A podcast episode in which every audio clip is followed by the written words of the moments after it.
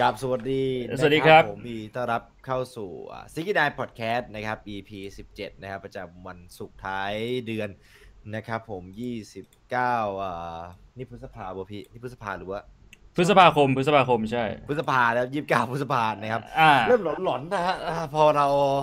ได้ใช้เวลากับอะไรไปมากๆเราก็ใช้จะเริ่มลืมวันลืมเดือนแล้วอะแล้วแล้วลิ้นมันก็เริ่มจะแบบ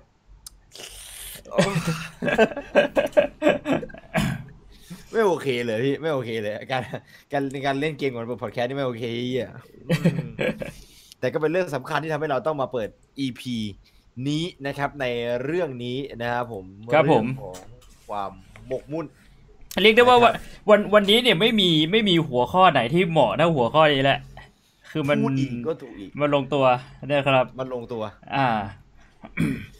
คือต้องต้องต้องเกริ่นก่อนว่านะครับเราใช้เวลาไปพอสมควรกับการคิดหัวข้อครั้งนี้ ซึ่งแม่งเป็นอะไรที่ยากมากเพราะว่าหัวข้อในหัวเราก็เริ่มจางๆ แล้วคือเราก็ไม่ได้ออกไปไหนช่วงนี้ ด้วยความที่ไม่ได้ออกไปไหนคือมันไม่ใช่แค่เราอย่างเดียวอ่านะครับด้วยด้วยด้วยสถานการณ์โควิด มันทำให้แบบคนอื่นๆหลายๆ คนก็ไม่ได้ออกไปไหนด้วย มันทำให้มันก็ไม่ได้มีข่าวเยอะนะพี่ช่วงเนี้ย อืม ถือเป็นช่วงที่เงียบพอตัวนะข่าวก็น้อยสถานการณ์อะไรที่มันแบบมีให้เราแบบหยิบมาพูดได้ หรือแบบจุดประเด็นความคิดที่ทำให้เรารู้สึกว่าเอ้ยอยากพูดเรื่องเนี้ยใช่มันก็ไม่ได้มีเยอะอะคือไอไอเรื่องเราจะเห็นได้สังเกตได้เลยว่า EP สองสาม EP ก่อนหน้านี้ของเราอะคือเป็น EP ที่แบบฟุหลุดฟุ้งเฮียเลยอะฟุ้งอ่าซ่านทางที่ทางที่ก่อนหน้านั้นไปนิดนึงมันเป็นอีพีที่แบบว่าพยายามใส่สาระเข้ามานะใช่ แล้วแบบพอแบบ นั่นมันก็แบบมันมันมันก็เริ่มหลุดหลุดอะเหมือนกับเราเริ่มจะหลอนแล้วอะเออซึ่งมันก็เริ่มจะหลอนจริงอะเราไม่ได้ออกไปทำอะไรเลยฮะแล้วแบบทุกคนมันก็แบบเงินงานอะแล้วก็เจี๊ยบอะเริ่มจะมองเห็นอะไรที่มันแบบ ไม่มีอยู่จริงอยู่ในสถานการณ์ที่ไม่ควรจะมองเห็นได้อย่างนั้นนะแบบแบบเพี้ยนๆแล้วคอทรายพี่พี่จำได้ไหมคอไซเพอร์เซพชัวแบบเจี๊ยบคอทราย perceptual experience เจี๊ยบแจ้งแห้งโจ้งจี๊ดอะ ไอประสบการณ์เนี่ยแหละไอประสบการณ์การอยู่คนเดียวในบ้านในช่วงสองสามเดือนเนี่ยแม่งทำให้คอทราย perceptual experience ของผมแม่งเติบโตอย่างมากเลยอ่าเริ่มคุยกับตัวเองได้ในอีกเลเวลหนึ่งแล้วอะจากที่แบบผลิตตัวเองสองคนมาคุยด้วยกันได้เริ่มแบบสี่ห้าคนอะเราก็เริ่มเข้าสู่เฟสต่อไปนะอ่าจินตนาการฟุ้งซ่านตอนนี้ก็เริ่มเป็นคำว่าหมกมุ่นนั่นเองนะครับผมมันประจวบเหมาะด้วยมันประจวบเหมาะด้วยกับเกมที่เราอืมอ่าได้เล่นกันในวัยเด็กพูดไปตอนนี้ผมคิดว่าคนใน คนที่คนที่ดูไลฟ์อยู่ก็น่าจะรู้จักกันอยู่แล้วนะครับใช่ ส่วนใหญ่แล้วนะแล้วก็ล็อกออนไลน์เพิ่งเปิด Open Beta ไปเมื่อวานนี้เลยนะครับผมใช่ไม่ได้มีรับสปอนเซอร์อะไรแต่อย่างใดนะครับถูกต้องนะครับแค่บอกจะอะไรจะพูดถึงสาเหตุที่ว่าทำไมเราถึงได้มาเปิดเป็น EP นี้คือด้วยความที่เอาจริงๆจนปัญจนปัญญาพอตัวเลยกับหัวข้อเนี่ยว่า จะพูดเรื่องอะไรดีใน EP นี้เสร็จปุ๊บมันมันประจวบเหมาะ ช่วงนี้อืมเนี่ยเป็นช่วงที่เราเล่นเกมกันเกมเกมคอฟกันเยอะมากเลยนะพี่อ่า คือพี่ว่ามันเกมแบบมันเริ่มมาจาก Green Hell เว้ยถ้าจะย้อนกลับไปช่วงเวลาที่มันบีบอัดภายในประมาณเดือนกว่าๆนี้นะครับ แบบว่าการที่แบบว่าความหมกมุ่นไม่ค่อยๆหมักหมมมาจนจนมาถึงจุด peak ก็คือไอ้ Ragnarok เนี่ยน่าจะมาจากเริ่มจาก Green Hell ก่อน ใช่ใช่ทุกมันมันมันเริ่มมาจากเกม co-op แบบ Green Hell ถ้าใครได้ติดตามอ่าช่องอ่า สตรีมหรือว่าช่อง YouTube ของไม่ผมไม่พี่บวงก็พี่กิฟต์นะครับผมแขกรับเชิญของเราในวันนี้นะใช่ก็จะสังเกตได้เป็นอย่างดีว่าทุกอย่างมันเริ่มมาจากเกมนั่นแหละอืมมันมันมันเริ่มสั่งสมมา แล้วก็เป็นเกมคอร์อื่นๆ มาต่อไอ้พาเมลปาร์ตี้แล้วก็หลายเกมอะอ่าแล้เลวดมันอเลิร์นู่นนี่นั่นเออน่ะเล่นเออใช่ใช่ใช่เกมที่มันบีบบีบความแบบบีบกระตุ้นสัญชาตญาณแล้วคือด้วยความที่เราอะติดอยู่ที่บ้านอยู่แล้วอะ เหมือนสัญชาตญาณดิบของเราจะพุ่งพลาดออกมามากกว่าปกติหรือยังไงผมก็ไม่รู้เหมือนกันนะอืม สุดท้ายมาจบตรงที่ว่าไอ้แลกกับล็อกกันเนี่ยแม่งทำให้ผมหมกมุ่นมากคือแบบตอนแรกอะผมเกลียดคำนี้มากเลยเว้ยอ่า คำว่านะฮะเราพูดถึงคำว่าหมกมุ่นกันก่อนดีกว่า อืม คือหมกมุ่นของพี่เนี่ย หมายถึงอะไร คืออ่าถ้าจะพูดถึงคำว่าหมกมุ่นเนี่ย ในในความคิดพี่พี่คิดว่ามันเป็นจริง ๆ เราเคย เราเคยทำ episode เกี่ยวกับเรื่องของการเสพติด กับเรื่องครับของเขาเรียกว่า hobby หรือว่าครับผมงานอดิเรกใช่ไหมพี่ว่าครับไอไอความหมกมุ่นเนี่ยมันจะคล้ายๆกับสองอย่างนี้ แต่มันไม่ใช่ยังไงอย่างใดอ่าอย่างหนึ่งซะทีเดียว คือคือสำหรับพี่อะอ่าถ้าพูดย้อนกลับไปก่อน คืองานอดิเรกอาจจะเป็นอะไรที่เราชอบทำทำแล้วมีความสุข แต่ว่าอืมเราไม่ได้ทำมันเป็นประจำใช่ไหมฮะครับเราทำมันแค่ในช่วงที่แบบว่า เรามีเวลาว่างอะไรอย่างเงี้ยหรือว่าเออมีเรียกว่าเป็น เวลาเป็นตารางที่แน่นอนว่าเฮ้ยอย่างสมมติเราชอบตีแบดเราอาจจะตีแบดอาทิตย์ละวันอะไรอย่างนี้ หรือว่าถ้าเป็นในคำว่าการที่เราเสพติดอะไรสักอย่างเนี่ยครับ อะไรที่จะใช้คาว่าเราเสพติดได้อะอาจจะต้องทำให้เอ่อจะอาจจะอาจจะต้องมองว่าการกระทำการกระทำนั้นเนี่ยมันส่งผลเสียกับเราหรือเปล่า ถ้ามันไม่ได้ส่งผลเสียกับเรา จริง ๆ มันก็อาจจะไม่ได้เป็นการเสพติด แต่ว่าอะไรที่ทำแล้ว มันส่งผลเสียกับเรา อันนี้อาจจะนับว่าเป็นการเสพติดอย่างเช่น ติดยาเสพติด หรือว่าครับติดเอ่อเซ็กติดช่วยตัวเองอะไรก็ว่าไปติดน้ำตาลนะครับผม แต่อืมแต่ไอ้คำว่าหมกมุ่นเนี่ยสำหรับพี่พี่มองว่ามันอะคนส่วนใหญ่อาจพอได้ยินคำเนี้ยอาจจะมีความคิดด้านลบว่าแบบเฮ้ยเวลาเราเราหมกมุ่นกับอะไรสักอย่างหนึ่งมันอาจจะเป็นสิ่งที่ไม่ค่อยดีเท่าไหร่ แต่พี่อืมกับมองต่างกันก็คือ การที่เราหมกมุ่นกับอะไรอย่างหนึ่งคือการที่ เรามีความอยากที่จะทำอะไรสักอย่างหนึ่งมาก ๆอะ่ะแล้วเราก็ทำมันไปเรื่อยๆ โดยที่ เราไม่ได้หวังว่าหลังจากที่เราทำมันไปแล้วอะมันจะเกิดผลอะไรหรือเปล่า เราเราแค่อยากจะทำมันเป็นประจำอะอันเนี้ยคือความหมกมุ่นแล้ว การที่เราทำอะไรสักอย่างหนึ่งมันไม่ได้ส่งผลเสียให้กับเราโดยตรงนึกออกไหมเออมันไม่มันต่างกับการที่เราเสพติดอะไรสักอย่างสำหรับพี่นะอืม คือเออนะตะกี้ช่องแชทบอกว่าเสียงเบานะเสียงผมเสียงผมเบาขนาดไหนฮะเนี่ยตะกี้ตะกี้พี่ปรับมานิดหนึ่งแล้วนะอ่ามันเพิ่มมันเพิ่มมันเพิ่มขึ้นมาแล้วใช่ไหมพี่ อ่าใช่ใช่ คือเอ่อสำหรับผมเนี่ยเขาหมกมุ่นเนี่ยตอนแรกตอนที่ผมฟังครั้งแรกเนี่ยไม่เป็นคำที่สะกิดหูผมด้วยไม่เคยมีใครมาว่าผมว่าหมกมุ่นมาก่อนเลยนะอืมจนกระทั่งแขกรับเชิญของผมเนี่ยแหละเป็นคนที่พูดคำนี้เป็นครั้งแรกเฮ้ยนายหมกมุ่นวะฟังครั้งแรกผมโคตรกำหมัดเลยนะผมบอกเลยไอ้เหี้ยไม่เคย ไม่ไม่เคยอะมันไม่ไม่มีใครกล้าพูดว่าผมหมกมุ่นมาก่อน ผมไม่เคยคิดเลย ไม่เคยนึกถึงคำนี้แล้วผมคิดว่ามันเป็นคำที่ไม่ได้ใช้กัน ทั่ว ๆ ไปปกติเราจะพูด กันในเชิงพูดเล่นมากกว่า พูดกันในเชิงพูดเล่นแล้วแบบว่าเฮ้ยแบบเหมือนกับส่วนใหญ่จะเป็นเรื่องทางเพศนะ เอางี้ถ้าถ้าถ้าถ้าผมเคยได้ยินมาทั้งหมดเนี่ยคำว่าหมกมุ่นที่ผมเคยได้ยินมาชีวิตอะจะเป็นเกี่ยวกับแบบเพื่อนคนหนึ่งในในแบบโรงเรียนอะไรอย่างเงี้ยแล้วแบบมันชอบพูดถึงแบบเว็บโป้อะหรืออะไรอย่างเงี้ยประมาณนั้นนะพี่แล้วแบบก็มีเพื่อนบอกที่มึงมั่งหมกมุ่นวะไอสัตว์เงี้ยนวะอะไรอย่างนั้นอะอืมมันเป็นคำที่แบบเราได้ยินแค่เนี้ยแล้วก็จะไม่ได้ยินบ่อยแล้วในชีวิตเนี้ยแล้วผมไม่ได้ยินอีกครั้งหนึ่งตอนโต แล้วเหมือนกับเราเราอาจจะ ไม่ค่อยได้ยินคำนี้เท่าไหร่แล้วผมคิดไปในแง่ร้ายก่อนเลยว่าแบบเฮ้ยมึงว่ากูหมกมุ่นอย่างนั้นเหรอไอสัตว์คืออมผมมองว่าสิ่งที่ผมทำอะแม่งคือความตั้งใจเว้ยคือเหมือนกับอะไรก็แล้วแต่ให้ทำอย่างไอ้อย่างไอ้ตอนที่ผมโดนว่าหมกมุ่นอะคือตอนที่ผมเล่นกินเฮลไงแล้วแบบอ่ามัมันเป็นเกมแล้วบางคนก็อาจจะเล่นเกมในแบบในแบบที่มีความสุขคือคนเรามันเล่นเกมมีความสุขหลากหลายรูปแบบถูกป่ะล่ะพี่ ใช่ บางคนก็มีความสุขกับการที่เอ้ยได้แค่แบบ casual player อย่างนั้นนะเข้าไปในเกมเล่นเกมล่าสัตว์กินเฮลมันเป็นเกมแบบสร้างฐานล่าสัตว์ survival อะครับอืมก็แค่ได้ใช้ชีวิตแบบแบกิลก็มีความสุขแล้ว บางคนก็อาจจะมีความสุขกับฟีเจอร์เล็กๆของของของตัวเกมอย่างอื่น อย่างเช่น การแบบก่อฟืนก่อไฟ ให้ฟีลลิ่งแบบมีเสียงเสียงนกเสียงไม้ให้เหมือนเราไปเข้าป่าอะไรอย่างนั้น อืม ผมมีความผมผมมีความสุขกับเกมแต่ละเกมอะแตกต่างกันไป อย่างพวกกับเกมเกมโลเพเราก็มีความสุขกับการได้โลเพถูกไหมล่ะพี่อืมส่วนในเกมพวกเนี้ยถ้าเกมไหนก็แล้วแต่แม่งแม่งมีแบบการก่อสร้างขึ้นมา นั่นอะผมจะมีความสุขกับสิ่งเหล่านั้น ผมจะมีความสุขกับการได้เห็นแบบสถาปัตยกรรม สถาปัตยกรรมที่เราที่เราโปรดปรานอะมันออกมาในรูปแบบที่เรารู้สึกว่า เอ้ย ชอบว่ะ เราพึงพอใจที่จะอยู่อย่างนั้นนั่นแหละคือความสุขสบายใจของผม และเพื่อความสุขสบายใจนั้น ผมก็แค่ ผมก็แค่ใช้โปรแกรมวาดแปลนนะพี่ โปรแกรมวาดแปลนแบบที่สถาปัตย์เขาใช้กันอะออโตแคดอย่างนั้นอะแล้วผมก็พี่ขับอะไรอะไม่ไม่คือคือจริง ๆ การขำเนี่ยมันไม่ได้เป็นการที่แบบว่าพี่รู้สึกแบบว่าเราน่าสมเพชหรือว่าแบบขำเพื่อเย่อเย้ยบางทีเราอ๋อขำเพราะเรารู้สึกว่าเฮ้ยเออเขาเขาจริงจังแต่แบบจริงจังในด้านดีไงนึกออกไหมอ๋อเออฟังแล้วมันรู้สึกแปลกๆแต่มันก็ไม่ใช่เรื่องแย่พี่พี่พี่ไม่ได้คิดว่าผมหมกมุ่นหรืออะไรใช่ไหมไม่ได้คิดไม่ได้คิดก็ก็โเคือถ้าพี่ อาจจะคิดว่าหมกมุ่นแต่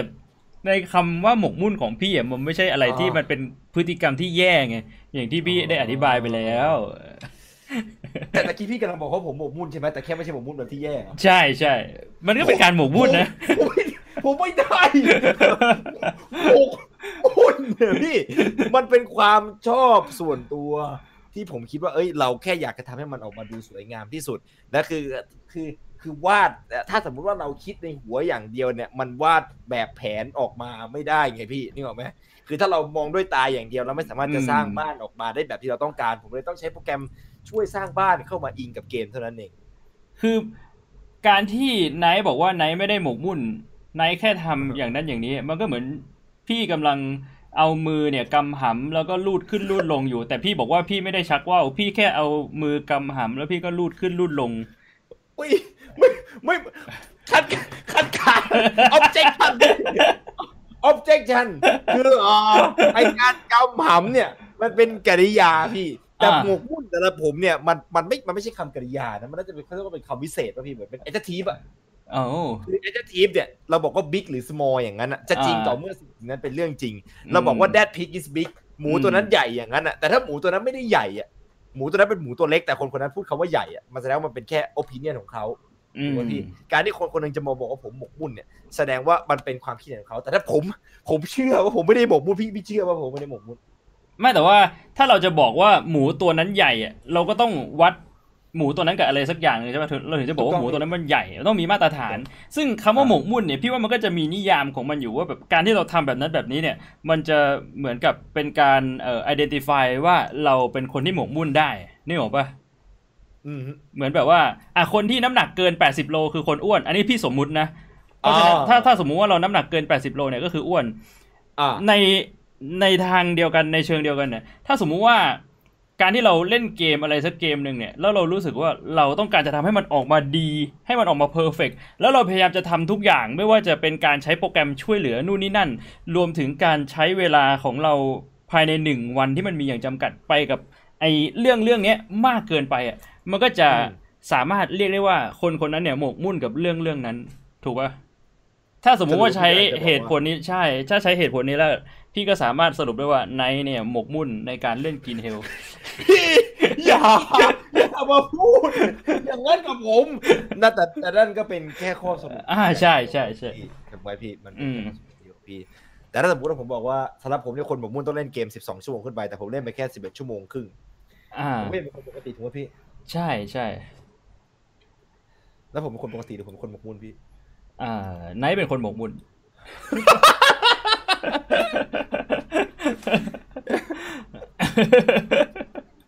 ไม่แต่ก็ไม่ได้หมกมุ่นกับทุกอย่างก็หมกมุ่นแค่กับเกมบางเกมไม่ได้หมกมุ่นกับทุกเกม เข้าใจเข้าใจอ่าเย่แหละนี่นี่นี่คือสิ่งที่เราพยายามทำให้แชทเห็นครับคือแบบ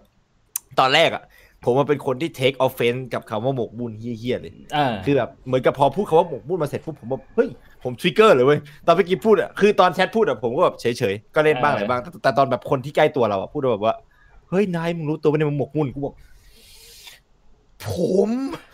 ไม่ใช่หมกมุ่น ไม่แล้วถ้ามันไม่ ถ้าพี่เปลี่ยนคำล่ะ ถ้าถ้าพี่ Yeah. ไม่ได้บอกว่าไนท์เป็นคนที่หมกมุ่นกับการเล่น Green Hell แต่ไนท์เป็นคนที่แบบตั้งใจที่จะเล่น Green Hell นั่นมากไงพี่นั่นมันเป็นเรื่องของแบบมันเป็นเรื่องของการใช้คำเลยอะถูกต้องอ่าใช่พี่ คือคือเพราะว่าตอนแรกอะคำว่าหมกมุ่นของผมเป็นคำที่ไม่ได้ยินบ่อยในชีวิตไงๆอ่าแล้วคำที่เวลาได้ยินมาทุกครั้งอะเราจะได้ยินในเชิงแย่ พอพูดอืมคาว่าหมกมุ่นเสร็จปุ๊บกูแบบเอ๊ะกูไม่ได้หมกมุ่นกูแค่แบบตั้งใจและมุ่งมั่นกับการเล่นเกมนั้นๆมากเกินไปหน่อยอืมไอ้ช่วงนั้นอะ แม่งทำผมคิดมากเลยนะเว้ยแล้วก็แบบกลับมาอืมก็ไอ้เคียหมกมุ่นเหรอวะเฮ้ยหมกมุ่นเหรอเดี๋ยวนะแล้วผมก็มานึกถึงตอนนั้นเว้ยมันนึกถึงตอนที่พี่อะทำไอ้ Excel อวเรียเออไอ้ตอนนั้นเราเล่นเกมอวเรียด้วยกันอ่าแล้วพี่ก็ทำ Excel แบบเรื่องตารางของตัวละครว่าตัวละครนี้มี skill ปุ๊บปุ๊บปุ๊บปุ๊บอ่า ใช้คอมโบกับตัวไหนได้บ้างอะไรยังไง อ่าผมบอกพี่ก็หมกมุ่นนี่หว่า แต่พี่แบบพี่ไม่ได้รู้สึกแย่อะพี่ก็บอกใช่ว่าเออพี่ อ่าเพราะว่านั่นแหละเพราะว่าในในความคิดพี่เนี่ยคำว่าหมกมุ่นเนี่ยอ่ามันไม่ใช่คำด่าหรือคำดูถูกไงพี่ก็เลยคิดอืว่ามเออ ก็เราหมกมุ่นจริง มันเป็นเพียงแค่แบบ เหมือนเหมือนเป็นเพียงแค่ไนท์มองว่าแบบเฮ้ยพี่หมกมุ่นแล้วไนท์ก็พูดว่าเฮ้ยพี่หมกมุ่น แค่นั้นเองใช่พี่ก็รู้สึกว่าเออมันจริง พี่ก็ไม่ได้รู้สึกว่าถูกต้อง take offense หรือรู้สึกแย่อะไรยังไงณตอนนั้นน่ะที่ท้ายผมคิดว่าเอ้ยเออว่ะจริงๆแล้วคำคำว่าหมกมุ่นเนี่ยแม่งเป็นคำที่แบบเรียนสองด้านนะอ่าทีแรกคิดเป็นในคำว่าแบบแย่มันก็แย่ แต่พอคิดในคำว่าแบบว่าดีจริง ๆ แล้วเขาหมกไอการหมกมุ่นแม่งก็เป็นแบบ requirement นะพี่เป็นแบบบางอย่าง ถ้าสมมุติว่าเราแบบอยากที่จะได้อะไรที่มันสำเร็จขึ้นมาความที่ความหมกมุ่นก็ก็เป็นสิ่งที่จำเป็นในการที่จะได้มันมานะใช่ ในวันนี้เราก็เลยอยากจะรับเชิญแขกของเราหนึ่งครับผมท่านนะครับที่แบบตอนแรกเนี่ยผมคิดว่าผมในยหมกมุ่นแล้วผมคิดตอนแรกผมคิดว่าพี่บวงเนี่ยหมกมุ่นกับผมอ่าจนกระทั่งมาถึงไอตัวเกมนักล็อกเนี่ยแหละที่ผมทำ Excel Excel นักล็อกผมรู้สึกว่าเชี่ยณตอนนี้เราหมกมุ่นว่ะอ่า แล้วก็มาล่าสุดก็คือเราโดนความหมกมุ่นของพี่ชายของผมคนนี้นะครับน้องชายของพี่บวงนะอ่าเอ่อโถมเข้าให้ผมรู้สึกเลยว่านี่แหละคือคนหมกมุ่นอย่างแท้จริงอืมนะครับผมเราขอเชิญพี่กิฟต์นะครับ AKA ทากูส AKA ไอเฮียพี่กิฟต์ AKA พุทธรัตน์พลศรีสันแพงนะครับผม AKA ทากะโดโต้แต่ไม่เล่นโดตานะครับ เชิญครับผม โอเคครับผมทาดาปรบมือต้อนรับให้กับพี่ชายของผมคนนี้ครับผมทากูสครับ เราสามคนเนี่ยสามสีนะพี่เนาะอืมดูดูในหน้าจอดิพี่ ตัวผมสีแดงอะยี่ห้อสีวานิลา นี่เออดีทุกคนด้วยครับผม เหนือชั้น นี่คือคนที่เหนือชั้นนะครับพี่กิฟต์นะเอ่อทากะโดโต้นะครับผมเป็นเอ่อ พี่แนะนำตัวเองดีกว่าผมขี้เกียจแนะนำพี่บอกเห็นหน้าแล้วกำหมัดไอ้สัตว์เดี๋ยวก่อนแป๊บนึงนะ คือตอนเนี้ยพี่บวกห้ามพับหน้าจอมองไม่เห็นตัวเองเลยอ๋อคือคือห้ามทำหน้าจอยังไงสติ๊กในดิสคอร์ดต้องเปิดดีคอร์ดไว้ครึ่งครึ่งหน้าจอต้องปล่อยให้มันทิ้งเอาไว้อย่างเงี้ยอ๋อห้ามพับหน้าจอดิสคอร์ดห้ามต้องพับได้พี่ทำแบบนี้ได้ใช่ไหมทำหน้าจอ Discord ผมมันจะพยายามพร้อมแบเลยบพี่สื่อสารอะสื่อสารผ่านอ่าในไหนแบบไอ้ไหน ทำทำแบบนี้ได้ใช่ไหมแบบที่พี่ทำอยู่อันนี้เห็นปะอย่างเงี้ยอย่างเงี้ยได้พี่อย่างเงี้ยได้อ่าอย่างเงี้ยได้โอเคได้โอเคได้เห็นชัดแจ๋วอย่างเงี้ยเห็นชัดแจ๋วเออเพราะพี่พยายามสลับหน้าจอไปอ่านแชทได้ไงอ่าอ่า โอเค ก็ได้ต้องเปิดแชทครึ่งอะพี่ดูทรงแล้วต้องเปิดแชทครึ่งนะครับผมพี่กิฟต์อะแนะนำตัวเองหน่อยครับผมพี่ครับ ชาย สวัสดีครับ พี่ชื่อพี่กิฟต์นะครับผมชื่อช่องทากาโดโต้ครับผม หรืออืมที่เรียกว่าพี่กิฟต์สุดหล่อนิชกิฟต์ครับผม แค่นั้นเองอะ แนะแค่นั้นเลยทำไมเงียบกันครับผม กัดฟันอยู่ไอ้สัตว์คือแบบมันคือเวลามันแค่พูดประคำเดียวกูกัดฟันกอดกอดแล้วแบบโอเคก็เอ่อมาคุยก่อนเดี๋ยวว่าว่าทำไมวันนี้เราถึงเอ่อชวนกิฟมาคุยกับเราในวันนี้ด้วยในในหัวข้อของคำว่าหมกมุ่น อะครับอืม เดี๋ยวเดี๋ยวเดี๋ยวเราถามพี่กิฟต์ก่อนนะพี่ว่าเขาว่าหมกมุ่นเนี่ยสำหรับพี่พี่คืออะไร อ่าลองลองถามความเห็น อ่าความหมกมุ่นของพี่ก็คือการที่เราสร้างบ้านในกินเฮลแล้วใช้ออโต้แคดครับผมนี่คือความหมกมุ่นเลย อันนี้คือคำนิยามความหมกมุ่นเลยต่อไปมันเนี้ยมันน่ามันหน้าไหมสัตว์มันมัน เดี๋ยวไอ้นี่หลุดเลยกัดฟันก้อนเลยวะเยี่ยกัดฟันก้อนเลยวะเยี่ยแม่โคนอะไร รู้ตำแหน่งทางทุกจุดนะบ้าไปแล้ว ไม่ใช่นะเขาเรียกหมกมุ่นจริงๆคือแบบเอาจริงๆอะอ่าแต่อันนี่ก็คือแบบตัวกูเริ่มแดงจริงๆแล้วตอนเนี้ยคือการที่เราฝังใจแบบว่าเหมือนกับอารมณ์แบบ อินไปกับมันมากๆอะ แล้วเราก็เอออยู่กับสิ่งนั้นด้วยเราไม่สนสิ่งรอบข้างพี่ว่ามันคือความหมกมุ่นแหละ อืมใช่แล้วก็แบบเวลาของพี่พี่เคยเป็นก็คือแบบอารมณ์แบบ ไปไปทำงานไปทำนู่นทำนี่อย่างเงี้ยก็ยังนึกถึงมันตลอดเวลาอืมนึกถึงไอ้เอ็กเซลพี่ตลอดเวลาว่าจะทำยังไงให้มันดีขึ้นเออไอ้ไอ้ไอ้ไอ้ไอ้เรื่องนี้แหละว่าทำไมเราถึงได้มาจบกันกับคันที่แบบว่า EP นี้เป็นเรื่องของเขาหมกมุ่นแม่งเริ่มมาจากไอ้โปรแกรมส้นตีนเลยโปรแกรมชื่อโปรแกรม Excel นะฮะอืม Microsoft fucking Excel เลยเออเป็นเป็นเป็นโปรแกรมที่ทำให้ผมยอมรับเลยนะยอมรับด้วยยอมรับด้วยตัวเองว่าโอเค ใช่แล้ว นี่คือ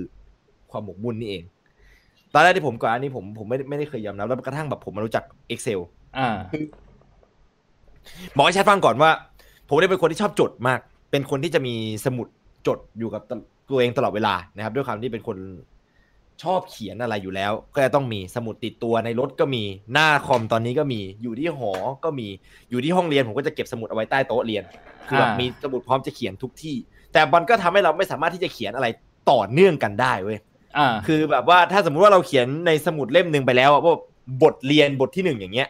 แล้วเราไปอยู่ที่ห้องเรียนอะแล้วเราต้องการจะเขียนต่อ แต่เราลืมอืมหยิบสมุดเล่มนี้มาบทเรียนบทที่หนึ่งแม่งอยู่ที่ห้องอยู่ที่บ้านอย่างเงี้ยเราก็ต้องมานั่งเขียนบทเรียนบทที่หนึ่งใหม่ ในหนังสืออีกอ่าเล่มหนึ่งหรือถ้าจำไม่ได้ก็ข้ามแล้วเขียนบทเรียนบทที่สองแม่งไปเลย มันทำให้แบบความหมกมุ่นของเราเนี่ยมันหมกมุ่นหมกมุ่มันนไม่ต่อเนื่องเราก็เลยต้องหาอะไรที่มันจะมาช่วยทำให้มันต่อเนื่องได้ใช่ไหม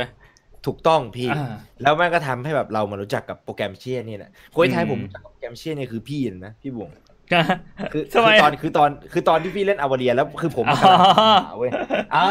ใช่ มันเป็นช่วงที่ผมตอนอ่านหนังสือช่วงบ่อยๆ ช่วงเนี้ยเมื่อประมาณไม่กี่เดือนนี้เอง ผมเพิ่งซื้อ Excel แท้ไปเมื่อก่อนหน้าที่ผมใช้ Excel ฟรีของตัวออนไลน์อะไอ้ Google Doc อะอ่ามันจะมี Excel ฟรีให้แล้วผมไม่ชอบฟีเจอร์ของตัว Excel ฟรีมันชอบมีปัญหาแล้วมันบางทีมันค้างอ่าผมก็เลยแบบเอ้ยอยากได้แบบ Excel ออนไลน์มาเอ้ย Excel ออฟไลน์มาใช้ก็เลยไปอ่าซื้อ Excel แท้มาใช้แล้วผมตัดสินใจซื้อ Excel เนี่ยหรือเริ่มใช้ Excel ตั้งแต่แรกเนี่ยเป็นเพราะว่าพี่ใช้ตอนเอาเรียนตอนนั้น เออผม ก็เลยเอามาลองเอามาลองใช้ดู แล้วตอนแรกมันก็เริ่มจากการจดข้อมูลในหนังสือนั่นแหละ ผมอ่านหนังสือแล้วผมก็เอาข้อมูลมาจดว่า chapter หนึ่งมีอะไรบ้างอะไรอะไรอะไรเงี้ยผมเอามาจดแบ่งแบ่งแบ่งแบ่งใน Excel แล้วก็ใช้สีแบบใส่ช่องแยกไปว่า แต่ละข้อหัวข้อหัวข้ออืมแล้วแม่งมาถึงไอ้เชี่ย Ragnarok เนี่ยที่เราพูดไปตอนแรกนะครับอืมเราเล่น CPT ด้วยกันใช่ไหมพี่ ใช่ เราเล่น CPT ด้วยกันเสร็จปุ๊บผมรู้สึกแบบหมกมุ่นแบบจัดๆเลยตอนนั้นอะแบบเชื่อทำไมเราไม่อย่างนู้นทำไมเราไม่ทำอย่างนี้อะอันอันนี้อันนี้คือยอมรับแล้วใช่ไหมว่าเราหมกมุ่นแล้ว อันนี้คือยอมรับแล้วอะครึ่งหนึ่งพี่เออนิดนิดนึงนิดนึงอ่านิดนิดเดียวเออผมก็แบบตอนนั้นมันนั่งคิดอะแล้วคือช่วงนั้นทุกคนไม่งชอบพูดอย่างนั้นกันด้วยพี่กิ๊ฟไม่งก็พูดแบบเฮ้ยนายพี่ว่าถ้าสมมติเราไปเก็บเวลที่นู่นนะผมก็ เฮ้ยมันเก็บที่นั่นมันดีจริงๆเหรอวะมันยังไม่ได้ดีจริงก็ได้ผมก็เอา Excel มาตั้งไว้แล้วผมก็เอา EXP ตัวนั้นอะมาตั้ง แล้วผมก็ไปนั่งวิ่งในแมปอะนั่งวิ่งร้อยครั้งเจอมอนกี่ตัวใช่ป่ะแล้วก็มานั่งเทียบดูว่าเนี่ยวิ่งร้อยครั้งใช้สถิติเอา เจอมอนกี่ตัว เจอมอนร้อยห้าสิบตัวสมมติร้อยห้าสิบตัว ยิงกี่ทีตายได้ EXP เท่าไหร่เอามาหารอ่า EXP ได้หนึ่งชั่วโมงตีไปได้ EXP เท่านี้ เพราะว่าของพี่ปอมอะเขาจะใช้เป็นแบบนับเปอร์เซ็นต์ใช่ไหมพี่อ่าแต่นับเปอร์เซ็นต์อะมันจะแม่นไม่แม่นมันขึ้นอยู่กับคุณภาพปาร์ตี้อ่าใช่ แต่ถ้าสมมติว่าเราจะทำให้คุณภาพปาร์ตี้เท่ากันหมดเนี่ยก็คือเราต้องใช้สถิติในการแบบมานั่งนับดูว่าถ้าสมมติว่าคนคนหนึ่งอะเจอเท่าเนี้ยแล้วทุกคนมีคุณภาพเท่ากันอะ มันจะได้แบบนี้ แต่ว่าถ้าสมมติคุณภาพต่ำกว่าก็จะได้ต่ำกว่าแล้วก็มานั่งเรียนเรียนเรียนเฮ้ยไม่ใช่ มันไม่ได้เยอะกว่าทำไปทำมาทำต่ออะไอไอตอนที่ผมทำอะคือมันตอนช่วงเวลเก้าเก้าบวก อืมแล้วผมก็มานั่งเริ่มทำตั้งแต่เวลหนึ่งนั่งแบบแมงสาบอะตั้งแต่ท่อแมงสาบพี่ผมก็มานั่งแมงสาบได้ตัวเท่านี้ เจอมันนี้นะไปพี่พี่กิมขำอะไรพี่ไม่ขำอะไรขำอะไรกำลังตั้งใจฟังอยู่กำลังตั้งใจฟังอยู่พี่ตลกพี่ตลกนะผมผมทำไปก็เพื่อพวกเราพี่พยายามแบบว่าจะไม่ขำแล้วพี่พยายามแบบเออไปเรื่อยๆให้ปล่อยให้ไหลอะแต่มันมันผมทำไปมันนิดเดียวอะพื่อพกเราผม ก็แค่นั่งแล้วก็แล้วก็นั่งเรียงอย่างเงี้ยแหละแล้วก็นั่งแบ่งเอาว่าตัวไหนได้ XP เยอะตัวไหนได้ของอะไรอย่างนี้แล้วก็มานั่งเรียงเรียงเรียงทำทำไปทำมา จาก Excel แค่หน้าเดียวที่เป็นเกี่ยวกับหนังสือเล่มเดียวแม่งกลายเป็น Excel ห้าชุดอะแล้วก็อืมแบบไล่ลงมาเรื่อยๆเรื่อยๆเรื่อยๆเรื่อยๆแบบไม่มีวันจบสิ้นแล้วผมก็รู้สึกว่าไอ้สัตว์เอ้ยใช่แล้วว่ะนี่สินะอาการหมกมุ่น แล้วเราก็คิดอยู่ตลอดเลยเว้ยแบบแบบว่าตื่นก็คิดนอนก็คิดเข้าห้องน้ำก็ใช่คิดว่าเราจะทำยังไง มันถึงจะมีประสิทธิภาพดีขึ้นกับการทำ Excel ถูกต้องพี่ถูกต้องถูกต้องอืมแล้วผมมาเจอพี่กิฟต์ตอนนั้นนะผมมาบรรลุเลยเว้ยล่าสุดเมื่อสองวันที่แล้วนะครับ อันนี้อ่าผ่านในช่วงแรกก็ล็อกมา มาเป็นตัวไอ้ Battle Pass นะครับ เมื่อสองใช่เมื่อสามวันก่อนหน้านี้มัน Battle Pass มันเข้าดอทแล้วเราก็แบบซื้อ Battle Pass กันนู่นนี่นั่นคุยกันเรื่อง Battle Pass เสร็จปุ๊บพี่กิฟต์แม่งเคยแม่งพูดเรื่องอะไรขึ้นมาพี่กิฟต์ตอนนั้นพูดเรื่องอะไรขึ้นมานะพี่ พูดเรื่องอะไรวะจำไอ้นั่นเหรอที่มันเป็นเรื่องของไอ้ไฟท์อะตอนนั้นอะพี่เอออะให้ผมไปดูไอ้ไฟท์ไอ้ไนท์อะแม่งทำ Excel อ่าแล้วมาทำ Excel เกี่ยวกับเรื่องความอ๋อคุ้มค่าของการเติม Battle Pass อืมแล้วใช่พี่กิฟแม่งก็เคยพูดขึ้น แล้วพี่กิฟก็พูดขึ้นมาว่าเออพี่ก็เคยทำแบบตาราง Excel เหมือนกัน แล้วมันเป็นตาราง Excel ของไอ้ betting ป่ะการ bet ใช่ของ bet อ่าจริงใช่ bet bet แปลว่าพนัน ไม่ใช่เบ็ดตกปลาใช่ไม่ใช่เบ็ดตกปลาไม่ใช่เบ็ดอ่าคือตอนนั้นพี่กิฟทำตารางไอ้ ตัวเกี่ยวกับเรื่องของเขาเรียกว่าจะใช้คำว่าอะไรพี่ความเป็นไปได้เหรออ่าใช่ความน่าจะเป็นอย่างสมมุติว่าสมมุติว่าทีม A เธอเจอทีม B อย่างเงี้ยอืมสมมติว่าเล่นกันสองเกมใช่ป่ะมันมีความน่าจะเป็นคือสี่แบบก็คือทีม A ชนะสองครั้งทีม B ชนะสองครั้งแล้วก็สลับกันไปอะอะไรอย่างเงี้ยคือเราเราเก็บข้อมูลความน่าจะเป็นทั้งหมดเลยอะไรอย่างงี้ อืมแล้วคือพูดคำว่าอะไรอะไรอย่างนี้มันสั้นมากเลยนะเว้ยมึงมึงใช่เหรอมึงต้องไปเห็นไอ้ตัวเลขกับหนึ่งสองสี่สามแปดใช่มันมันข องแม่งอันนี้อันนี้ใช่แต่คือเราว่าจะ Excel มันทำความทำยากนิดหน่อย เราจะเปลี่ยนจากความหมกมุ่นของไนท์มาเป็นความหมกมุ่นของกิฟแล้วใช่ไหมว่าแบบอืมเฮ้ยอันนี้คือประสบการณ์ของกิฟแล้วคืออยากอยากให้กิฟพูดถึงอ่า Excel ตรงนี้ว่าเราเริ่มทำตั้งแต่ตอนไหนแล้วอ่าอะไรอะไรเป็นจุดเริ่มต้นให้แบบเฮ้ยเราอยากทำ Excel อะ คือตอนแรกเนี่ยคือตอนนั้นคือตอนนั้นเนี่ยเราเข้าเพิ่งเข้าวงการอะพนันแล้วกันอ่าของไปพวกเกม Dota อะไรพวกนี้ใช่ไหมพี่ แล้วทีนี้เนี่ยอืมก็ พอเราเราจะเล่นคู่ถัดไปเงี้ยเราก็อยากจะดูคู่เก่าๆไงว่ามันมันผลมันเป็นยังไงมาบ้างอะไรอย่างงี้ใช่ป่ะพี่อ่าอ่าเบรกทีนี้เบรกเมื่แป๊บอก่อนเบรกแป๊บหนึงได้ไหมเบรกแป๊บหนึงได้ไหมอ่าอ่าอันนี้ไม่ได้เป็นการสนับสนุนการพนันอะไรนะครับ แต่ว่าใช่พูดพูดถึงประสบการณ์ที่ผ่านมาของกิฟอืมอ่าอ่าอืมโอเค ขอโทษต่อเลย เดี๋ยวเดี๋ยวเป็นนึงพี่ Discord ด้วยพี่ Discord มันหายไปอีกแล้วพี่ขอโทษขอโทษไม่ได้เดี๋ยวผมไม่รู้ผมหลุดจอเปล่าอ่าไปไปไปอ่าอ่าก็คือ ทีนี้พอเราอยากดูข้อมูลย้อนหลังเนี่ยอืมันมันไม่มีเว็บให้เราดูไงพี่อ๋อมันไม่มีเว็บแบบว่ามันไม่รู้จะดูที่เว็บไหน แล้วทีนี้ผมก็เลยคิดว่าเอ้ยเราเก็บข้อมูลเองดีกว่าอืมเพราะว่ามันก็ไม่น่าจะยากอะไรอย่างเงี้ยเก็บใน Excel อะแต่ทีนี้เราตอนแรกอะมันคือเก็บใส่มืออะพี่ก็คือแบบนั่งคีย์เองอะนั่งคีย์เองนั่งไล่คีย์เองไปเรื่อยๆอย่างเงี้ยพี่อืมมันก็ค่อนข้างเหนื่อย ทีนี้เราก็เลยแบบค่อยๆทำมาโครทีละอันทำอะไรทีละอัน แล้วทีนี้มันก็เริ่มไปลึกละอืมมันก็เริ่มแบบ มันก็เริ่มต้องใช้โค้ดแบบพวกภาษา C แล้วพี่มันไปไกลเลยอะคืทีอเนี้ยจากแล้วจากแค่เราอยากจะเล่นพนันเนี่ยไปเขียนโปรแกรมใช่ไหมไปเขียนโปรแกรมแล้วแบบไปเขียนโปแล้รวแกทีรมนี้แล้วทีนี้โค้ดบางโค้ดอะพี่ มันก็มันก็ไม่มีในมันคือผมไปโหลดเทคมาเลยที่มันเป็นหนังสืออะอ่าแล้วผมอ่านอะแล้วผมหาโค้ดตัวนี้ไม่เจอจริงๆผมต้องส่งอีเมลไปหา Microsoft ว่ามันใช้โค้ดอะไรแล้วเขาก็ตอบกลับมาพี่นี่แหละผมไม่ได้นี่แหละคือคำว่าหมกมุ่น อ่าที่เจอของเมื่อกี้ไปแบบแบบกำแบบสุดสุดอะสุดในสุดอะแบบไถ่แล้วเท้ามันก็มีนับมันถืก็อมีนักบระถืทู้ออีกเออใช่ มันก็มีอ่ากระทู้อีกอะเราก็ต้องไปตั้งกระทู้ถามว่าพวกพวกฝรั่งไอ้พวกที่แบบเก่งๆอะว่ามันแบบเอ้ยมันเช็คโค้ดยังไงเราก็เราก็ไล่เป็นภาษาอังกฤษแบบก็มูมูปาปาแต่เขาว่าอ่านเขาก็รู้เรื่องไงเขาก็แบบอ่าเขาก็เอาโค้ดมาให้เรา เราก็แบบเออเอาไปปรับใช้อ่าอะไรอย่างเงี้ยพี่ใช่ คือแม่งอยากให้ทุกคนอะได้ได้ได้เห็นในตัว Excel ที่พี่กิฟทำเว้ยอืมคือแบบแม่งแบบเป็น Excel ที่เราเห็นแล้วแบบ เนี่ยคือนิยามของเขาว่าหมกมุ่นอะคือนะตอนนั้นคือแบบแม่งแบบคำว่าหมกมุ่นแม่งลอยขึ้นมาแบบคือของเราคือแบบจางอะไอ้เหี้ยหมกมุ่นควรเป็นหมกมุ่นหมกมุ่นแบบฟอนต์ฟอนต์ Angsana สิบเอ็ดอะไอ้เหี้ยอืมเจอแบบเจอแบบฟอนต์ sans serif ของพี่กิฟแบบยี่สิบทับอะไอ้เหี้ยแบบหมกมุ่นแบบเรียวอะแม่งคือ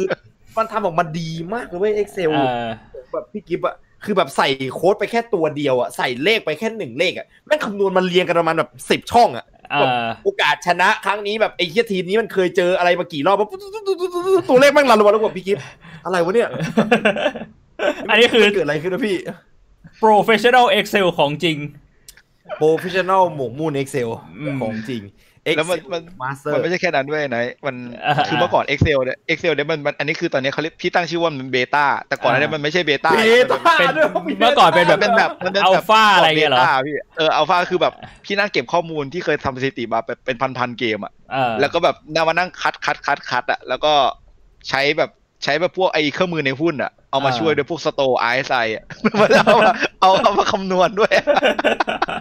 คำนวณว่าเอ้ยกราฟประมาณนี้เราอ๋อจะต้องตัดมีเราเขียนจะกราฟด้วยเหรอว่าแบบว่าคือคือเป็นกราฟคือคือแบบเออใช่เหมือนเป็นแบบ Excel เหมือนเป็นระบบระบบเทรดอันหนึงอะแล้วแบบเออพอกราฟมันถึงประมาณนึงจุด peak แล้วส่วนมากแล้วมันจะไม่ไม่ไม่ไปถึงตามระแบบ Sto อย่างเงี้ยมันก็ตัดลงพอมันตัดลงมันเป็นกราฟขาลงของของระบบเทรดไอเนี้ยนึกออกป่ะพี่ ก็ถือว่าแบบเป็นเหมือนสัญญาณให้เราต้องเล่นหอะรือใช่เลิกเล่นอะไรแบบนี้ใช่ไหม ใช่ก็ปะคือเป็นสิ่งที่ว่าเฮ้ยตอนเนี้ยระบบระบบระบบไอเอ Excel เราอะมันน่าจะใกล้จะเสียแล้วเราหยุดพักก็กันแป๊บนึงก่อนาาเออ peak มาได้ประมาณแค่นี้มันก็ส่วนมากมันก็จะพอแล้วอะไรอย่างเงี้ยอ่ามันทำถึงขั้นนั้นนะพี่ก็จะจุดจุดที่มันสุดยอดอะคือระยะเวลาเว้ยสำหรับผมอะคือตอนนั้นอะของของของพี่บ่วงอะทำของอวเรียสามวันอ่าของผมอะสองอาทิตย์อ่าประมาณ ตั้งแต่เริ่มเล่น CBT จนมาถึงก่อนเปิดเนี่ย ผมเพิ่งจะหยุดทำเมื่อตอนที่เราได้เล่น พอพอตอนได้เล่นเสร็จผมก็หยุดทำละอืมเพราะว่าพึงพอกระจายกับข้อมูลที่ได้มาประมาณ 2 อาทิตย์ ของเมื่อกี้แบบแม่งทำให้ข้อมูลเรื่องไอไอตัวไอพนไอพนันเนี่ยโอกาสความเป็นไปได้ของการพนันน่ะหนึ่งปีครึ่งคือหนึ่งใช่ปีครึ่งได้แบบว่า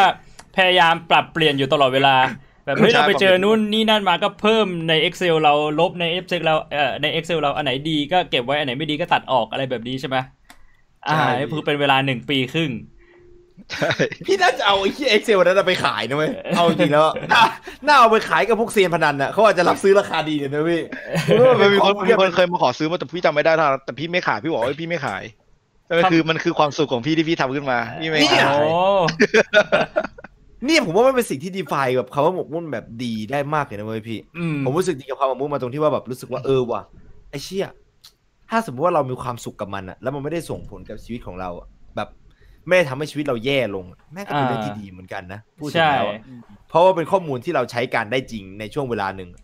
อืมและได้ผลไหมครับ ได้ผลไหมพี่อ่าก็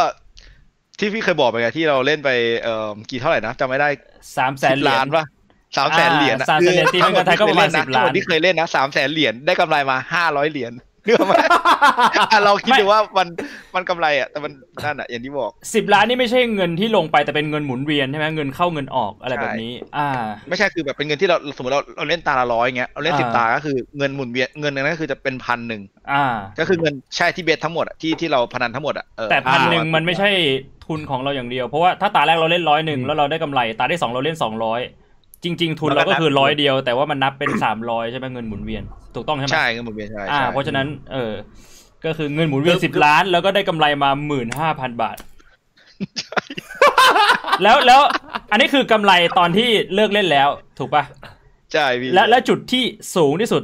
ที่เคยไปถึงตอนนั้นเท่าไหร่ น่าจะประมาณหมื่นหมื่นห้าพันเหรียญก็คือสี่แสนห้าหมื่นบาทโดยประมาณ ใช่ประเมินประมาณใช่พี่อ่า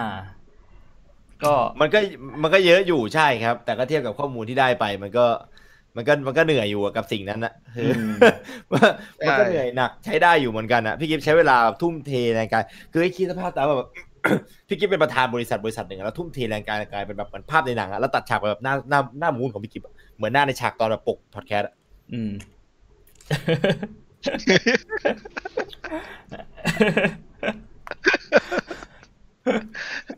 แล้วแบบหน้าแบบเป็นฉากที่ยืนพิงแล้วก็ดูไปข้างนอกแบบไอ้กำกำแพงบริษัทแล้วเลขาก็เดินเข้ามาท่านประธานคะอืมกำไรของเราทั้งหมดคือร้อยห้าสิบาทค่ะจากที่ลงทุนไปแสนหนึ่งร้อยห้าสิบบาทอย่างนั้นเหรอก็ไม่เร็วนะ เอาจริงๆนะหนึ่งปีขึ้นกับการที่ฉันต้องลงทุนไปกับ Excel และใช้หัวกะทิทั้งหมดของวงการในการทำโปรแกรมนี้ขึ้นมา ร้อยห้าสิบบาทอย่างนั้นเหรอเออจะพูดว่าท่านประธานพรุ่งนี้ปิดบริษัทไปต้องไปกินชาบูดีกว่าไม่มันมันมันหมกมุ่นถึงขั้นที่แบบว่า พี่พี่ไปพี่ไปเที่ยวไปไหนเงี้ยไปต่างจังหวัดไปจะไปกินกับเพื่อนตอนคืนอะไรเงี้ยอ่าก็คือจะต้องเปิดคอมทิ้งไว้ที่ห้องอะอืมแล้วก็ใช้ไอ้มือถือเนี่ยรีโมทคอนโทรลใส่ค่า Excel อะเข้าใจปะคือใส่รีโมทคอนโทรลใส่ค่า Excel ปุ๊บปุ๊บปุ๊บเอาเล่นกรีต่ออ่าเล่นเล่นเล่นเล่นเล่นแล้วพอแล้วพอเล่นกับเพื่อนไปหนึ่งครึ่งชั่วโมง ใส่ข้อมูลอีกอะตึ๊ดตึ๊ดตึ๊ดตึ๊ดตึ๊ดเป็นอย่างเงี้ย คือเรียกว่างานหลักยังไม่เท่าขนาดเนี้ย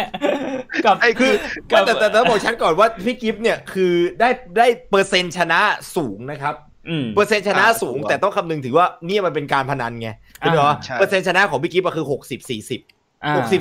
คือแม่งเยอะเลยนะสูงคือลงไปสูงมากสูงมากเอ่อการันตีชนะหนึ่งครั้ง แต่ถ้าอืมสมมติว่าแบบคือด้วยความการันตีชนะหนึ่งครั้งนั้นอะเราไม่ได้กำหนดได้ว่าหนึ่งครั้งอะ มันได้เงินเท่าไหร่ไงคือไอชนะหนึ่งครั้งที่มันบวกขึ้นมา มันมันอาจจะได้เงินมาแค่แบบว่าลงไปแค่ร้อยเดียวอะเนกอะอืมแต่ในขณะที่ครั้งที่แพ้เสียไปพันหนึ่งอะอ่าใช่ เปอร์เซ็นต์ win rate ของพี่กิฟต์สูง แต่คือแบบพอรวมๆกันแล้วกำไรที่ได้จากแบบทั้งหมดหนึ่งปีครึ่งอะ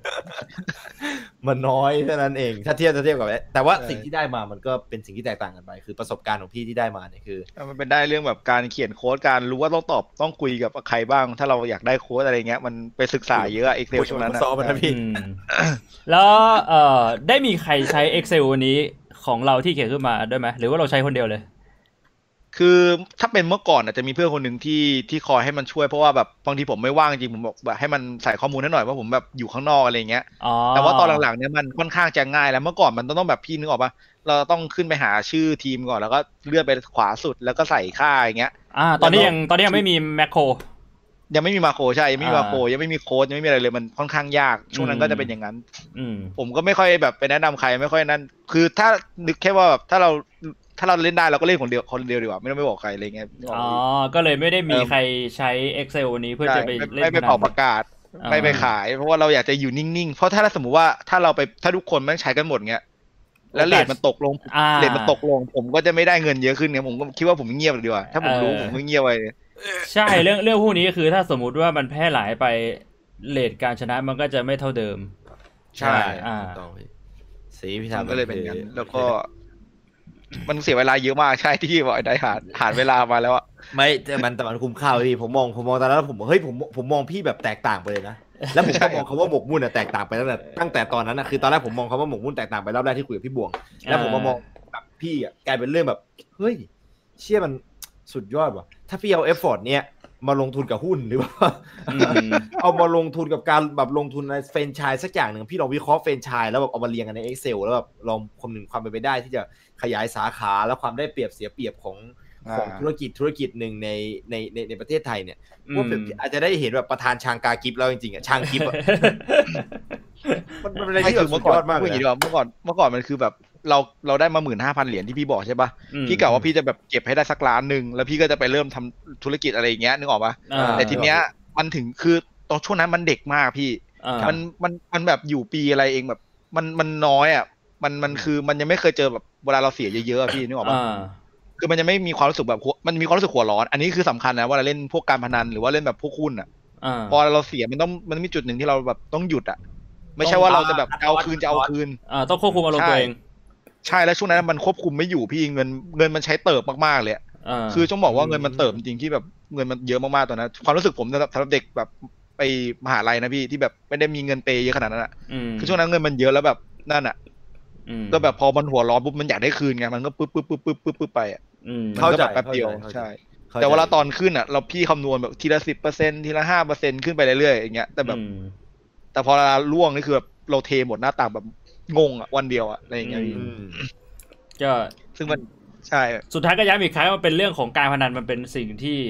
ไม่ดีอยู่แล้วแหละนะไม่มีใช่ที่ที่เขาพูดว่าไม่เคยมีใครรวยจากการพนัน เออ น่าจะใช้คำนี้ได้นะฮะเป็นวิจารณญาณนะครับความเชื่อของแต่ละคนนะอืฮะมแต่ว่าผมก็พ่อผมก็พูดคำนี้ในชีวิตประมาณสิบรอบแล้วตั้งแต่อืมผมเกิดมาผมเกินน่าจะเกินแหละพ่อผมชอบพูดคำนี้เสมอ ด้วยความสั่นกลัว อืม แล้วแล้วประสบการณ์ของอ่าอ่าถามถามกิ๊บอีกนิดแล้วกัน คือคือในในชีวิตนี้เคยมีเรื่องไหนอีกไหมที่แบบว่าหมกมุ่นพอๆกับเรื่องเนี้ยหรือว่าอันนี้คือแบบรู้สึกว่าที่สุดและที่แบบเป็นเรื่องที่เราใส่ใจกับมันโดยที่เราไม่ได้คิดด้วยซ้ำหมกมุ่นหมกมุ่นก็เรื่องแรกการล็อกนี่แหละพี่ที่แบบว่าการที่เราอยากจะได้อะไรที่มันแบบ คือที่แบบนอนทีละวันละชั่วโมงอันนั้นคือหมกมุ่นสุดผมว่าหนักสุดแล้วอะอืม คือนอนยี่สิบสี่ชั่วโมงนอนแค่ทีละชั่วโมงเงี้ยแล้วตื่นมาล่าบอสตลอดเวลามันแบบอ๋อหมกมุ่นสุดๆแล้วอะไม่ไม่ใช่ช่วงนี้ใช่ไหมไม่ใช่ช่วงนี้ไม่ใช่ช่วงนี้ดิพี่อันนั้นคือแบบไม่ใช่ช่วงนี้ตคือช่วงก่อนช่วงที่แบบช่วงนู้นเลยอะช่วงนี้แบบเมื่อก่อนนู้นอะแล้วแบบไปนั่งล่าบอสคนเดียวเพราะว่าแล้วมันจะมีแบบว่ากดวิ่งหาเรื่อยๆอะนึกออกป่ะพี่อ่าสมมติว่าเราวิ่งหาเท่าไหร่ก็หาไม่เจอทีอะ แล้วผ่านไปชั่วโมงนึงแล้วยังไม่เจออีกแล้วเชี่ยแซงว่าบอสมันตายไปแล้วนี่หว่าแล้วก็วิ่งหาอีกอะอีกชั่วโมงหนึ่งเงี้ยพี่โอ้โหวิ่งหาเรื่อยๆแล้วมันแบบหมกมุ่นมากมันอยากได้มากเลยไม่แล้วเราล่าคนเดียวเหรอไม่มีกิลด์ไม่มีปาร์ตี้ไม่มีเพื่อนไม่มีพี่ล่าคนเดียวเปิด Acoเปิด Priest อีกตัวหนึ่งเฮ้ยแต่คอยตอนเปิดตอนคตออยนช่วงเด็กผมก็เป็นนะผมรู้สึกว่าการหาปาร์ตี้ในช่วงเด็กเป็นอะไรที่ยากมากอะอ่ามันมันคุยยากลำบากไม่เหมือนสมัยนี้ไม่รู้เหมือนกันนะไม่ค่อยกล้าไปคุยกับใครด้วยแล้วก็เล่นคนเดียวตลอดแล้วเราเราใช้ตัวอะไรล่าบอส Hunter ใช้ตัว Hunter พี่ Hunter แล้วเบิ้ลเอาอ่า เบิ้ลไปเรื่อยๆยิงไปเรื่อยๆอะไรเงี้ยอืมแล้วคลาสสิกทำเงินได้เยอะไหมจากการล่าบอสก็ตอนนั้นผมเข้าไปเล่นอะ ผมได้ crown ผมได้ crown ชิ้นแรกเลยพี่โอ้ไปลงไปนั่นน่ะไอ้มัมมี่โอชื่ออะไร Siris Osiris เหรออ่า Siris ถือถือแต่ว่าผมอะดูเป็นคนที่แบบดูที่ผมเคยเนี่ยคือคือแบบ คือผมไปแจมเขาอะและไอ้คนที่มันกำลังล่ากันอยู่อะ มันดันโดนบอสตบตายพอดีอ๋อแล้วมันก็มา มันก็แบบมันก็รีบเดินมา มันก็รีบเดินมาเร็วที่สุด แต่ผมมาไปยืนหน้าเขาแล้วกดกดคลิกรัวๆ แล้วมันกดไม่ได้ทีอะแล้วก็ยืนกด แล้วมันไอ้นั่นมันก็แบบโผล่มาแล้วอะแล้วผมก็เก็บขึ้นได้พอดีแล้วผมก็กด B wing กลับบ้านเลยเด็กเรียกว่าเป็นเด็กเกรียนตั้งแต่ตอนนั้นแสดงว่าได้ขึ้นชื่อว่าไอ้เหี้ยพี่กิฟต์ตั้งแต่ตอนนั้นเลยสินะเนี่ยไม่ธรรมดาจริงแล้วก็ขายได้รู้สึกว่าขายได้ร้อย M มั้งอันนั้นน่ะโอ้ข่าวข่าวสแล้วมัยมันก่อนพลิกแข่งขัฟื้นชีวิตเลยเลยจากเล่น Hunter แบบ Hunter กากๆอะเราก็ไปขายปุ๊บอะแล้วเราก็ซื้อของเซต Hunter จนครบอะแล้วผมก็ไปไล่เริ่มไล่ล่าบอสเลย อ๋อ ก็คือพอใช่ พอมีข่าวชุดนั้นก็คือล่าบอสได้สบายเลย สบายเลย เพราะว่ามันเป็นอ่า ชุดแต่ผมจำชุดไม่ได้แล้วว่ามันต้องใส่อะไรบ้าง แล้วแล้วมีของอะไรที่แบบได้หลังจากนั้นมาอีกไหมที่ขายได้แพงผมผมจำไม่ได้แต่แบบ มันจะเป็นเชิงมันแบบไอ้ตอนนั้นคือมีดคอมแ combat อะมันมันแพงมากพี่อ่ามันอ่าหาไม่ได้ ๆ ที่ drop ก็เลยจากแบบไอ้เอาของ บอส Niflheim ใช่ไหมมีด combat ใช่ปะวะ ไม่ไม่ใช่พี่ตอนนั้นมันมันทำ quest อะไรไม่รู้มันฆ่าไอ Archangel อะพี่อ๋ออ๋อเออผมไม่รู้เหมือนกันแล้วเอาของ Archangel มาแล้วก็ไปไปแลกเป็นมีด combat อะแล้วนั้นอืมอันนั้นอะมันก็อันนั้นก็คือแพงสุดละอืมตอนนั้นใน serv นะ เพราะว่ามีคนรับซื้อเป็นหมื่นตอนนั้นจำได้อ่าแล้วพอได้มาผมก็เลยเหมือนเหมือนจบภารกิจอะผมก็ปิดเกมอ๋อแล้วก็เหมือนไม่เล่นอีกเลยอะแค่นั้นเองอ่าแล้วผมก็เลิกเล่นไปเลยแล้วแค่นั้นอะแล้วก็คือรู้สึกว่าเหนื่อยหายไปเลยเหนื่อยแล้วพอใจแล้วใช่เหมือนพอใจแล้วเอ้ยเราได้มีด combat ที่เราอยากได้แล้วว่ะแล้วผมก็เลิกเลย เออ เป็นเป็นช่วงเวลาประมาณเท่าไหร่ เดือนหนึ่งสองเดือนหรือยังไง ที่เริ่ม หมายถึงว่าเลิกเลิกไงพี่หมายถึงว่าที่แบบช่วงวลาเริ่มเล่นอะเริ่มล่าบอสอะตั้งแต่เอาได้ crown ก็ได้ได้ crown จนถึงเลิกอุ๊ยนานอย่างหลายเดือนอยู่นะแต่อ่าผมจำไม่ได้ว่ากี่เดือนอืมเพราะว่ามันก็ใช้เวลาเพราะว่าช่วงแรกมันก็ขึ้นขึ้นยากกว่าเอ้ยอันอันนั้นโชคดีจริงก็คือวันนั้นมันเป็นอารมณ์แบบว่าเฮ้ยไปทำอะไรดีวะกลางคืนไม่มีอะไรทำว่ะไปไปหา Osiris ดีกว่าแล้วเราลงล่าบอสเล่น เออล่าวอดเล่นแล้วก็ลงไปเจอถ้าสมตีมติเขาว่าไอ้ไอ้ไอ้ไอ้คนคนนั้นไม่งยังตามหาตัวพี่อยู่ถึงทุกวันนี้ไม่มันมันมันมานั่งข้างพี่เว้ยตอนที่พี่แบบพี่ไปนั่งใส่คาวอยู่ที่เมืองไงแล้วพี่ก็แบบเฮ้ยใช่เหรอพี่แล้วมันก็มานั่งข้างพี่แล้วบอกว่าเฮ้ยได้คาวมาเหรอแล้วก็บอกใช่เออเมื่อกี้ที่เมื่อกี้อะเมื่อกี้เราไปล่าโอซิสเหมือนกันเองแล้วเราเราแบบตายก่อนอะไรอย่างเงี้ยมันก็นั่งนั่งฟังความทุกข์กันอะแล้วผมก็บอกเออเออก็ดีนะไม่สนใจคือเขาไม่รู้เป็นพี่ป่ะ ไม่คือมันมีคนเดียว คือเวลาที่ได้ข่าว มันจะขึ้นในเซิร์ฟว่า ไอ้เชี่ยนี่ได้ของแล้วหรืออะไรโอ้สักอย่างยเหี้ยมันเขาเก็ตแล้วเก็ตแล้วเก็ตแล้วคือแม่งแค่เดินขึ้นมาเพื่อที่แบบนั่นนี่แบบกำกัดฟันใส่พี่เออเลยคือคือมันก็รู้มันก็รู้ว่า คือคนนี้ที่รู้ของไปใช่ไหมเหี้ยเป็นกูแบบจดจะจดจำเอาไว้ตลอดทั้งชีวิตเลยอะที่เดินมากัดฟันก็ก้อนเอามาตบไหลยินดีด้วยเนอะสำหรับเขาอะชื่อตัวละครชื่ออะไรตอนนี้ชื่อตัวละครชื่ออะไรโอ้จำไม่ได้หูนานมากจำไม่ได้เลยพี่อ๋อ คือมันลืมไปเยอะมากเพราะว่าผมก็เล่นเศษเล่นไอ้ฮันเตอร์อะไรพวกเนี้ยด้วย แต่ผมลืมไปหมดแล้วอะใช่มันนานมากไอ้เชี่ยเอ้ยประสบประสบการณ์เล่นเกมด้วยเป็นประสบการณ์หมกมุ่นแบบเบสิกสำหรับพวกเราทุกคนแต่คือสิ่งที่ทำให้ผมสังเกตเห็นนะคือแบบตอนแรกคือเริ่มเริ่มเริ่มสังเกตเป็นอย่างๆแล้วเริ่มแบบย้อนกลับมาไว้คือผมว่าชอบแบบตอนแรกไม่ได้สังเกตอะแล้วคือแบบมานั่งมองย้อนจากตอนที่แบบจุดประกายความหมกมุ่นของพี่กิฟตอนเรื่องไอ้ Excel dot ใช่ไหมแล้วก็มานั่งย้อนไปทีละเกมทีละเกมทีละเกมทีละเกมเว้ย อย่างเล่นเลยอย่างนั้นอะชิปพี่กิฟแม่งหาข้อมูลด้วยนะเว้ยพี่ แม่งเรียนรู้อะแม่งเรียนรู้แล้วแม่งแบบมันเป็นคนเชี่ยตั้งแต่ StarCraft แล้วพี่ไอ้ที่เนี่ยเป็นคนเชี่ยที่แม่งก็ต้องแบบว่า ใช้เวลาส่วนหนึ่งอะคือแบบมันเป็นแค่ไอ้เชี่ยมันเหมือนเหมือนเหมือนเหมือนเหมือนเป็นแบบ active skill ที่แบบเปิดปิดได้อะพี่นึกออกปะของพี่กิฟอะอันนี้คือคนผมว่ามันเป็นหมกมุ่น master นะเพราะว่าคนหมกมุ่นปกติอะ จะหมกมุ่นเปิดแล้วปิดไม่ได้ อ่า คือถ้าเปิดไปแล้วอะก็คือจะเปิดไปจนกว่ามันจะพึงพอใจแล้วค่อยปิดอย่างนั้นอะอ่าแต่พี่กิฟอะมันเป็นคนที่เหมือนกับ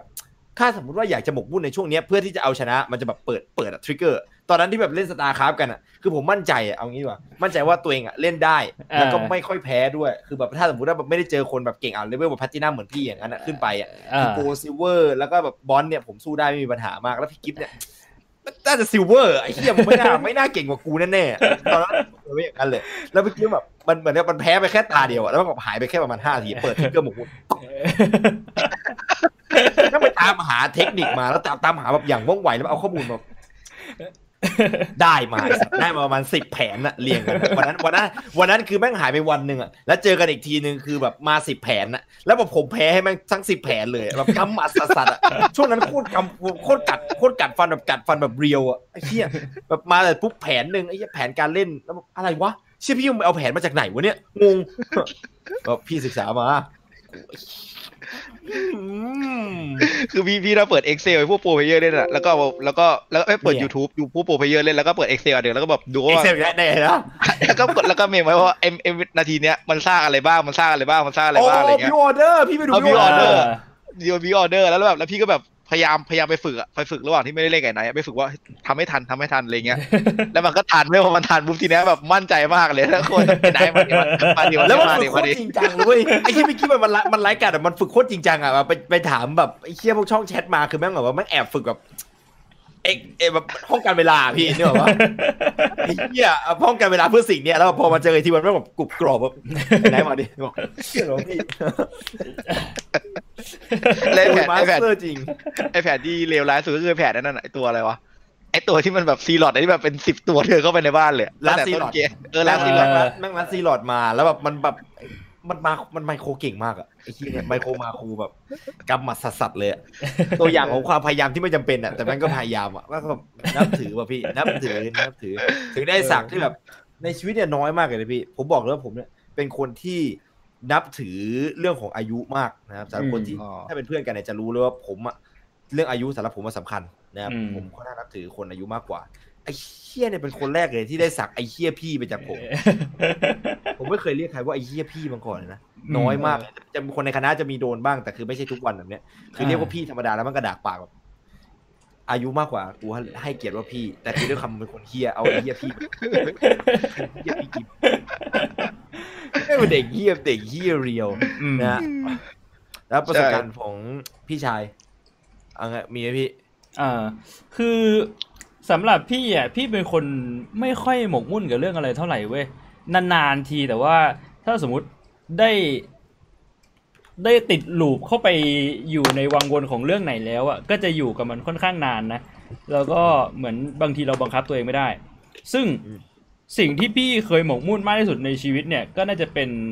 เรื่องของการทำช่อง YouTube มาแหละ อืมเออคือด้วยความที่ปกติเป็นคนแบบลอยๆ เรื่อยๆ อยู่แล้วไง ไม่ได้ซีเรียสว่าแบบเฮ้ยชีวิตเราจะต้องทำแบบนั้นแบบนี้อะไรอย่างเงี้ยขนาดแบบอืมตอนเข้าไปเรียนมหาลัยอย่างเงี้ยก็คือเข้าไปเพราะว่าพ่อบังคับไม่ได้อยากจะเข้าไปเรียนเอง แล้วพอเข้าไปก็ไม่ได้ตั้งใจเรียนก็ไปเรื่อยๆ แต่สุดท้ายพอถึงจุดหนึ่งอะมันก็นึกขึ้นได้ว่าเฮ้ยถ้าสมมุติว่าเราเรียนจบออกมาแล้ว เราเราต้องทำอะไรสักอย่างแล้วคือเราไม่สามารถอะมาแบบว่าวันๆนั่ นั่งอยู่บ้านแล้วก็เล่นเกมไปเรื่อย ๆ ได้ แต่ว่าจะอยากไปทำงาน พอถามตัวเองว่าเฮ้ยเราอยากไปทำงานแบบออฟฟิศอะไรอย่างนี้ไหมมันก็มันไม่ใช่อะมันไม่ใช่สไตล์เราอะคือพี่เป็นคนไม่ค่อยชอบดราม่าการเมืองในไม่ว่าจะเป็นในออฟฟิศหรือว่าในครอบครัวหรือในอะไรก็ตามอะพี่ไม่ชอบเลย ก็เลยคิดว่า ถ้าสมมุติว่าเราทำอะไรของเราเองได้อะน่าจะเป็นเรื่องดีบวกกับ เราชอบเล่นเกมไง ตอนนั้นเราชอบเล่นเกมแล้วก็ดู YouTube นะ ดู YouTube ไปเรื่อย ชอบดูพวกยูทูบเบอร์ของต่างประเทศที่เขาไลฟ์เกม stream เกมแบบที่เราทำกันอยู่ทุกวันเนี่ยแหละ ซึ่งครับพี่หลักๆตอนนั้นน่ะที่พี่ติดมากๆเลยก็คือช่อง c n a n n e r ตอนนี้ถ้าไป search ดูก็ยัง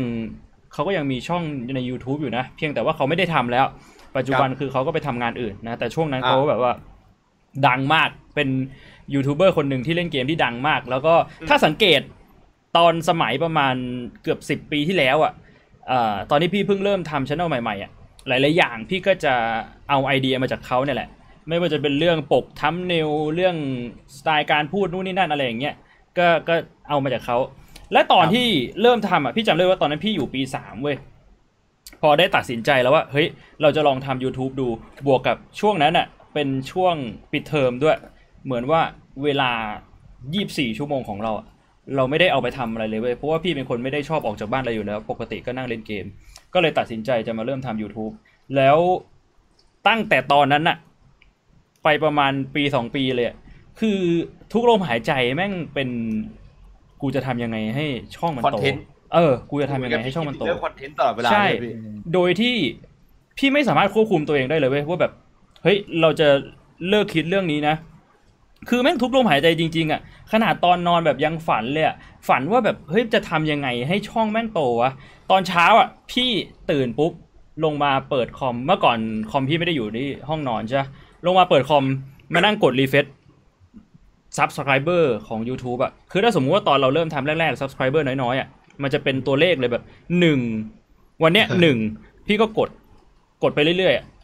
แล้วพรุ่งนี้แม่งมากดรีเฟซอีกทีสองเฮ้ยมีคนกดซับเพิ่มแม่งค่อยๆเพิ่มขึ้นทุกวันอะแล้วพี่ก็ทำ Excel เลยเว้ยแต่แต่แต่พี่ไม่ได้ทำ Excel แบบจริงจังพี่ทำ Excel เป็นแนวคือเวลาพี่ใช้ Excel พี่จะใช้เป็นแนวแนวๆเก็บข้อมูลมากกว่า ก็คือพี่ทำเลยอ๋อวันที่หนึ่งมี subscriber เท่านี้ มียอดวิวเท่านี้ วันที่สองมี subscriber เท่านี้มียอดวิวเท่านี้แล้วก็อ่า sub- subscriber เพิ่มขึ้นเท่าไหร่ หรือลดลงเท่าไหร่ยอดวิวเพิ่มขึ้นเท่าไหร่หรือลดลงเท่าไหร่อะไรอย่างเงี้ยเพื่อที่จะดูว่าการเติบโตเนี่ยมันเติบโตไปในทางที่ดีหรือทางที่แย่อะไรอย่างเงี้ยแล้วก็ดูว่าเราลงคลิปวันไหน เราลงคลิปช่วงเวลาไหน พยายามเข้าไปศึกษาหลังบ้านของ YouTube อะว่าใน YouTube เนี่ยมันมีข้อมูลอะไรให้เราบ้าง แล้วข้อมูลแต่ละอันน่ะมันบอกอะไรเราบ้าง แล้วเราสามารถใช้ข้อมูลตรงนั้นเนี่ยมาปรับปรุง ทิศทางในการเติบโตของช anel ยังไงอะไรเงี้ย คือพยายามพยายามทำทุกอย่าง พยายามดูว่าไมค์ตัวไหนเนี่ยที่มันมีประสิทธิภาพในเลนราคา 100 ในเลนราคา 500 ในเลนราคาพันหนึ่งอะไรเงี้ย แล้วก็ดูว่าเฮ้ยเรามีเงินเท่าไหร่ คือคือเรียกว่ามันแบบมันจริงจังที่จะทำโดยที่ พี่ไม่ได้คิดว่าต้องดังแล้วต้องทำเงินได้เยอะ แต่คิดแค่ว่า ตัวเลข subscriber อะมันจะเป็นตัวบ่งบอกว่า เราเป็นคนที่ประสบความสำเร็จไหมแค่นั้นเองอะไม่ได้สนใจเรื่องเงิน พี่กิฟหยุดขำก่อนเลยพี่พยายามจะตั้งใจฟังพี่บอกไปดินี่คือตัวอย่างที่ดีนะพี่นี่คือตัวอย่างของการหมกมุ่นที่ได้งานนะพี่ไม่ใช่ตัวอย่างของการหมกมุ่นเนี่ยไม่ได้เฮียคือแกพยายามจะพูดเหมือนกับเป็นการคือตะเกียบสอนให้พี่เราก็ได้รู้ว่าเฮ้ยพี่ก็เล่าไปแล้วแบบตาก็เหลือบมองหน้ากิฟไปนะแล้วก็พยายามแบบกูจะหยุดดีไหมหรือกูจะเล่าต่อกูจะให้มันขำก่อนดีไหมคุณต้องคือยังไง คือผมคือผมก็ตั้งใจพี่บางพี่ผมเลยเพราะว่าผมว่าเออว่ะไอ้เหี้ยทำไมกูถึงไม่เป็นแบบนี้วะในเรื่องความหมกมุ่นอะนี่คือ story ของแบบหมกความหมกมุ่นของพี่ชายสองคนแล้วคือแบบผมก็อยากแบบเออมันนึกถึงเรื่องความ story การหมกมุ่นของตัวเองแล้วเฮ้ยทำแบบอันนี้ก็ได้นะพี่พี่พี่กิฟต์นี่ก็หมกมุ่นแล้วก็ได้ความสามารถนะพี่หมวงนี่หมกมุ่นแล้วได้ดีนะมันก็ขำไม่หยุดเลยสัตว์ไม่มันอารมณ์เดียวกันเหมือนแบบอาจารย์เรียกให้ตอบทีละคนอะแล้วแบบเราก็ลุกขึ้นมาแบบสวัสดีครับผมมาตอบเราตอบเราตอบไหมแล้วพอพอพี่บอกขึ้นไปปุ๊บพี่บอกก็พูดอะไรไม่รู้เรื่องแล้วก็แบบ แล้วก็เฮีย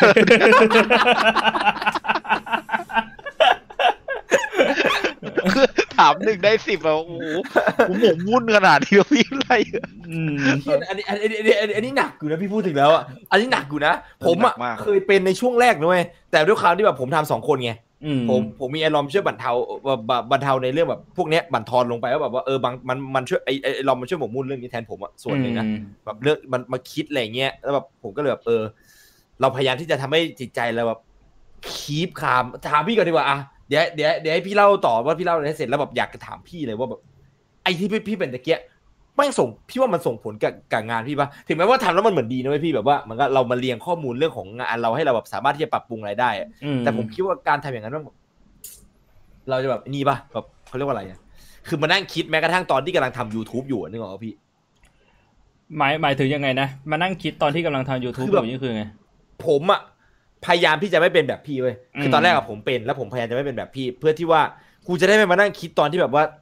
คุยกับคนดูอยู่หรือทำอะไรอย่างนั้น หรือแบบทำคลิปทั่วไปแล้วแบบนึกออกใช่ไหมพี่อ่าแสดงว่าเราคิดว่าการที่เราหมกมุ่นกับอะไรสักอย่างมันไม่ใช่เรื่องดีไงแสดงว่าเรายังมีมันความคิดแบบนั้นอยู่อืมส่วนหนึ่งแล้วก็อีกส่วนหนึ่งอาจจะเป็นเพราะว่า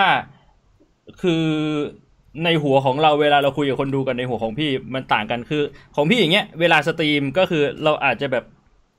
มีสวิตช์ปิดเปิดได้ว่าเฮ้ยเราเราพักเรื่องนี้ไปก่อนนะแล้วเราอ่าโฟกัสกับเรื่องของการเล่นเกมก่อน แต่พออยู่ว่างๆปุ๊บมันไม่มีอะไรคิดมันก็จะคิดเรื่องในหัวมัน YouTube ก็จะแล้วคิดอ่าเรื่องนี้ขึ้นมาแต่ถ้าของเราเราควบคุมไม่ได้ตรงนี้มันก็อาจจะลำบากหน่อย มันก็เป็นเรื่องของ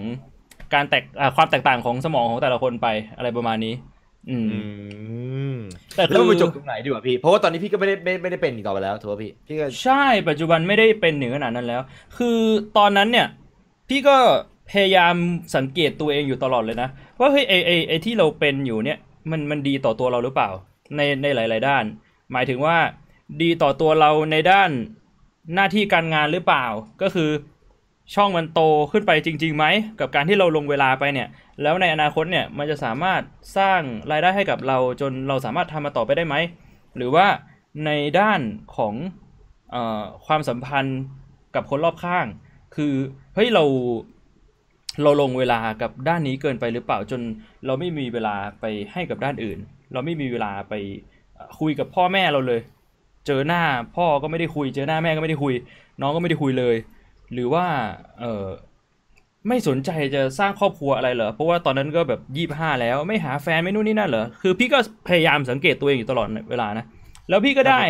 คำตอบณตอนนั้นนะพี่ได้คำตอบว่า ก็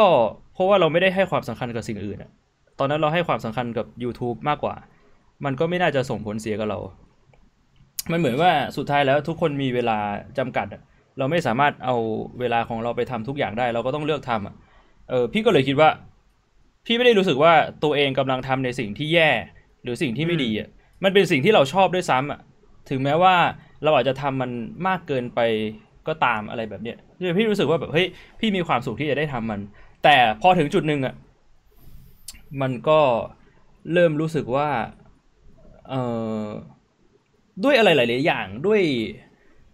สภาพแวดล้อมสังคมของเราอะอย่างเช่นญาติญาติๆพี่เนี่ย เป็นครอบครัวคนจีนใช่ไหมเขาจะตัดสินคนโดยพื้นฐานนะนะจากรายได้ครับพี่เวลาแบบว่าไปเจอกันที่งานเลี้ยงงานสังสรรค์อะไรก็ตามเนี่ยญาติๆเขาก็จะถามละเรียนจบหรือยังหรือว่า จบมาแล้วทำงานได้เงินเดือนเดือนละเท่าไหร่ ซึ่งตอนแรกๆเนี่ยการทำยูทูบเบอร์พี่ว่าทุกๆคนนะน่าจะผ่านมาหมด มันได้เงินไม่เยอะหรอก ถ้าสมมุติว่าเรายังไม่มีชื่อเสียงอะ อันนี้ต้องเป็นใช่พี่มันเป็นความจริงที่ต้องยอมรับในธุรกิจนี้คือตอนแรก มันไม่เหมือนกับเราไปทำงานประจำก็คือเริ่มมาได้แบบหมื่นห้าสองหมื่นเลยอะไรก็ว่าไป แล้วเงินเดือนค่อยๆขึ้น แต่ของยูทูบเบอร์เนี่ยคือเริ่มจากศูนย์แล้วมันก็ค่อยๆขึ้นไปตามชื่อเสียงของเรา ถูกต้องพี่เขาถามพี่พี่ก็บอกว่า อ๋อ ตอนนี้ก็ได้เงินเดือนละประมาณพันห้าเขาก็หัวเราะ แล้วเขาก็เดินไปเลย เขาไม่คุยต่ออมคือมันก็เลยบางครั้งมันก็เลยทำให้เรารู้สึกว่าแบบ เฮ้ย หรือว่าไอไอสิ่งที่เราทำอยู่เนี่ย คือต่อให้เราไม่ได้รู้สึกว่ามันเป็นเรื่องแย่นะ แต่คนรอบตัวเรามันมองว่าแบบ เฮ้ย เรื่องพวกนี้มันไม่เวิร์กหรอก มันเป็นเรื่องแย่ มันก็เลยเหมือนส่วนหนึ่งมันเปลี่ยนความคิดเราไปไงแล้วก็อีกเรื่องหนึ่งคือ พอเรา พอเรามีจิตใจจดจ่ออยู่กับอะไรมากเกินไปอะ อะไรนิดๆหน่อยๆที่มันเกิดขึ้นกับเรื่องนั้นที่มันเปลี่ยนแปลงอะ มันก็จะส่งผลกระทบกับจิตใจเราแล้วสมมุติแบบเรามานั่งดูทุกวันว่า เฮ้ย subscriber เรามันขึ้น เยอะขึ้นน้อยอะไรยังไงอะพอมันเริ่มหยุดเติบโตอะ เราก็จะเริ่มรู้สึกแย่แล้วอะไรประมาณเนี้ยเออเข้าใจพี่พี่ก็เลยรู้สึกว่าอาจจะต้องลดลงมาสักหน่อย ลดไอ้เคียนี่เดี๋ยวพี่เราพี่อะไรของพี่เลยสิ่งที่พี่เป็นมันพี่เราเราลดชีวิตของพี่กิฟต์ไปสักห้าปีพี่เราจะแก่ตายกันที่แปดสิบแต่พี่กิฟต์น่าควรจะแก่ตายที่เจ็ดสิบนะพี่ผมที่มันคือมันอยู่ๆมันก็แบบมันก็มีจุดขำแล้วมันก็ขึ้นมาแล้วมันก็มาทำยังไงดีวะผมไม่เข้าใจว่ามันขำเฮียอะไรกับเรื่องกับเรื่องที่ผมเล่าอะแต่แต่นี่คนก็จะได้โฟกัส กับสิ่งที่เอ้ยมันเป็นประสบการณ์ชีวิตเพราะว่าจริงๆแล้วยูทูบเบอร์ที่กำลังโตในไทยอะมีเยอะแล้วผมว่าคนที่เป็นแบบพี่บวงอะมีเยอะเว้ยแต่ว่าคนที่หาทางออกไม่ได้มันมีเยอะกว่าคนที่เป็นไงคือคนที่เป็นคนที่เป็นโรคเนี่ยคนเป็นโรคมะเร็งมีเยอะแต่ไม่ใช่ว่าทุกคนจะมีความสามารถในการที่จะมีสิทธิ์ในการไปรักษา แล้วพี่บวงเป็นหนึ่งคนที่รักษารอดออกมาได้อะไรอย่างนั้นนะแล้ว มันก็ขับไม่เชี่ยไม่หันมามองหน้ากูกูต่อยตาแตกก็ดีไม่ได้เบรดนี่เดี๋ยวน่าไปจัดออฟไลน์ไม่น่าไปจัดออนไลน์เลยพี่เราเราน่าจัดออฟไลน์อะพี่แล้วผมจะต่อยหน้ามันออฟไลน์เลยเบรดเนี่ยมันเป็นเด็กเปรตแบบเปรตจริงๆอะพี่พยายามเลยพี่พยายามที่จะแบบไม่ไม่นั่นอะเนอะมัน พยายามอะไรกูไม่กูไม่เห็นมึงพยายามเยี่ยสักอย่างนั่งอมยิ้มกัดแก้มตุ๋ยไอ้สัตว์หน้าตบปากฟันแม่งหลุดมาซี่เฮ้ยแต่พอนั่งนึกว่าเออถ้าเกิดเป็นเราแบบครอบที่บ้านมาถามว่าได้ได้เงินเดือนจาก YouTube เท่าไหร่อย่างเงี้ยแล้วเราก็ตอบพันห้าอย่างเงี้ยอืมมันก็แบบ ผมก็รู้สึกแบบนั่นเหมือนกันนะพี่ อืมนั่นเป็นสาเหตุที่ผมไม่พูดเลยแต่ว่าก็มันก็ต่างกันนะของของของของพี่บ่วงทำตอนที่เรียนจบไปแล้วพี่ใช่ป่ะพี่พี่ทำตอนเรียนจบไปไม่ปะพี่พี่พี่เริ่มทำตอนใกล้จะเรียนจบ อ๋ออ่าตอนนั้นก็คือทำทำในช่วงเรียนไปด้วย อืม ของผมคือมันยังอยู่ในช่วงเรียนอยู่เลยไงพี่อืมพ่อผมเลยไม่ได้ถามว่าทำอะไรคือพ่อผมเขาแค่อยากให้ตั้งใจเรียนอยู่อย่างเดียวเลยแต่เราเริ่มทำไปตั้งแต่ตอนเรียนแล้วอะอืมก็เลยแบบ เออแก้ไขปัญหาตรงนั้นไปได้ คือถ้าถามมาก็ผมว่าเจือนทุกคนอะคือมันแต่ปัจจัยก็คือแบบอื มมันจะมีคำคำหนึ่งที่พี่ไม่ชอบมากๆเลย เวลาแบบว่าผู้ใหญ่เขามาให้คำแนะนำเรา แล้วเขาไอ้เฮียกิฟใช่ไหมพี่ผมก็ไม่ชอบเหมือนกันครับไอ้เหี้ยไอ้เฮียกิฟนี่เป็นคำที่ผมไม่ชอบมากฟังทีไรกูกำหมัดตลอดเลยสัสไม่ใช่คือคือเวลาเขาพยายามที่จะเอ่อยัดเยียดความคิดเห็นของเขามาให้เราแล้วเราไม่ฟังอะเขาจะพูดเขาว่าอะไรรู้ปะต้องฟังเขาเพราะว่าเขาอะ เป็นผู้ใหญ่แล้วเขาผ่านน้ำร้อนมาก่อนาอาบน้ำร้อนมาก่อนใช่โอ้โหคือพี่อยากจะบอกว่าน้ำร้อนที่มึงอาบอะมันอาจจะไม่ได้ร้อนเท่ากับที่กูอาบอยู่ตอนนี้ มันคนละองศากันคือมันมันเทียบกันไม่ได้กับสิ่งที่เขาผ่านมากับสิ่งที่เรากำลังเจอ เออโหเยแปซี่ของจใช่ริงวันนี้คือคือมันไม่ใช่ว่าพี่จะไม่ฟังความคิดเห็นของเขานะแต่พี่ฟังแล้วพี่รู้สึกว่าแบบความคิดเห็นของเขามันไม่ได้ใช้ได้ในสถานการณ์ที่เราเจออะแต่เขาไม่ได้สนใจไงเขาคิดว่าเขาคิดถูก ก็เลยแบบบางทีมันก็ทำให้ เออมันมันรู้สึกแย่ ทางทางที่แบบเราไม่จำเป็นต้องมาเจอ เราไม่จำเป็นต้องมาเจอสถานการณ์นี้ก็ได้อะสถานการณ์ที่คนอื่นมาดูถูกความคิดเราหรือความเชื่อเราว่าแบบเฮ้ยถ้าเราทำอะ แล้วเราจะสำเร็จอะไรอย่างเงี้ย อืมเฮียไม่คือแบบครับ ถ้าเป็นคำคมในอีพีทุกต้องบอกก่อนนะพี่กิ๊ฟไม่รู้รู้รู้หรือเปล่าแต่พี่บ่วงเนี่ยจะมีคำคมให้เราทุกครั้งในทุกอ๋อใช่เหรอเออคำคม a day คำคม a day by บิ๊กบ่วงสตูดิโอเลย คือแบบว่าทุกครั้งที่มีพอดแคสต์จะต้องมีคำคม ปกติเนี่ยรู้สึกมันเฉียบมากเลย มันเฉียบซึ่งตะกี้มันก็เฉียบเว้ยแต่พอหันไปมองหน้าพี่กิ๊ฟแล้วเนื้อพี่ คือกูกลายเป็นว่ามันนึกถึงอย่างอื่นอะคือตอนตะกี้ที่พี่ผมพูดกันว่าอะไรนะเอ่อน้ำร้อนที่มึงอาบอะอาจจะไม่ร้อนเท่ากับที่กูอาบมาก็ได้ แล้วผมหันไปมองหน้าพี่กิ๊ฟแล้วพี่กิ๊ฟแบบว่ากูอาบน้ำเย็นมาเมื่อเปล่าวะตะกี้แต่กิ๊ฟอาบน้ำเย็นมาเย็นเจี๊ยบเลย เจี๊ยบจี๊ดเจี๊ยบจี๊ดให้โจ้งเลยตะเกียไอ้เปรตนี่แม่งอยากจะบอกว่าเราพยายามจะเอาพี่กิฟต์เนี่ยมาให้มาให้ทุกคนรู้จักหลายครั้งนะคือ ไม่ใช่ว่าเราไม่อยากมีแบบแขกรับเชิญนะ แต่อย่างที่บอกไปว่า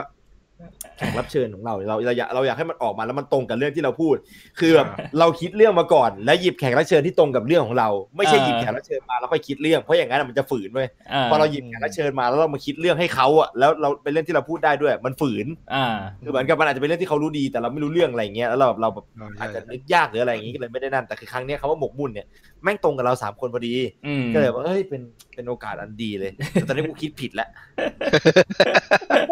ที่น้ำแข็งน้ำแข็งสีถังใหญ่จริงกูเห็นหน้ามันแล้วกูกำหมัดสัตว์เลยเย็นเทียบเลยเปรต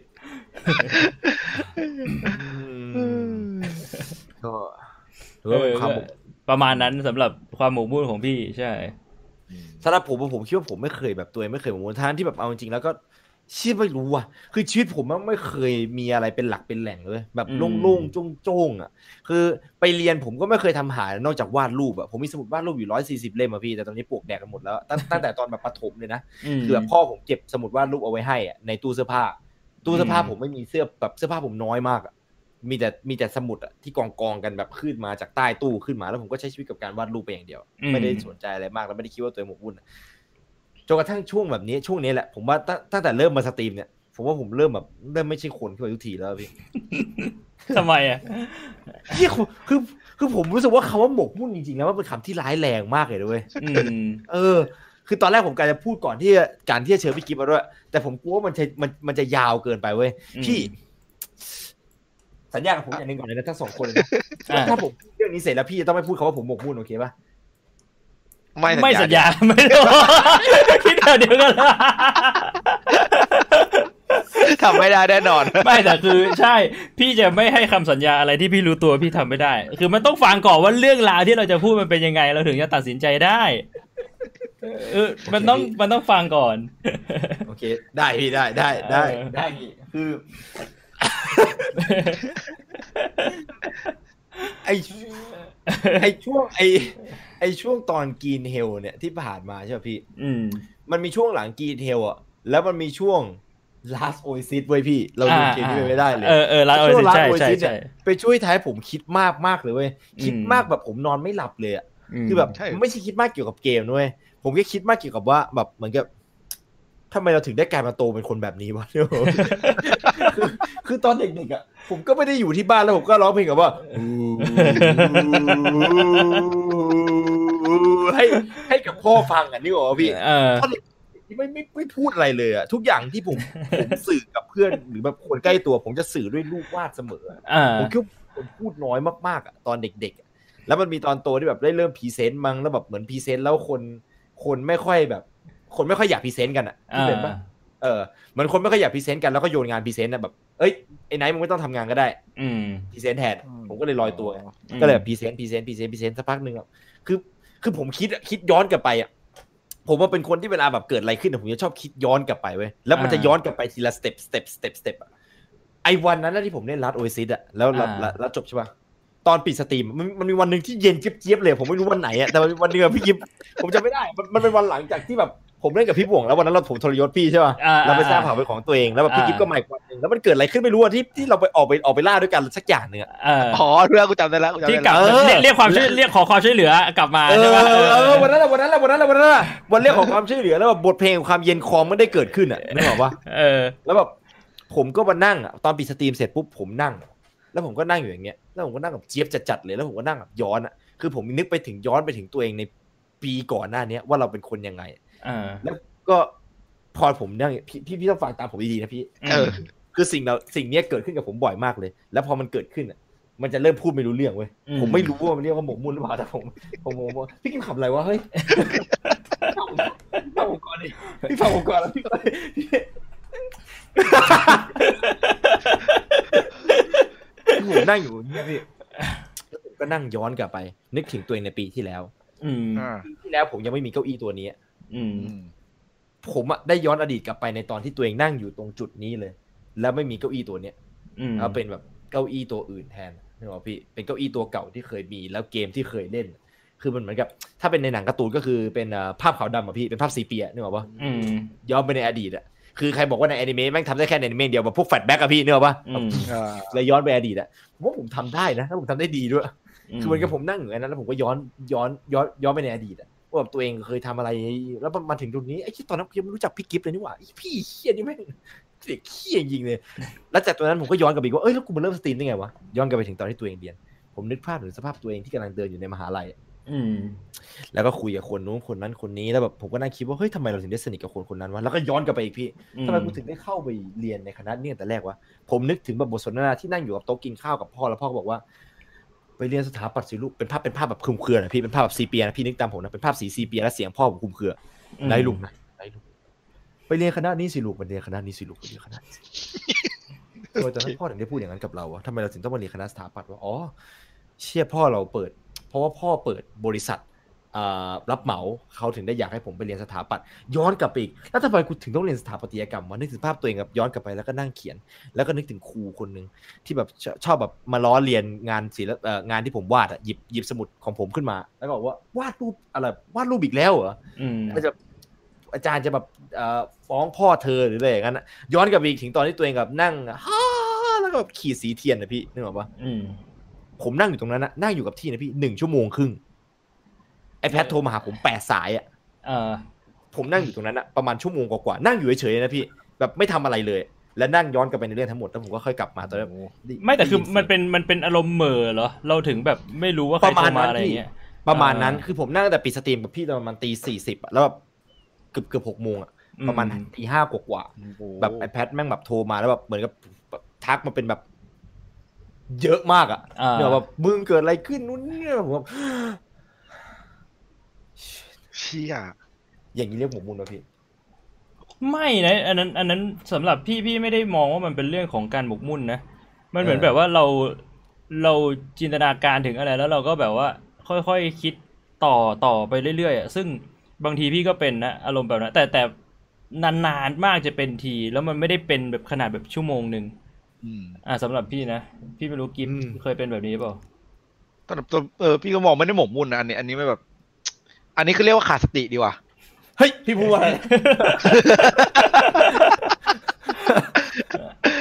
มันเหมือนมันเป็นอารมเหมือณ์นเหม่ออะประมาณนั้นน่ะเออละเมอเมอจนขาดสติอะอันเนี้ยเออพี่อืมมองเป็นอย่างนี้มากกว่าสิ่งที่มาหลังจากนั้นเว้ยพี่ปัญหาคือสิ่งที่มันมาหลังจากนั้น สิ่งที่เออมันมาหลังจากนั้นคือเราพยายามจะหาความหมายว่าตัวเราเป็นอะไร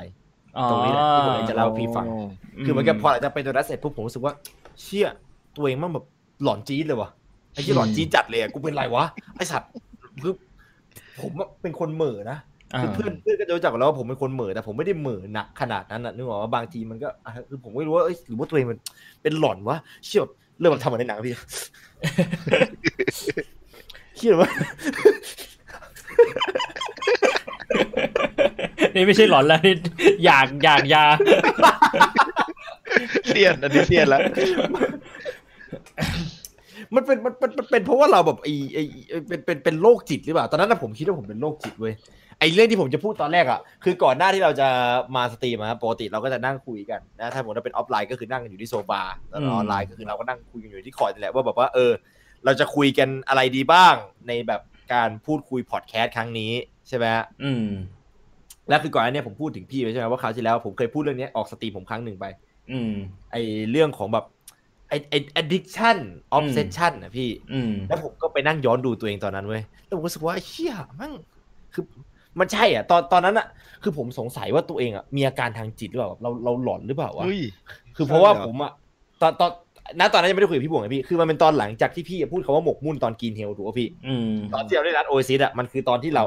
เราเราเล่นรัดโอซิสหลังจากที่เราเล่นกินเฮลใช่แล้วเป็นพี่อะพูดคำว่าหมกมุ่น แล้วผมมาเทคคำว่าหมกมุ่นครั้งนั้นอะ จริงจังสัสๆเลยอะแบบอืมเฮ้ยเชี่ยหรือว่าแบบหมกมุ่นแม่งแบบกูหมกมุ่นเหรอวะเชี่ยหมกมุ่นมันมันคือคือคืออะไรวะคือแบบเฮ้ยหรือว่าเราคิดมากวะเฮ้ยเราเป็นบ้า เชี่ยหรือว่ากูเป็นบ้าวะกูหลอนปะวะเนี่ยไอ้เชี่ยหรือกูเป็นการทางจิตเฮ้ยจะว่าไปแล้วเนี่ยยาดมของกูก็สวยดีเหมือนกันนะกูว่าแล้วไอ้อย่างนั้นนะพี่เนี่ยเนี่ยว่ามันเริ่มหลอนอะแล้วผมก็แบบเริ่มเริ่มเริ่มแบบให้ไปหาข้อมูลแบบไปนั่งดู YouTube แล้วก็แบบไปไปแบบดูแบบพวกแบบไลบรารีออนไลน์อะพี่แล้วก็ไปอ่านหนังสือออนไลน์ว่าแบบว่าเออเกี่ยวกับเรื่องของอาการพวกเนี้ย อืมมานั่งดูเว้ยพี่ผมผมผมใช้เวลากับเรื่องนี้ไปประมาณสองวัน ประมาณสองวัน เรื่องของไอ้ addiction กับ obsession อะแล้วผมก็ได้แบบบทสรุปมายังแบบคลุมเครือ มันไม่ใช่คลุมเครือ สุดท้ายแล้วผมก็มานั่ง คือเอางี้ดีกว่า คำตอบที่ผมได้จากการนั่งหาพวกเนี้ยมันน่าพึงพอใจเว้ยอืมแต่ผมก็มานั่งย้อนคิดอีกทีหนึ่งว่า คือคือผมมานั่งคิดมานั่งแบบเปิดดูใช่ป่ะสารบัญของคำว่า addiction กับคำว่า obsession อืมเอางี้ดีกว่าพี่คำว่า obsession อะมันต้องมี object ให้เรา obsess ก่อน อืมการที่เราจะติดอะไรได้สักอย่างหนึ่งเราจะหมกมุ่นเนี่ยเราต้องมีสิ่งให้หมกมุ่นคนเราไม่สามารถจะหมกมุ่นโดยที่ไม่มีอะไรให้หมกมุ่นได้ อืมเพราะเอ่อคำตอบนั้นอะ เป็นคำเป็นเป็นเอ่อคำตอบที่ผมตอบตัวเองให้กับเรื่องตะเกียที่ผมถามพี่อะว่าแบบอย่างเงี้ยเรื่องหมกมุ่นหรือเปล่าผมก็ถามอืมตัวเองตอนนั้นเหมือนกัน แล้วไอ้คำตอบจากไอ้บทสรุปเนี่ยทำให้ผมคิดว่าเอ้ยเชี่ยกูไม่ได้หมกมุ่นนี่หว่าอืมเพราะว่าเราแค่คิดย้อนกลับไปถึงเรื่องอดีตเฉยๆมันไม่มีใช่อ็อบเจกต์มันไม่มีอ็อบเจกต์ให้เราแบบติดอะอืนึกมออกปะแล้วผมก็รีเสิร์ชไปเรื่อยมนุษย์ทุกคนเนี่ย เคยเป็นอาการหมกมุ่นแปดถึงสิบห้าเปอร์เซ็นของชีวิต ผมรู้สึกดีอะพี่ ถ้ากับว่าทุกคนในช่องแชทตอนนี้เนี่ย ต้องมีอาการหมกมุ่น ต้องมีในช่วอาการหมกมุ่น ถ้าสมมติว่าเรามีชีวิตอยู่ร้อยปีอะมันจะมีช่วงแปดปีที่เราหมกมุ่นในชีวิต อ่า ไม่ได้นับเป็นชั่วโมงเป๊ะๆแต่เขาใช้คำว่าแปดถึงสิบห้าเปอร์เซ็นของชีวิตเฉลี่ยซึ่งโดส่วนใหญ่จะอยู่ที่อาการเอ่อหลังอายุสิบแปดขึ้นไป คือช่วงผ่านไฮสคูลขึ้นมาอืมเพราะว่าช่วงนั้นจะเป็นช่วงที่เราได้เริ่มใช้สมองกับการที่จะต้องใช้ชีวิตอยู่คนเดียว แล้วเราจะเริ่มหมกมุ่นกับอะไรสักอย่างหนึ่ง something ที่ควรจะเป็นของของเรา อะก็คือมันก็พอๆกับช่วงที่พี่เริ่มทำ YouTube หรือช่วงที่ใช่คลิปเริ่มทำ Excel อะ ถูกต้องประมาณพี่นั้นเออ แสดงว่าว่ายี่สี่ชั่วโมงน่ะเราหมกมุ่นอยู่ประมาณสองชั่วโมงเลยไหมนี่พี่ไม่หมกมุ่นใช้เวลาแค่แป๊บเดียวในการคิดเรื่องเมื่อกี้ใช่ไหมพี่ใช่ไอ้แปดถึงพี่สิบเปอร์เซ็นในต์ขณะที่พี่ฟังผมไปด้วยอะแล้วพี่ก็คิดเรื่องนั้นนี่ผมเป็นแบบพี่เลยแต่ตอนที่ผมกำลังคิดเรื่องนี้อยู่อะแล้วผมก็แล้วผมหลังจากที่ผมอ่านมาทั้งหมดใช่ไหมพี่อืมผมก็คิดว่าเฮ้ยตัวเองไม่ได้หมกมุ่นอืม แต่ผมก็มาคิดย้อนอีกทีว่า แต่กูใช้เวลาสองวันไปกับการหาข้อมูลเมื่อกี้นะสองสองวันเต็มๆเลยนะในการแบบไม่กินข้าวอะนึกออพี่ไอ้วันหลังวันนั้นโอซิสได้ปกติผมจะกินข้าวสองมื้อ คือผมอะทำไอ้นี่เหมือนพี่ ผมทำไอ้อะไรนะพี่เขาเรียกว่าอะไรไอ้ไอ้ไอ้ไดเอทที่เป็นแปดชั่วโมงอะอ่าคือ เขาเรียกว่าอะไรนะ in intermittent fasting IF อ่าอ่าใช่ intermittent fasting อะไรสักอย่างนั่นนะพี่เออไอ้แปดชั่วโมงอะคือผมตื่นมาเสร็จปุ๊บผมกินข้าวแล้วแบบนับไปแบบนั่นอะกินข้าวได้ได้แค่แบบ length แปดชั่วโมงเนี่ยจะเริ่มเริ่มกินข้าวมื้อแรกไปอ่านั่นแหละผมทำอย่างนั้น วันนั้นนะผมกินข้าวแค่มื้อเดียวแล้วผมกินเป็นแค่แบบแท่งแบบ cereal bar พี่อืมแล้วแบบผมก็นั่งแบบในขณะนั้นผมนั่งแบบนั่งแล้วผมก็นั่งคิดคิดคิดคิดคิดแบบ แล้วก็เกาไปด้วยกูกูหมกมุ่นเหรอวะเชี่ยเฮ้ย แต่ดูจาก definition ของเขาว่าหมกมุ่นแล้วกูไม่ได้หมกมุ่นด้วยว่ะสุดท้ายแบบนั่งอ่านอะกูไม่ได้หมกมุ่นอืมมึงมึงทำอะไรอยู่ตั้งสองวันวะกูเรียกไม่ตอบเลยสองวันเลย มึงหมกมุ่นสองสองวันเลยนี่ฉันใช้เวลาสองวันไปกับสิ่งสิ่งนี้เนี่ยคือผมได้บทวิจัยวิจัยหนึ่งอะที่ที่แบบรู้สึกพึงพอใจแบบ เอาไปทำทีสิทธ์ได้อะพี่อืมเดี๋ยวสรุปของผมพูดหรือเปล่าพี่ ไม่แต่จะบอกไอ้วันที่เราสิที่เองนั่นน่ะที่แบบเหม่อใช่ไหมไอ้วันนั้นน่ะพอพี่เลิกเล่นเกมจบพี่ก็พี่มาพี่บอกพี่ผมผมว่าเราสิผมผมพอแล้วพี่ผมไม่ไหวแล้วผมเลิกเล่นแล้วพี่ก็บอกว่าเออทำไมเราคิดเหมือนพี่ตลอดเวลาเลยวะเออคิดเหมือนกันคล้ายกันอะตัดไปภาพไปได้ไอ้นักกระนั่งแบบสภาพกูกับพี่บอกก็แบบเยอะไม่ไหวแล้วเยี่ยกูไม่อยากเล่นแล้วเกมเนี้ยคือวันนั้นน่ะ พี่จำได้เลยว่า มันเหมือนว่า ไม่ใช่วันนั้นดิ หลังจากวันนั้นน่ะที่เราพยายามรวมตัวไปตีอะไอเรือไอเรือยึดแมปอะแล้วเราไปสองสามแมปอะแล้วมันเป็นเรือที่ไม่มีใครมากันเลยอะแม่งเลยเหมือนว่าเราเสียเวลาสองสามชั่วโมงไปกับการที่แบบเฮ้ยไปตรงนี้ไปตรงนี้แล้วก็ค่อยๆไป พอไปถึงแบบเอ้ยไม่มีใครเลยว่ะเอ้ยไปตรงนี้ไปตรงนี้มันค่อยๆไป ไปถึงแบบไม่มีใครเลยว่ะแม่งแบบไอ้ที่แม่งไม่ได้มีอะไรทำแบบคืบหน้าเลยอะมันเลยทำให้รู้สึกแบบกูเลิกเล่นดีกว่านนั้นแล้วระหว่างระหว่างเดินทางอะอืม เรือผมก็โอ้โหสองชั่วโมง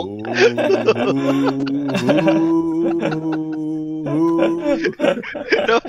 ไอ้ไนท์มันมันร้องกันไม่หยุดเลยวะใช่แล้วเหรอพี่เรือลำเนี้ยเป็นเรือร้องอะไรสักอย่างมันเป็นแบบทุกคนต้องร้องอะแล้วกูบอกโจรสลัดเพลงเพลงยังไงล่ะพี่ มึงจะร้องอย่างนี้สองชั่วโมงไม่ได้นะเว้ยแต่มันก็ร้องสองชั่วโมงอะแล้วก็เลิกแทบจะลบเกมทิ้งอะวันนั้นอะไอ้เหี้ยเนี่ยเนี่ยเอ่อตะกี้ตะกี้อ่านคอมเมนต์คอมเมนต์หนึ่งเป็นสิ่งที่ผมอยากจะพูดก่อนที่จะแบบข้ามไป QA คือเราต้องแบบสรุปเรื่องนี้ให้เราชัดเจนก่อนนะพี่อ่าคือคำถามนี่แหละที่ผมคิดคิดอยู่เหมือนกันนะตอนนั้นที่คิดอะเนี่ยเขาบอกว่าผมนั่งทำทีสิทธิ์สองถึงสามเดือนแทบไม่พักเพื่อให้จบได้ทันเวลาที่กำหนดแบบนี้เรียกหมกมุ่นไหมคือผมคิดว่ามันต้องมีแบบสำหรับผมนะ ความหมกมุ่นแม่งคือ เอ่อ อะไรก็แล้วแต่ที่มันอยู่ในใจเราตลอดเวลาอืมคือถ้าถามว่าถ้าสมมติว่าทีสิทธิ์อันนั้นอะมันไม่ใช่แค่ช่วงเวลางานนะคือเราไม่ได้กำหนดเวลางาน ผมเคยเห็นคนทำทีสิทธิ์ที่กำหนดเวลางานเอาไว้ที่แบบว่า เราจะคิดถึงเรื่องเราเราคิดถึงเรื่องนี้อยู่ตลอด แต่ว่ามันไม่ได้ส่งผลกับชีวิตเรา เราแค่แบบว่าคิดถึงเรื่องนี้เพื่อที่ว่าถึงเวลาทำงานแล้วเราจะได้ทำตรงนี้ให้เต็มที่ อืมอย่างนั้นสำหรับผมไม่น่าเรียกหมกมุ่นนะมไอ้ตรงเนี้ยผมก็ได้คำตอบมาส่วนหนึ่งนะไอ้ตอนที่ผมผมนั่งรีเสิร์ชข้อมูลใช่ไหมพี่อืมอาการ obsession เนี่ย มันกว้างมากนะครับ range ของคำว่า obsess เนี่ยอาการหมกมุ่นเนี่ยกว้างมาก หมกมุ่นที่เล็กน้อยที่สุดก็คือสิ่งที่เป็นกันทั่วไปอย่างชีวิตแบบที่เราหมกมุ่นกับยาดม คืออันเรียกว่าการติดอะแต่ไม่ใช่ addiction นะอืมคือ obsess คือแบบว่าเรารู้สึกว่าเราต้องมียาดมอันเนี้ยติดตัวไว้ แล้วเราจะรู้สึกสบายใจ อันนั้นเป็นการแบบ obsess อาการหมกมุ่นที่ต่ำที่สุดเลยเบสิกแบบเบเป็นสิเรื่อกงปกติเออเบสิกที่เกิดขึ้นทุกวัน แต่อาการหมกมุ่นที่สูงขึ้นไปมันต้องขึ้นอยู่กับว่าคุณถามผมเนี่ยเพราะฉะนั้นผมถามตัวเองเหมือนกับที่คุณถามผมเมื่อกี้เลยอืมคือคำถามมันอยู่ที่ว่า เราต้องการคำตอบแบบไหนดีกว่าว่าว่ามันมันเราเป็นโรคหรือเปล่า ถ้าถามว่าเป็นโรคเนี่ยมันมี definition อยู่ครับ ระหว่างการ obsess ทั่วไปอะกับการที่ obsess ที่ขึ้นเป็นโรคแล้ว อาการ obsession เนี่ยจะเป็นโรคต่อเมื่อมันขยายวอลลุ่มขึ้นสูงมากนะครับ จนกระทั่งมันส่งผลกับชีวิตของคุณมคือต้องผลกับต้องส่งผลกับชีวิตของคุณ หรือไม่ก็ห้ามไม่ได้ เป็น condition สองอย่างที่จะทำว่านั่นแหละ คืออาการหมกมุ่นที่เรียกได้ว่าค่อนข้างที่จะแย่ เพราะว่า ในชีวิตที่เรามองเห็นน่ะเราอาจจะมองว่ามันไม่ได้ส่งผลอะไรมาก เผลอๆอาจจะส่งผลดีด้วยซ้ำเพราะว่าเราเราเราเรารู้สึกว่าเราได้อะไรสักอย่างจากสิ่งสิ่งนั้นน่ะแต่มันมีข้อเสียอยู่ผสมปนเปเข้ามาด้วย คือเราจะเอ่อมีอาการแบบจำพวกว่านอนไม่หลับหรืออะไรพวกเนี้ยฮะและทำให้แบบร่างกายของเรามันทรุดโทรมลง และคือในขณะที่เรากำลังใช้ความคิดอยู่อะตัวเราอะใช้พลังงานนะครับ ตอนที่เราใช้ความคิดอะแต่เราจะไม่รู้สึกหิว คือมันเป็นเรื่องของสมองส่วนไอ้ limbic ventral striatum เฮียสักอย่างหนึ่งอะตัว emotion พี่กิมขำเฮียอะไรไม่ใช่ไม่ใช่เฮียอะไรเฮียอะไรนะครับไม่ไม่ไม่ไม่ไม่มีอะไรไม่มีอะไรผมเห็นนะพี่ผมเห็นนะโอเคโอเคเวลาพูดอยู่โอเคตั้งใจฟังหน่อยพี่นี่เกี่ยวกับนี่เกี่ยวกับพี่โดยตรงนะนี่เกี่ยวกับพวกเราทั้งสามคนเลยนะพี่คือไออาการ obsession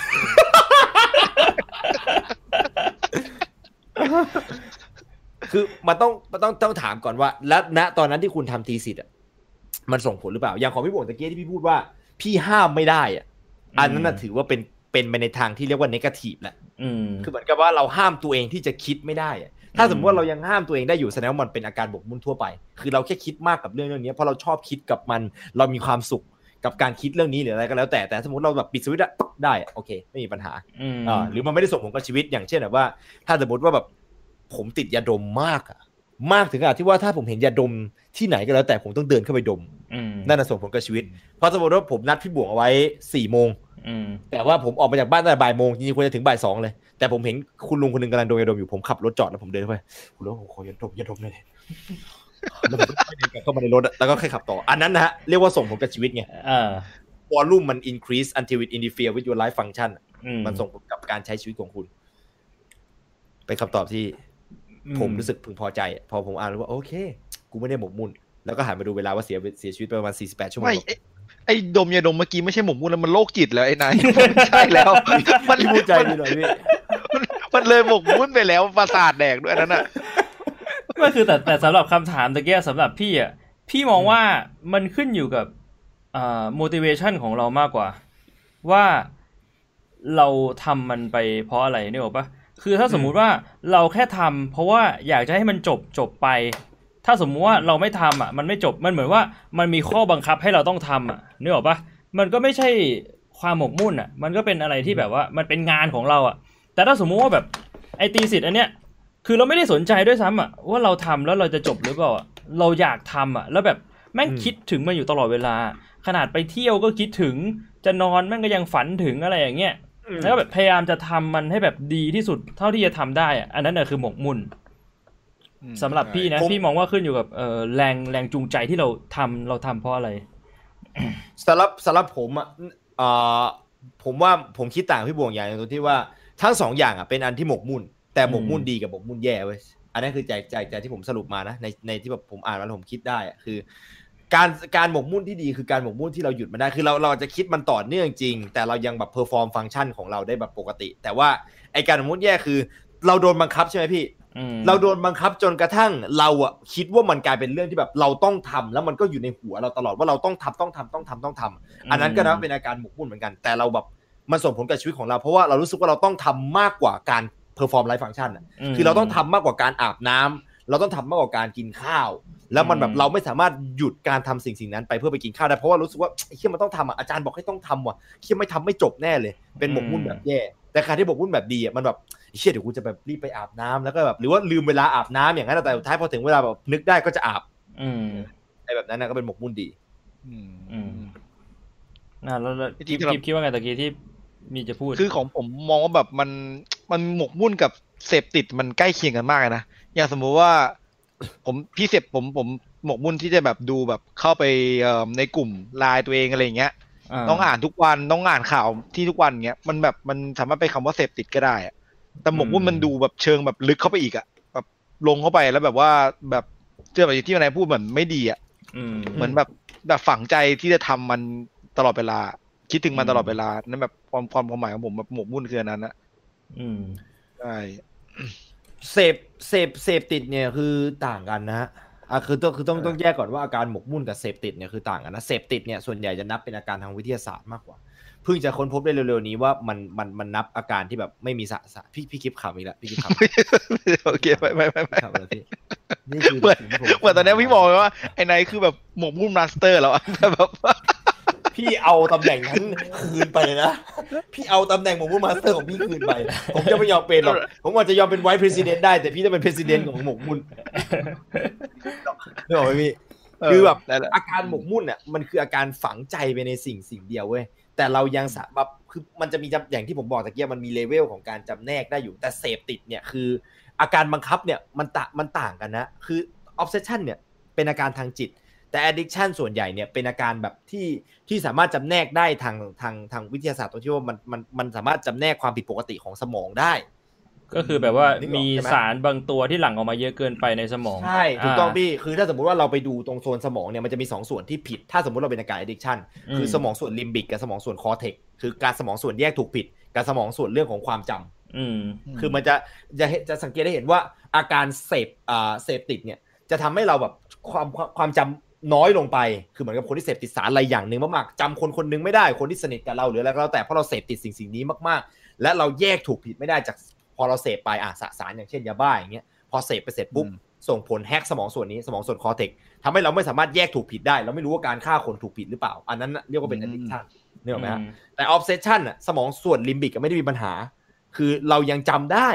เรายังจำคนคนนี้ได้ดีอยู่ เพียงแต่ว่าถ้าให้เลือกระหว่างไปหาคนคนเนี้ย กับการที่เราจะทำสิ่งสิ่งเนี้ยเราเลือกทำสิ่งสิ่งนี้มากกว่า อืม นั่นคือ obsession คือจริงๆอะก่อนก่อนที่จะพูดเรื่องเนี้ยพี่ก็ไปดูคลิปของต่างประเทศมาด้วยนะ เหมือนว่ายังไงครับมันมีถ้าเราไปหาใน YouTube อะมันจะมีรวมเป็นเขาเรียกว่า compilation อะ รวมคนที่เป็นนักธุรกิจเจ้าของธุรกิจที่ประสบความสำเร็จ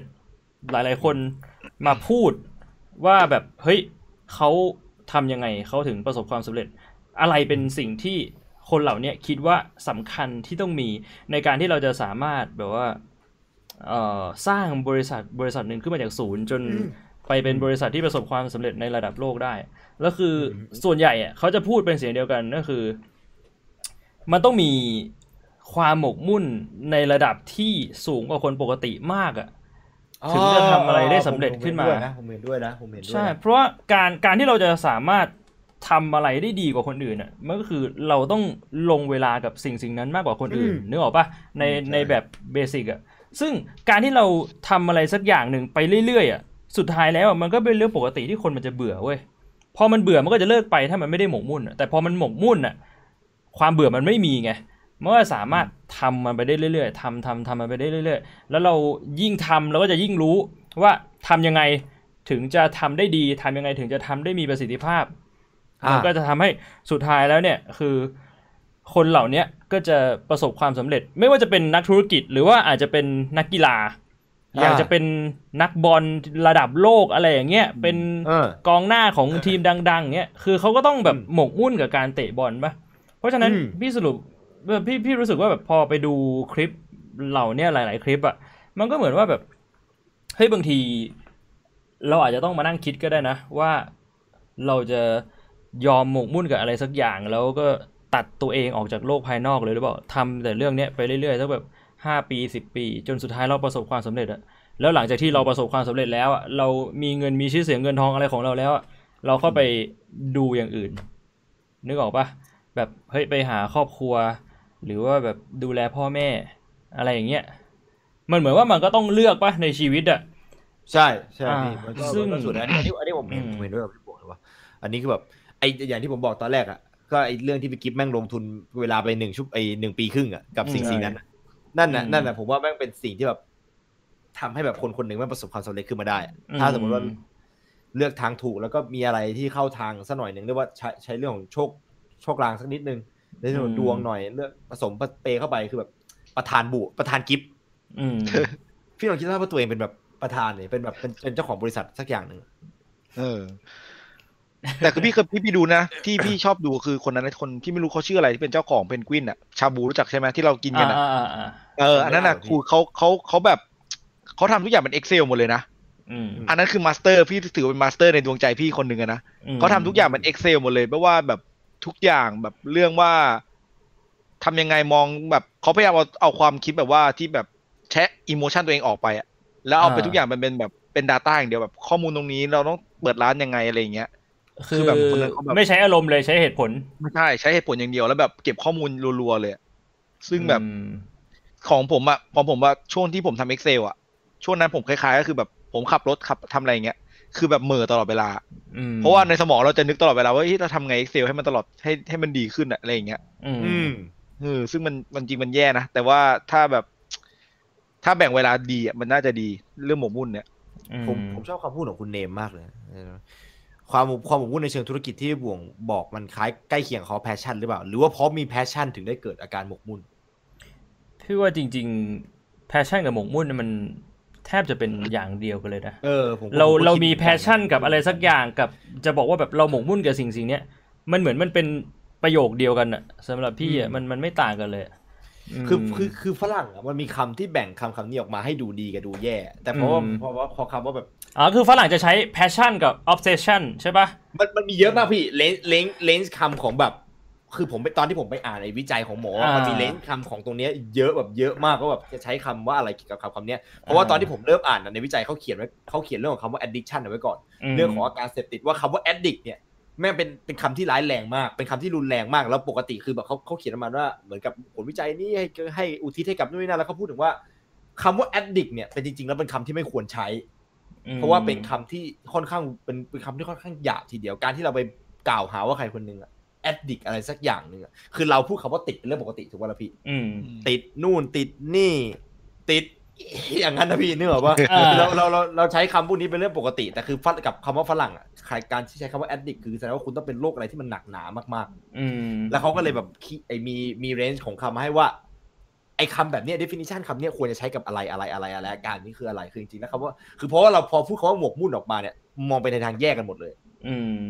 พี่ผมเป็นเหมือนเป็นเป็นเหมือนผมตอนแรกเลยที่แบบฟังพี่กิฟพูดเขาว่าหมกมุ่นเสร็จปุ๊บผมรู้สึกแบบคุยหมกมุ่นเชี่ยอะไรมึงแต่คือแบบเอาจริงๆแล้วมันมันมันก็มีเรื่องดีจากที่เราได้จากการหมกมุ่นอย่างที่พี่พูดเมื่อกี้อยู่นะเพียงแต่ว่าผมนึกถึงคำไทยที่จะจะบอกว่ามุ่งมั่นมันก็ใช่นะพี่ อืม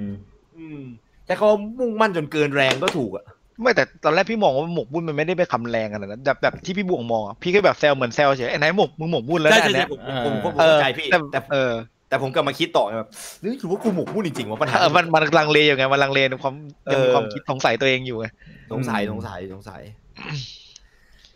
อืมเออเรามาสรุปแล้วเรามาสรุปกันไหมล่ะพี่ว่าหมกมุ่นเนี่ยสรุปแล้วมันเป็นเรื่องดีหรือไม่ดีพี่สำหรับพี่พี่ว่าแค่มันแค่แค่กับเราอย่างเดียว พี่ว่ามันไม่ใช่เรื่องที่ดีหรือไม่ดีแบบ ร้อยเปอร์เซ็นมันไม่ใช่อะไรที่ขาวดำอะมันขึ้นอยู่กับคอนเทกต์ของหลายๆอย่างเอาเลยการที่เราจะเอ่อการที่เราจะหมกมุ่นอยู่กับอะไรสักอย่างอย่างเงี้ยบางทีแบบอะยกตัวอย่าง สมมุติเราอยากจะสร้างบริษัทของเราให้มันแบบดีให้มันประสบความสำเร็จให้มันเอ่อมีทรัพย์สินเงินทองขึ้นมาเยอะเนี่ยอืมเราอาจจะไม่ได้สนใจเรื่อง เรียกว่าความสัมพันธ์ของคนก็ได้ คือใช้ฟาโรโมเดลอะทุกคนเป็นแขนขาเราอะแล้วใครที่แบบว่า มี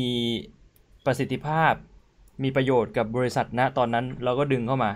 แล้วก็ทำให้บริษัทมันพัฒนา พอเขาหมดประโยชน์เราก็ขี่ออกไป เพราะเราไม่ได้มองอย่างอื่นเลยเลย เรามองแค่ให้บริษัทมันเติบโตให้เร็วที่สุด แบบเนี้ยอะบางคนอาจจะบอกว่าแบบเฮ้ยมันก็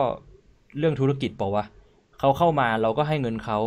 เขาออกไปก็คือ ก็เขาไม่สามารถช่วยอะไรเราได้แล้วอะ มันเราไม่ได้ทำการกุศลอะ แต่บางคนอาจจะมองว่าแบบเฮ้ยเรื่องความสัมพันธ์ระหว่างคนเราเนี่ยมันก็เป็นเรื่องสำคัญนะทำไมจะต้องไปสนใจว่าแบบเฮ้ยชีวิตมันจะประสบความสำเร็จอะไรมากมาย สุดท้ายแล้วอะมีเงินอะแต่ว่ามันความสัมพันธ์กับคนคนนี้มันไม่ดีอะมันก็ไม่สามารถใช้เงินซื้อความสัมพันธ์ดีๆ กลับมาได้อะไรเงี้ยมันก็ขึ้นอยู่กับมุมมองของแต่ละคนนะพี่ว่า อือืมมสำหรับสำหรับพี่พี่มองว่าหมกมุ่นเป็นเรื่องที่ดีว่ะอืมแต่แบบแค่แบ่งเวลาให้ถูกก็พออคือเวลาเราหมกมุ่นเนี่ยเหมือน สมองเราจะมีประสิทธิภาพเยอะขึ้นอะอ่เราจะกลายเป็นใช่แบบผู้รู้ด้านในเออด้านนั้นเลยอะใช่ใช่ใช่พี่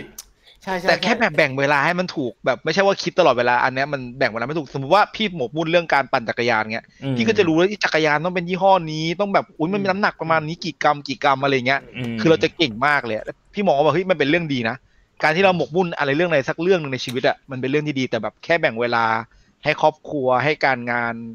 ให้ทุกอย่างให้การออกกำลังกายอย่างเงี้ยให้มันครบทุกทุกอย่างนั้นจะดีที่สุด อือืมมใช่แต่ว่าครับอย่าไม่ใช่ผมก็ว่าหมกมุ่นเรื่องไม่ดีนะหมกมุ่นเรื่องไม่ดีก็ไม่ได้ อ่านี่แหละคือใช่สิ่งที่ผมจะพูดต่อก็คือแต่ละผมก็คือผมว่าแล้วแต่เรื่องเลยเอาจริงๆแล้วก็อย่างที่บอกว่าอย่างอย่างเสริมอย่างที่พี่บวงบอกก็คือเป็นมันเป็นเรื่องมันเป็นเรื่องสีเทาครับบอกเป็นดำขาวไม่ได้เลยคำว่า obsess เนี่ยคือเอาถ้าสมมติเราบอกว่าหมกมุ่นกับเรื่องไม่ดีแม่งก็ไม่ดีตั้งแต่แรกแล้วอะอืมแต่ถ้าหมกมุ่นกับเรื่องดี แล้วเราทำดีก็คือหมกมุ่นกับเรื่องดีแล้วเราสามารถแบ่งเวลาได้ เราแบ่งเวลาให้ให้ความหมกมุ่นของเรามันได้โลดแล่นได้อืมนั่นก็เป็นเรื่องที่ดี แต่ถ้าเราแบ่งเวลาไม่ได้ต่อให้เราหมกมุ่นเรื่องที่ดีก็ไม่ดีเหมือนกันนะครับอืมอย่างที่เห็นใช่ถ้าบุรุษใครดูข่าวล่าสุดก็มันมีข่าวในผมจะไม่ได้จากเพจลงทุนแมนแล้วผมไม่แน่ใจ ไอ้ที่คนอินเดียที่เขาเป็นประธานซีอพี่อืมสำเร็จในอายุน้อยมากคือเป็นซีอแบบบริษัทแบบร้อยล้านอะอืมแล้วคือเสียชีวิตตั้งแต่อายุ40 ทั้งที่เป็นคนที่ออกกำลังกายดี แต่คือ ด้วยความที่แบบเขาใช้เวลาในชีวิตไปกับการคิดถึงเรื่องโมเดลธุรกิจของเขามากแล้วแม้ไม่กระเครีทั่ยดงทำอะไรอย่างอื่นอยู่ ใช่เขาเขาอ่าเป็นโรคหัวใจพี่คือแบบเหมือนกับหัวใจอยู่เต้นอะเพราะว่านอนน้อยเกินนอนเวลาแค่สามชั่วโมงสี่ชั่วโมงมั้งผมไม่แน่ใจ คือมันใช้เวลาไปคิดกับพวกโมเดลพวกนี้เยอะก็เรียกว่าเป็นหมกมุ่นได้ แล้วก็สอนต่อให้มันเป็นเรื่องที่ดีอะคือเขาประสบความสำเร็จเขาเป็นคนดีนะมจากจากที่อ่านในประวัติของเขานะแต่สุดท้ายเขาก็เสียชีวิตด้วยอายุน้อย นะครับก็นั่นแหละนะก็ขึ้นอยู่กับวิจารณญาณแล้วก็ความหมกมุ่นของแต่ละคนแล้วนะครับช่องแชทที่ดูอยู่นะตอนนี้ว่าคุณอยากจะหมกมุ่นในเรื่องใดแต่ผมก็เห็นด้วยกับพี่กิฟต์นะว่าการหมกมุ่นเนี่ยยิ้มอะไรวะพี่ผมไม่ชอบเลยไม่ใช่อ๋อพี่ยิ้มอยู่แล้วเป็นคนชอบยิ้มผมเออยิ้มเก่งผมยิ้มเก่งเออเหี้ยเมืองไทยเมืองยิ้มไงเมืองไทยจริงยิ้มเดี๋ยวมึงทำให้พี่ยิ้มไม่ออกเลยตอนเจอหน้ากันอะเดี๋ยวเราเราคอยก่อนยิ้มสักหน่อยนะ มันอยู่ห่างเราแล้วมันเอาใหญ่อะพี่ไอตัวเนี้ยมันอยู่ห่างแล้วมันเอาใหญ่ ครั้งหน้ามันต้องมีบทลงโทษอะผมบอกเลยคืออย่างที่บอกว่าเออผมผมเห็นด้วยกับการที่ว่าคนเราควรจะมีเรื่องหมกมุ่นกับชีวิตนะแล้วเพราะว่าเรื่องเรื่องนั้นนะมันอาจจะกลายเป็น passion ในชีวิตให้คุณอยากเริ่มทำอะไรสักอย่างอืมในชีวิตก็ได้ เออมันเป็นเรื่องที่ดีทีเดียวนะครับ ก็ก่อนที่จะเข้าช่วง Q&A ผมมีบททดสอบมาไว้พี่ อ่า ใช่เหรอผมเพิ่งนึกได้ ผมมีบททดสอบจากเรื่องเรื่องคราวที่แล้วที่ผมทำอะผมยังเก็บเอาไว้อยู่เลยมเรื่องเรื่องของแบบว่า คือมันไอ obsession มันมี range ใช่ไหมพี่อืมจาก จากล่างสุดไปถึงแบบหนักสุดหนักสุดเป็นโรคเนี่ย รู้จักกันดีๆอย่าง OCD อ่ารู้จักไหมอ่า obsessive อ่าใช่ใช่ใช่ disorder อ่าคือต้องทำอะไรแบบย้ำคิดย้ำทย้ำคิดย้ำทำโรคที่เรารู้จักกันง่ายๆคำว่าย้ำคิดย้ำทำอืมำนะครับอืมมันอาการของ O เขาเรียกว่าอ่าโรค OCD เนี่ย เป็นหนึ่งในเหยื่อโรคของแบบเหมือนกับไอ้โรคเออเขาเรียกว่าอะไรอะไอ้พวกกับอยากอาการอยากฆ่าตัวตายโรคซึมเศร้าอะพี่อ่าโอ้ที่คนชอบหยิบเอามาอ้างอืม แล้วแบบคิดว่าเอ้ยตัวเองเป็นโรคย้ำคิดย้ำทำบางทีอาจจะเป็นแค่คนคิดมากอะแต่คนมาพูดว่าแบบว่าตัวเองเป็นโรคย้ำคิดย้ำทำทำให้โรคเนี้ยแม่งดูแย่ไปเยอะมากนะทั้งที่จริงๆแล้วเอ่อโรคนี้คนที่โอกาสเป็นจริงๆไม่ไม่ได้เยอะค่ะแต่ว่าเยอะขึ้นในช่วงเวลาที่ผ่านมาตั้งแต่ปี 1900 คือเหมือนกับการเผยแพร่ของโซเชียลมันทำให้โรคเนี้ยมันเกิดขึ้นได้ง่ายขึ้นนะครับผมเอ่อช่องแชทนะใครใครใครใครเคยผ่านบททดสอบนี้อย่าช่องผมมาแล้วนะอย่าพี่พี่กิฟกับพี่บงยังไม่เคยโดนใช่ไหมพี่อย่างอย่างไม่เคยไม่เคยแน่นอน ดีมากพี่ พี่ขอ background เป็นทะเลทรายหน่อยพี่แล้วเป็น background เป็นทะเลทรายได้พี่ background เป็นทะเลทรายอะแป๊บนึงนะขอขอขอขอทะเลทรายผมหน่อยทำไมต้องเป็นทะเลทรายวะเดี๋ยวพี่จะรู้เองเนี่ยอ๋อใช่เหรขออขอขอทะเลทรายผมสักครู่สักครู่ช่างเทคนิคกำลังทำงานอยู่ครับ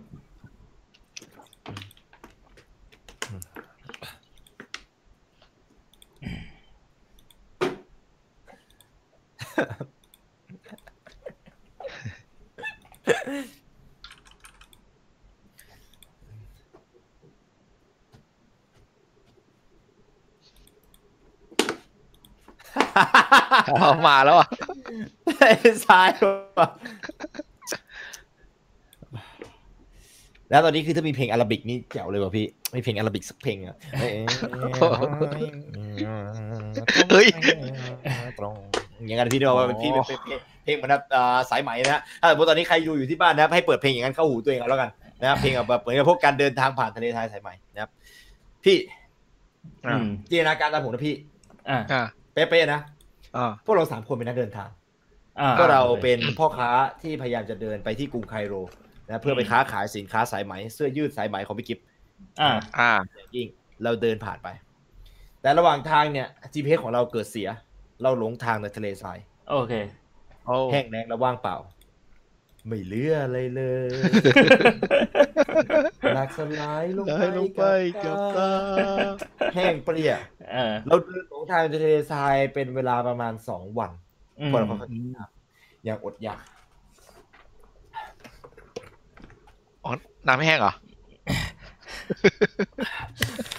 น้ำที่เรามีตั้งแต่แรกเนี่ยเริ่มจะหมดไปแล้วอืมแกนลอนไม่เหลือเลย มีอยู่ตั้งสี่ขวดเลยนะพี่น้ำผมอะไม่มีเลยสักขวดที่มีน้ำอยู่ข้างในพวกเราไม่มีน้ำเหลือกัน ไม่มีเหลือกินกันเลย ไม่มีเดินไปเททรายที่ว่างเปล่า หิวน้ำไหมพี่หิวหิวเริ่มหิวน้ำขึ้นมาใช่ไหมพี่อ่าได้เรารู้สึกว่าถ้าเราไม่ได้กินน้ำในวันเนี้ยเราจะต้องแห้งตายกันแน่ๆเลย อืมอ่า เราเดินผ่านข้าม เอ่อหลุมทรายไปหลุมหนึ่งปรากฏว่าสิ่งที่ผมเจอ ผมเรียกพี่กับพี่พี่บงมาดู เป็นโถส้วมพี่ อืม เป็นโถส้วมโถส้วมที่ตั้งอยู่กลางทะเลทราย อืม พี่จะดื่มน้ำจากโถส้วมปะอืม กิน พี่กิน พี่กินเหรอกิน แล้วถ้าเป็นน้ำขุ่นนะพี่ น้ำขุ่นเหรอสีมันอาจจะไม่ได้ไม่ได้เหลืองมาก แต่คือรู้สึกเหมือนว่ามีอูดสักตัวหนึ่งเคยใช้งานที่อย่างนี้ขึ้นมา คือถ้าสมมุติว่าไม่กินตายเหรอ ไม่กินถึงตายขั้นคือถ้าเราได้ปะไม่กินในวันเนี้ยเราต้องตายแน่ๆ คือไม่รู้ว่าตายหรือเปล่า แต่คือเรายังหาเมืองไคโรไม่เจอ แล้วรู้สึกเราแบบ เราแห้งโขดเราพี่ คือเรารู้สึกเหมือนเราเราเรากำลังจะตายข้างทะเลทรายพี่แม่งมืดแปดด้านอะเดินไปทางไหนก็ไม่รู้สึกว่ามันใกล้เมืองสักที เราเริ่มจะใกล้บ้านแล้ว แล้วเราเราเห็นโถส้วมอะอยู่ข้างหน้าเรา ในนั้นมีน้ำอยู่ เอาเป็นน้ำใสจอมก็ได้อะเป็นน้ำใสจอม กินน้ำใส่จ่อมต้องกินอะเออ คือ คือถ้าเป็นน้ำใสแบบตักขึ้นมาแล้วแบบไม่มีกลิ่นอะไรอย่างเงี้ย ก็อาจจะชาวกินแชทเราชาวแชทเราเล่นไปด้วยกันนะมีสามออปชันให้เลือกนะครับอ่าหนึ่งกินกินแบบไม่คิดเลย เข้าไปแล้วแบบปักหลอดดูดอะมีหลอดอยู่ข้างๆแล้วดึงมาดูดได้สุดขอบเลย น้ำส้วมก็ช่างแม่งกูต้องรอดชีวิตในวันนี้ เอออ่าสองคือลังเลก่อน น้ำส้วมทำไมถึงมีโถส้วมอยู่กลางทะเลทรายวะหรือว่าเรากำลังหลอนไอ้คิดว่าความร้อนทะเลทรายทำให้หลอนแล้วคิดแต่หิวน้ำว่ะข้างในน้ำมันเชี่ยโอเคเอาว่ะลังเล แต่สุดท้ายก็กินอยู่ดีอืม ด้วยความที่เราหิวน้ำมากไม่ไหวสุดท้ายก็กินอยู่ดี กับอย่างที่สามคือ ไม่ไม่กูไม่แดกแน่ๆชีวิตนี้พ่อกูเลี้ยงประคบประหงมเป็นอย่างดี กูกินน้ำมองเฟอร์เพราะก็เอเวียงตลอดเวลา ไม่มีทางนี่กูจะยอมกินน้ำจากโถส้วมเป็นเด็ดขาด เออแต่คือที่ไหนพูดมามันก็ มันก็ทำให้พี่ฉุกคิดนะแบบสงสัยว่าแบบเฮ้ยทำไมมันถึงมีโถส้วมอยู่กลางทะเลทรายใช่ไหมเออใช่ถ้างั้นพี่จะเลือกหนึ่งสองหรือสามพี่เลือกสอง เป็นพี่พี่จะเลือกไม่กิน ถ้าสมมุติว่ามันมีโถส้วมอยู่กลางทะเลทรายแสดงว่ามันต้องมีคนมาใช้อะแสดงว่าในเลนส์เนี่ยเราสามารถไปเจอคนได้อะคนที่สามารถสร้างโถส้วมได้มันน่าจะมีน้ำให้เรากิน คิดได้แบบชาญฉลาดมากพี่ครับผมชาวใช้เลือกอะไรเรียบร้อยใช่ไหมฮะอืมพี่พี่พี่พี่ว่าพี่เป็นพี่เป็นไหมพี่เป็นโอซีดีป่ะพี่เป็นคนยังคิดจะทำป่ะพี่ว่าพี่ไม่เป็นนะสำหรับพี่เออะอพี่ก็ไม่เป็น ใช่พี่ทั้งสองคนปลอดภัยนะครับ เพราะว่าถ้าสมมุติว่าคนเป็น OCD อะพี่เขาจะไม่เลือกคำตอบใดในนั้นเลยพี่อ่าทั้งหนึ่งสองแล้วก็สามถ้าสมมุติว่าอ๋อคนเหรอที่เป็น OCD จริงๆนะฮะแล้วมีอยู่ในช่องแชทเนี้ยณอ่าตอนนี้เขายังคิดถึงเรื่องที่ผมพูดอยู่เลย และตอนนี้เขาจะคิดไปไกลกว่าที่ผมพูดด้วยเขาจะอ่าคิดไปแล้วว่าแบบถ้าสมมติว่าสถานการณ์ คือเขาเขาจะไม่อยู่กับตัวแล้วตอนเนี้ย เขาจะไปคิดถึงสถานการณ์ที่ตัวเองเนี่ยอยู่ในทะเลทรายจริงๆ แล้วแล้วจะทำยังไงดีถ้าสมมติว่ามันมีโถส้วมอย่างนั้นจริงอ๋อๆบางคนเนี่ยถ้าเป็นอาการหนักอะจะลุกขึ้นไปแบบกรองน้ำเตรียมตัวไว้แล้วเรียบร้อยพี่นึกออกไหมพี่คือถ้าเป็นคนที่มีการยังคิดจะทำเขาจะไม่เลือกคำตอบใด ๆ ในนี้เลยพี่ อืมคือนึกออกพี่คือเขาจะเขาเขาจะนั่งกัดฟันตัวเองอยู่แล้วแบบไม่แล้วเขาเขาจริงเขาจะไม่ฉุกคิดเหรอแบบเอ้ยจริงเหรอว่ากูอยู่ในทะเลทรายแล้วไปอยู่ในทะเลทรายได้ยังไง หรือว่าก็ค่อยๆคิดไปอย่างนั้นจ มันจะสุท้คิดไปอย่างนั้นเรื่อยๆไปพี่เออนั่นแหละคืออาการคือมันจะคิดไปอย่างนั้นเรื่อยๆแต่ว่าไม่ว่าในกรณีใดก็แล้วแต่พี่เขาจะไม่กินน้ำในนั้นแน่นอนอืมเพราะว่าไม่ว่าจะตายหรือยังไงเขาจะไม่ยอมกินแน่ๆเพราะว่าคนที่โรคย้ำคิดย้ำทำคือคนที่เขาเป็นคือเขาจะคิดไปเขาจะย้ำคิดในเรื่องของความอันตรายที่จะเกิดขึ้นกับสิ่งรอบตัว และเขาไม่ได้คิดกับแค่น้ำในโถพี่ ถ้าคนเป็นโรคย้ำคิดย้ำทำนะเขาคิดอย่างนั้นแม้กระทั่งน้ำที่พี่กิฟยื่นให้กินอ่าสมมุติว่าถ้าสมมติว่ามีคนเป็นโรคย้ำคิดย้ำทำนะเดินมาแล้วแบบพี่กิฟยื่น น้ำแก้วหนึ่งอะน้ำที่แบบน้ำจากน้ำจากอะสมมติน้ำจากแฮชแท็กอะน้ำตาแฮชแท็กอะยื่นให้กับคนคนนั้นอะคนคนนั้นจะยืนอะแบบที่ยืนอยู่หน้าโถส้วมแบบที่เรายืนอยู่ตะเกียแล้วก็นั่งกัดฟันตัวเองคิดว่าแบบพี่กิฟแม่งใส่ยาพิษไว้ข้างในหรือเปล่าเอออุ้ยอ๋อแล้วก็นั่งคิดว่าน้ำข้างในที่พี่กิฟยื่นเข้ามาเนี่ยคือเปิดขวดหรือยังข้างในแม่งมีแบบเชื้อโรคอยู่หรือเปล่า คนพวกนี้จะไม่ยอมกินน้ำที่แบบเป็นเป็นอัลเทอร์ซอสอะพี่อืมเนกอะพี่คือจะกินน้ำที่ตัวเองกรองมาแล้วเห็นว่ามันกรองแล้ว เท่านั้นอืมเอาพี่กินข้าวที่ตัวเองทำ ไม่กินข้าวจากร้านข้างนอก ไม่กินของที่คนอื่นยื่นมาให้ นั่นแหละคือการย่างที่ผมทอืมคือพี่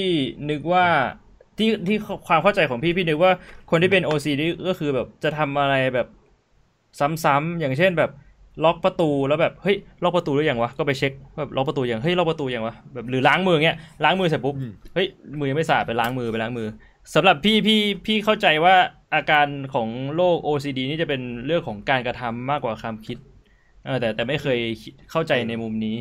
อืมอืมอันนี้คือผมไปฟังมา ผมไปนั่งฟังอย่างจริงจะในจริงใช้ตั้งตั้งใจมากของแบบอาจารย์ศาสตราจารย์แพทย์คนหนึ่งที่เขาพูดเรื่องนี้ให้ฟังแล้วผมทดสอบนะครับผมก็อ่าสั่นกลัวกันไหม พี่สั่นกเอลัวอฉันกลัวตอนแรกกลัวตอนแรกตกใจว่ากลัวตอบผิดมากเลยนะเอาจริงๆตอนแรกแบบเชี่ยข้อไหนดีวะแล้วแบบเอออ๋อเป็นแบบไอ้เหี้ย trick question พี่เป็นแบบผมตอนที่ผมเออกลัวนั่งฟังอาจารย์อยู่ผมแบบผมพอดเลยแล้วผมก็นั่งคิดว่าแต่ถ้าเป็นผมผมก็คงลงไปซูดอะนี่เหรอพี่ถ้าน้ำมันใสนะผมลงซูดแน่นอนผมจะแบบเปิดปากขวดแล้วไม่กูซูนแล้วแบบเอามือเอามือกันเพื่อนด้วย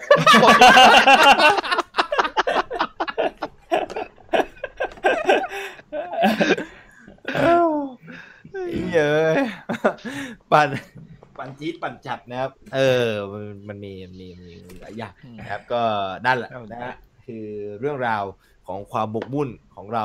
ในวันนี้นะครับ ผมที่มีมาให้ทุกคนฟังกันนะครับอาจจะแบบร้อนๆไปนิดหน่อยเพราะว่าพวกเราก็บกมุ่นกันอยู่ ในระหว่างที่คือในหัวข้ออื่นเนี่ยบางทีเราจะปล่อยความคิดและฟุ้งซ่านได้แต่ในหัวข้อเนี้ยก็เราก็เพิ่งหมกมุ่นกันมาเนี่ยนะฮะ มันก็แบบอืมอาการหมกมุ่นข้อเสียอีกอย่างหนึ่งผมว่านั่นคือแบบพูดไม่รู้เรื่องแบบ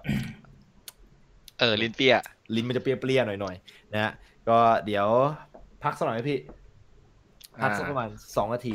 ได้ได้แล้วเดี๋ยวเรามาเข้าสู่ช่วง Q&A ให้ทุกคนได้เตรียมคำถามกันนะ เดี๋ยวผมขอไปเข้าห้องน้ำก่อนด้วยไปเข้าห้องน้ำกัน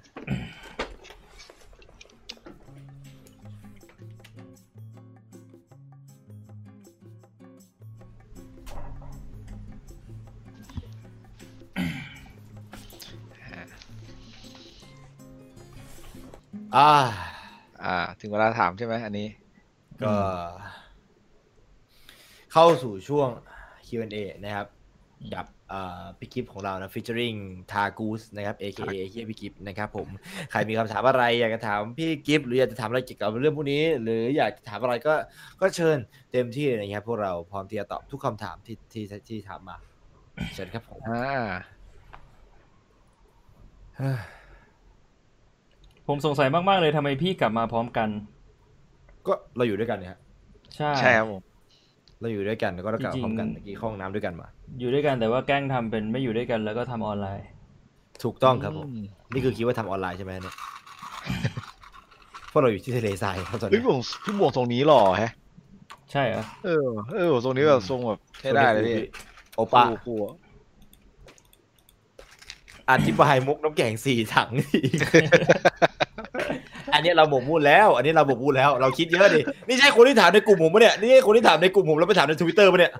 มันมีคนที่ถามในทวิตเตอร์ถามมาสองวันติดกันแล้วพี่อืมไอ้ไหนมันมีคนหนึ่งไทันในมุกน้ำแข็งสี่ถัง ช่วยช่วยรบกวนอธิบายให้ฟังดีครับเดี๋ยวพี่จะอธิบายให้ฟัง คืออมน้ำแข็งเนี่ยมันมีอยู่สี่ถังใหญ่ใช่ไหมเฮ้ยเยอะนะพี่ อันนั้นเยอะนะอ่าเยอะแต่ว่าสิ่งที่เกิดขึ้นคือในแก้วเนี่ย มันไม่มีน้ำแข็งแม้แต่ก้อนเดียวเฮ้ยสักสักก้อนก็ไม่มีเหลือพี่ ไม่มีไม่มีเลยเป็นไปได้ยังไงน้ำแข็งมีตั้งสี่ถังใหญ่นั่นน่ะดิพี่ก็ถามตัวเองอยู่ทุกวันมันในแก้วมีเป็สักไปก้อนได้มีมีน้ำแข็งตั้งสี่ถังใหญ่มันอะไรกันวะเนี่ยมันน่ามันรายการจริงๆไสยศาสตร์นะนี่ไสยศาสตร์นะแล้วเราเราสร้างความหมกมุ่นให้ช่องแชทเยอะนะคำว่าน้ำแข็งเนี่ย พี่บอกเลยเพราะว่าไม่ได้แค่มันมีเนี่ยมันเยอะพี่มันหลายอย่างแล้วตั้งแต่เย็นคอเย็นเจี๊ยบแล้วเย็นคอเย็นคอเย็นเจี๊ยบเย็นเจี๊ยบเนี่ยคนละแบบเราไปดูในเพจพี่เดียวจะมีคนหนึ่งมามาโพสต์ในแบบทุกทุกไอเนี่ยพี่ activity พี่ทุกอย่างแล้วถามว่าอธิบายมุกน้ำแข็งมามุกมันมาจากไหนคลิปแรกของมุกคืออยู่ไหน แล้วก็ไปคลิปหนึงแบบพัมเพออะอธิบายไปเดี๋ยวนี้นะอะไรอย่างเงี้ยแล้วก็ไปถามคนอื่นอธิบายมุกมาทีอะไรอย่างเงี้ยถามไปเรื่อยๆอะคนเดิมอะคนเดิมอะ คืออย่าอย่าจงจดจำไว้นะครับ ช่องแชทเวลาคุณโดนอะไรอย่างนี้เนี่ยฮะอย่าไปสนใจมันนะครับ มันคือมันคือกับดักให้คุณคิดอะมันคือกับดักให้คุณคิดอะแล้วแบบผมก็ตกกับดักตัวเองของของตัวเองด้วยเนกอะว่า It's คิด a ว่ามัน trap คิดกับดักนี้ขึ้นมาแล้วแบบแล้วเราก็แล้วเราก็โดนอะแล้วเราก็มาส่งต่อเท่านั้นเองเนกอะว่าใช่ทุกอย่างมันมีแค่นั้นเองครับมันมีแค่คำถามที่ไม่มีจะทำคำตอบมีอยู่สองอย่างเว้ยสิ่งที่คุณทำมีอยู่สองอย่างคือหนึ่งไม่สนใจมันเลยมันเป็นเรื่องไร้สาระกับสองคือคุณเดินกลับไปหาเพื่อนคุณ แล้วคุณก็สะกิดมันแล้วบอกว่าเฮ้ยเพื่อน กูไปรู้จักรุ่นพี่คนหนึ่งมาเว้ยมึงมึงมึงพอจะรู้วะน้ำแข็งมีตั้งสี่ถังใหญ่ แต่ในแก้วมีสักก้อนมึงว่าเป็นไปได้ยังไงคือมันเหมือนแบบจดหมายลูกโซ่ของสมัยก่อนมันส่งไปเรื่อยๆส่งมันไปเป็นลูกเรื่โซ่อยจริงมันเป็นลูกโซ่จริงๆมันมีแค่นั้นเลยจริง ๆ ไม่ได้มีอะไรอื่นเลยครับ ผมสำหรับใครที่แม่งแบบยังไม่เข้าใจอะมีแค่นั้น อย่า อย่าไปยุ่งอย่าอย่าอย่าหาทำอย่าหาทำอย่าทำเนี่ยนี่อะไรเลย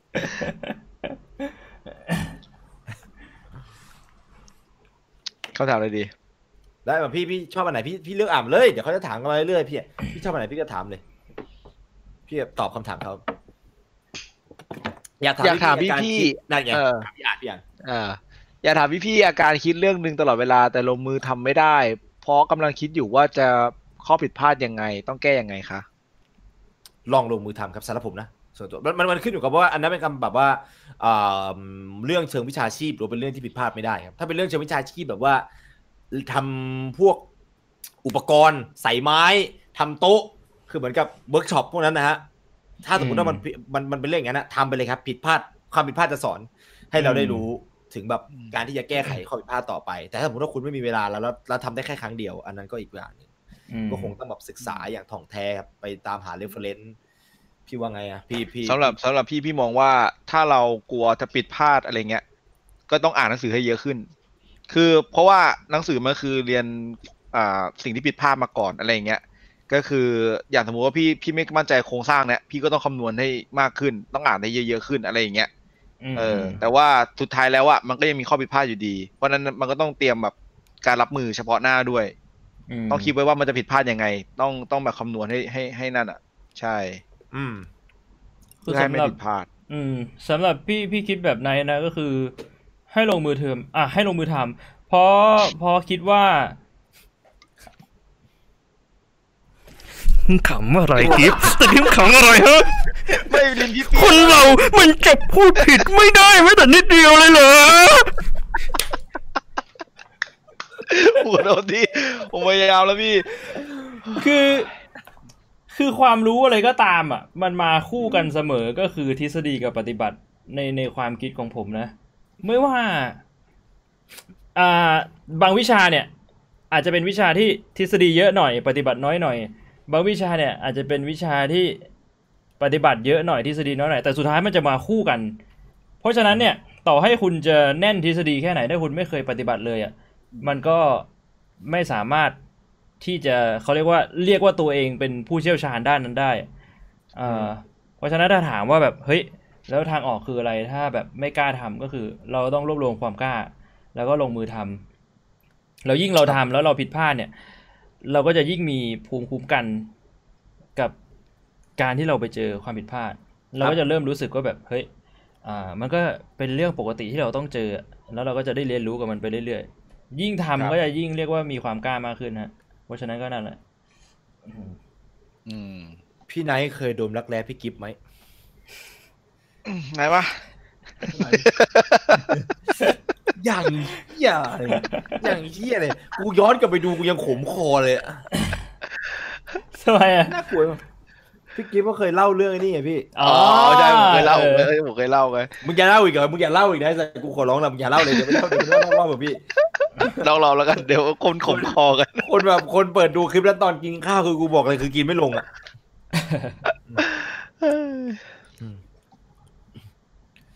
ถ้าเราหมกมุ่นมาก ๆ เราจะทำอีกอย่างพร้อมกับสิ่งที่เราหมกมุ่นได้หรือเปล่า ครับ แบบทำสองอย่างพร้อมกันหมกมุ่นพผร้อมมมุ่นแบสบองอย่างเหรอ double เออหมกมุ่นผมมุ่นอย่างนั้นสองอย่างเหรอผมว่าน่าเป็นพรสวรรค์นะ ถ้าเราสามารถหมกมุ่นได้สองอย่างพร้อมกันนะผมคิดว่านั่นแม่งเป็นพรสวรรค์ที่เยี่ยากมากครับพี่เท่าที่พี่ประสบไม่เคยทำได้พบเจอยากยากอืมมันจะคิดแค่เรื่องคือมันจะมีหมกมุ่นรองอะ มันจะแบบเราไม่ค่อยสนใจอะเราจะหมกมุ่นหลักเป็นใช่ใช่คือคืออืมคือพี่คิดว่าน่าจะทำได้ยากมากๆ เพราะว่าการที่เราหมกมุ่นกับอะไรสักอย่างเนี่ย เวลาส่วนใหญ่เราจะไปลงกับสิ่งสิ่งนั้นน่ะนึกออกปะใช่มันก็ไม่มีเวลาไปลงกับอย่างที่สองแล้ว อืม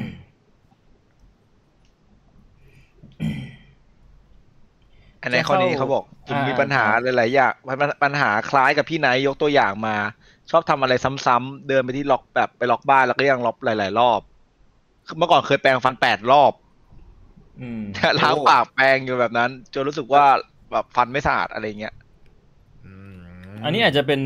ไม่ใช่ OCD หรือเปล่า ถ้าเป็นรู้สึกว่าแบบฟันไม่สะอาด มันมีอีกโรคหนึ่งเขาเรียกว่าอะไรนะ germophobia germophobia อะไรสักอย่างคือ กลัวโรคเชื้อกลัวเชื้ออ่าโรคกลัวเชื้อโรคใช่อืม แต่สุดท้ายอืมคือผมว่า คือเราสามคนก็ไม่ได้จะเป็นคนที่มีความรู้ความเชี่ยวชาญที่จะบอกได้ใช่ว่าครับคุณแนะนำว่าถ้าเป็สนมอะไรมติว่าสงสัยนะ มันมีเอ่อพี่หมอเคยแนะนำมาเพราะผมผมเคยคุยเรื่องไอไอ้ไอ obsession edition เนี่ยกับพี่หมอก่อนที่จะมาสรุปข้อมูล เขาบอกว่าอืมสงสัยอะไรอะอ่าเรื่องของเรื่องแบบนี้นะฮะไปโทรถามสายด่วนสุขภาพจิตได้ อืมเขาอืมน่าจะเหมาะกว่าอ่า แล้วก็อย่าคิดว่าแบบเฮ้ยเราเป็นโรคจิต แล้วแบบคนจะมองเราไม่ดีอะไรยังไง คือคุณต้องเข้าใจกับว่าพวกเนี้ยมันมันไม่ใช่เรื่องแปลกมันมันไม่ใช่เรื่องแย่มันก็คือโรคโรคหนึ่งมันเหมือนแบบคุณเป็นหวัดอย่างเงี้ยคุณก็ต้องไปหาหมอ ถ้าสมมติว่ามันรุนแรงจริง ๆอะมันมีอะไรที่แบบว่าเอ่อหมอเขาสามารถช่วยคุณได้ คุณก็ลองไปปรึกษาแพทย์ดูครับว่าแต่อ่าเขาให้ความเห็นยังไงแต่กี้ผมเห็นคอนทำคำถามที่แบบน่าน่าน่าน่าน่าสนใจก็คือยังไงพี่อืมทำไงให้แบบเลิกหมกมุ่น ทำยังไงให้เลิกหมกโอ้มุ่นยสำหรับแก้ผมเหรอแก้การหมกมุ่นใช่สำหรับผมผมแค่แบบทำให้มัน satisfy กับเอ่อส่วนใหญ่ที่ผมเป็นคืออะถ้าสมมุติว่าเป็นเรื่องที่หาคำตอบได้ การหาคำตอบคือจุดจบของความหมกมุ่นของผม อย่างเช่นไอ้เรื่องที่ไปหาเรื่อง obsession addiction อืมคือถ้าสมมติว่าหาคำตอบไม่เจอก็ไม่จบ ถ้าหาคำตอบเจอก็คือแบบผมปล่อยผ่านเลย ปล่อยวางเลย ต้องได้อะไรที่มันพึงพอใจกลับมาด้วยนะ ตอนที่ผมหาเลิกหาเลยนะพี่คือคำไอตอนนั้นนะที่ผมได้คำว่า quasi perceptual experience สัมผัสที่หกนี้ใช่ไหมนั้นคำคำนั้นคำเดียวเลยท้ายผมแบบหายหมกมุ่นเลยเว้ยผมผมว่าสรุปว่าแบบสรุปว่าผมกูไม่ใช่คนหมกมุ่น กูคือคนที่มี quasi perceptual experience อืมจบแต่ถ้าสมมติว่าเป็นเป็นอะไรที่มันแบบเลิกหมกมุ่นไม่ได้อย่างเช่น การเล่นเกมอย่างนั้นก็น่าจะอยู่ที่ขีดจำกัดแล้วมั้งครับผมไม่รู้ว่าอันเนี้ยแบบอืมส่วนใหญ่ผมไม่ค่อยหมกหมกมุ่นกับการทำอะไรอะคือการทำส่วนใหญ่มันจะต้องมีจุดจบอะ อย่างเช่นแบบกินเฮลอย่างนั้นจุดจบก็คือการสร้างบ้านอืมแบบผมผมไม่มั่นใจในเรื่องของการหมกมุ่นที่ไม่มีจุดจบอันเนี้ยหมกมุ่นมันก็จะมีเป้าหมายปะอ่าอืไม่งั้นสำหรับจะเรียกว่าพี่เสพไม่งั้นจะเรียกว่าเสพติดนะส่วนหนึ่งอ่าพี่มองว่าลดลดลดเป้าหมายของความหมกมุ่นลงมาทีละนิดทีละนิดอะอย่างสมมติเราเคยเราเคยคิดว่าแบบเฮ้ยเราจะต้องสร้างบ้านได้ห้าชั้นเฮ้ยเราเอาสักสี่ชั้นครึ่งดีกว่าค่อยๆลดความหมกมุ่นลงมา ให้แบบสุกเฮ้ยเราสร้างสี่ชั้นครึ่งแล้วเรา รู้สึกว่าเออโอเค ส่วนมากแล้วความหมกมุ่นพี่จะหายไปทุกครั้งเลยนะตอนที่พี่ประสบความสำเร็จตรงนั้นแล้วอะเข้าใจปะเออเขาพยายามที่จะลดความหมกเป็นเฮี้ยนนะทำไมเล่าแล้วขำวะเออตัวเองโดนบ้างไม่พอใจเหรอเดี๋ยวเดี๋ยวเดี๋ยวที่ผมเอาคุณรายการไปต่อยกูหลังทะเลทรายนู่นไปเดี๋ยวไปต่อยกูหลังเนินทรายนู่นไปข้างล่างนี้มีโถส้วมอยู่สี่โถนะ แต่ในโถเนี่ย ไม่มีน้ำสักหยด ขี้ไปแค่แข่งแย่ทีนี้เปรตเฮ้ยนั่นแหละก็คือพยายามลดเป้าหมายของความหมกมุ่น ค่อยๆลด ถ้ารู้สึกว่าไม่ไหวใช่ใช้เวลาทำไงกี่ปีกับการรอคอยความสำเร็จนะฮะประเชี่ยมาณคำถามนี่คงไปถามแบบซีโอนะคำคำถามที่คงไปถามแบบว่าแบบพี่หมวกแบบเดินมาเรียบร้อยแล้วแบบว่า ประธานแห่งชางกาฟู้ดคอร์ปอเรชั่นก่อน ถ้าประธานใช้เวลากี่ปีกว่าจะถึงความสำเร็จครับเออเย่ I guess มีกาคือเราแต่ส่วนตัวผมไม่รู้เหมือนกันว่ะแล้วแล้วแต่คนที่แบบอะถ้าจะให้ถ้าจะให้ตอบนะ ผมมีคำตอบให้อย่างหนึ่งก็คืออืมแล้วแต่คนที่ตั้งเป้าหมายความสำเร็จอย่างผมอะความสำเร็จของผม คือการได้เปิดช่องนี้แล้วคือมันสำเร็จแล้ว คือหมายถึงว่าช่องมันฟังก์ชันต่อไปได้เรื่อยๆอะอืมนึกออกปะแล้วเราก็มีความสุขกับการทำมันนะประสบความสำเร็จอืมมันขึ้นอยู่กับเป้าหมายละมั้งนะถ้าอย่างนั้นนะคือประสบความสำเร็จแบบไหนละ อ่าถ้าถ้าสมมุติว่าในในมุมของพี่อย่างเงี้ยก็คือเหมือนว่า ตรงไหนที่เราเรียกว่าเฮ้ยอยู่ในจุดที่โอเคละเราสามารถทำสิ่งนี้ไปได้เรื่อยๆ โดยที่เราไม่ต้องสนใจว่าเราจะมีรายได้จากทางอื่นหรือเปล่า เพราะว่ารายได้จากตรงเนี้ยมันสามารถหล่อเลี้ยงเราต่อไปได้อืมคือตอนนั้นน่ะ ใช้เวลาประมาณสองปี ถึงจะเริ่มมีรายได้ที่เรียกได้ว่าแบบพอๆกับคนที่ทำงานทั่วไป ครับ คือสองปีแรกเนี่ย อยู่ด้วยความเชื่อล้วนๆว่ามันจะสำเร็จอะ ที่พี่บอกอะว่าพี่ได้เดือนละพันห้าคือนั้นน่าจะช่วงแบบปีแรกผ่านผ่านไปแล้วปีหนึ่งอะได้เดือนละพันห้าเออ แต่ว่ามันเป็นความโชคดีไงที่พี่ยังเรียนไม่จบ แล้วพ่อพี่เขาก็ส่งเสียเต็มที่อะคือก็ไปเรียนอะ แล้วก็ให้เงินค่ากินค่าใช้อะไรอย่างเงี้ยมันก็เลยเหมือนว่าตอนนั้นน่ะ ไม่ได้มีปัญหาด้านการเงินมาก เพราะฉะนั้นอะสุดท้ายแล้วส่วนหนึ่งอะความสามารถในการที่เราจะ เชื่อมั่นว่าเราจะทำสิ่งนี้ไปได้เรื่อยๆแล้วสุดท้ายมันจะประสบความสำเร็จอะมันก็ขึ้นอยู่กับต้นทุนชีวิตของแต่ละคนด้วยนะ ซึ่งมันไม่เท่ากันจริง ๆอะอืมใช่ตรงเนี้ยอืม ก็ถ้าสมมุติว่าพี่ไม่มีที่บ้านแบบ support คือพ่อพี่ไม่ได้ส่งเสีย เอาจริงถ้าถามพี่เองพี่ก็คงไม่สามารถทนได้สองปีอะอืมหรืออืมหรือถ้าจะทนอะ มันก็อาจจะไม่ได้ใช้เวลาแค่สองปี เพราะว่าพี่ก็ต้องไปทำงาน ใช้เวลาส่วนหนึ่งไปกับการทำงานหาเลี้ยงปากท้องตัวเองใช่ปะล่ะ แล้วเวลาที่เหลือก็คือเอามาทำ YouTube เพราะฉะนั้นอะเวลาในการทำ YouTube มันก็จะน้อยลงสองปีมันก็จะไม่พออ่าแต่ว่ามันก็ขึ้นอยู่กับคนอีกบางคนอย่างเงี้ยเขาทำช่องแค่แบบครึ่งปีอย่างเงี้ยก็แบบบูมขึ้นมามีคนดูมีรายได้เยอะแล้วอะมันก็เป็นอืมอะไรที่ขึ้นอยู่กับหลาย ๆ อย่างนะครับผม ขึ้นอยู่กับหลาย ๆ อย่างจริงไอ้ตรงที่พี่บุ๋มพูดเมื่อกี้ผมรู้สึกว่าแบบ มันกดดันนะ สมมติว่าพี่ได้ได้เงินพันห้าไอ้เดือนเดือนละพันห้าอย่างเงี้ยๆอืมแล้วคือเงินมันไม่พอใช้เอาง่ายๆเวลาอืมที่เราทำ YouTube ทำคอนเทนต์อะอืมถ้าเป็นสำหรับผมนะ แม่งจะแบบวันนั้นจะเป็นวันที่แย่มากอะสมมติว่าอืมผมแบบตังค์ไม่พอแล้วอะแล้วผมต้องมาต้องมาสตรีมเพื่อให้ทุกคนสนุกอะอืมโหแบบทำยากมากเลยใช่ของผมเป็นอะไรที่ยากจริงยากยากมากๆ มันก็ขึ้นอยู่กับต้นทุนคนจริง ๆอะใช่ พี่ว่าการชื่นชอบสตรีมเมอร์แบบดูตลอดโดยไม่มีอะไรมากั้นจนแม่ด่าว่าหมกมุ่นมันคือความหมกมุ่นหรือแค่ชื่นชอบคะหรือจริงๆนี่คือหมกมุ่นคือถ้าสมมติว่าเราได้ถ้าเราได้ฟังมาตั้งแต่แรกผมคิดว่าน่าจะพอจำแนกได้อยู่อะฮะคืออมซึ่งต้องถามก่อนว่าหมกหมกมุ่นของเราเนี่ยมันมันแบบมันช่วยหรือเปล่า คือเอาง่ายคือการดูมันช่วยให้เราแบบสบายใจอย่างนั้นใช่ไหมถ้ามันช่วยแล้วมันให้เราสบายใจ และเราดูไปด้วย และสามารถทำฟังก์ชันในชีวิตไปได้ด้วยเนี่ย ก็ไม่มีปัญหาครับแสดงว่าคุณแม่อืมจะไม่ชอบเสียงของใครสักคน ที่แบบเราฟังอยู่นะแต่ถ้าสมมติว่าแบบดูจนไม่ทำหาอะไรเลยเนี่ยนะฮะคือใช้การไม่ได้ไม่มีการบ้านไปส่งในวันพรุ่งนี้เนี่ย อันนั้นก็อันนั้นก็คงจะเป็นปัญหาแล้วแหละครับ มันจะเป็นอารมณ์เสพติด อืมอ่าแต่เรา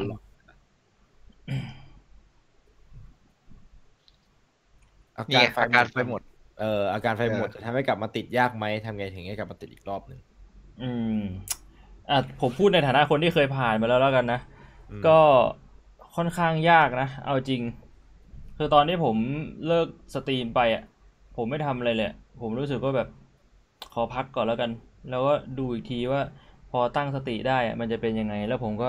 นั่งเปื่อยๆอยู่ที่บ้านแบบหายใจไปวันๆประมาณหกเดือนอะเออซึ่งไอ้ตลอดหกเดือนนะเอาจริงๆก็ไม่รู้เลยนะว่าแบบเราจะกลับมาทำด้านนี้อีกไหม หรือเราจะไปทำอะไรอะ มันก็ขึ้นอยู่กับแต่ละคนแหละมั้งฮะ อืม ของผมนี่ต้องบอกเลยว่าไอ้ฟอยไหนนะพี่อืมเฮ้ย เออใช่กิฟก็มีช่วงจริงๆที่หยุดไปช่วงหนึ่งนี่ใช่ปะเป็นช่วงหนึ่งที่ผมหยุด stream ไปกี่เดือนไม่รู้อะแล้วอืมผมก็ยังเล่นกับไอ้ไนท์ทุกวันเกือบทุกวันเลยมั้งอืมใช่แล้วก็ไอ้ไนท์ก็ใช่ บอกว่าช่องแชร์บอกช่องแชร์ถามแบบช่องแชร์นั้นมันถามไงว่าทำไมไม่มา stream แล้วไอ้ไนท์ก็ถามตลอดอะทุกวันเลยช่วงนั้นอะถามบ่อยมาก เออพี่ทำไมไม่ stream มาพี่ แล้วจำคือได้ผม จำได้ตอนนั้นตอนนั้นเออพี่ใช่ พี่พี่พี่จะเรียนให้จบด้วยว่าผมจำได้จะเรียนให้จบด้วยใช่แล้วแบบเออนั่นแหละ ผมก็แบบอยากให้กลับมา stream เพราะว่าเอเอออ ไม่รู้อะ มันก็มันก็ไม่รู้เหดีมือนกันเออคือพี่คือมันกำลังมาต่อเนื่องอะพี่พี่หยุดไปมันแบบอืมใช่ แล้วทีนี้ก็เลย อะกลับมา stream ก็ได้หลังจากนั้นก็เลยนั่นอะเดี๋ยวนั้นก็บ้าเลยไอ้เหี้ยจะนั่งก็บ้าเลยขับรถอยู่ทุกวันเนี่ยไอ้สัตว์ขับรถร้องเพลงเนี่ยไอ้เปรตใช่ก็คือพยายามปลดปล่อยตัวเองมาช่วงหลังนะช่วง stream ที่มารอบสองนะพยายามที่แบบเป็นตัวของตัวเองละช่วงแรกที่คือแบบบ้าบ้าไปหน่อยบ้าแบบที่จะเก็บเลเวลกับเอเก็บเอเอมาอะไรพวกนั้นอะบ้าเกินไปอะอืมมันเครียดเกินไปใช่ ของผมก็เอ่อแค่คิดถึงเรื่องที่ที่ที่เราที่เราเคยทำให้เราชอบในสิ่งนั้นนะคือการที่เรามีไฟกับอะไรสักอย่างแสดงว่าเราต้องเคยคิดมีความคิด something ที่อืมมันแบบอย่างเช่นเราอะไรเดียวพี่แบบเอ่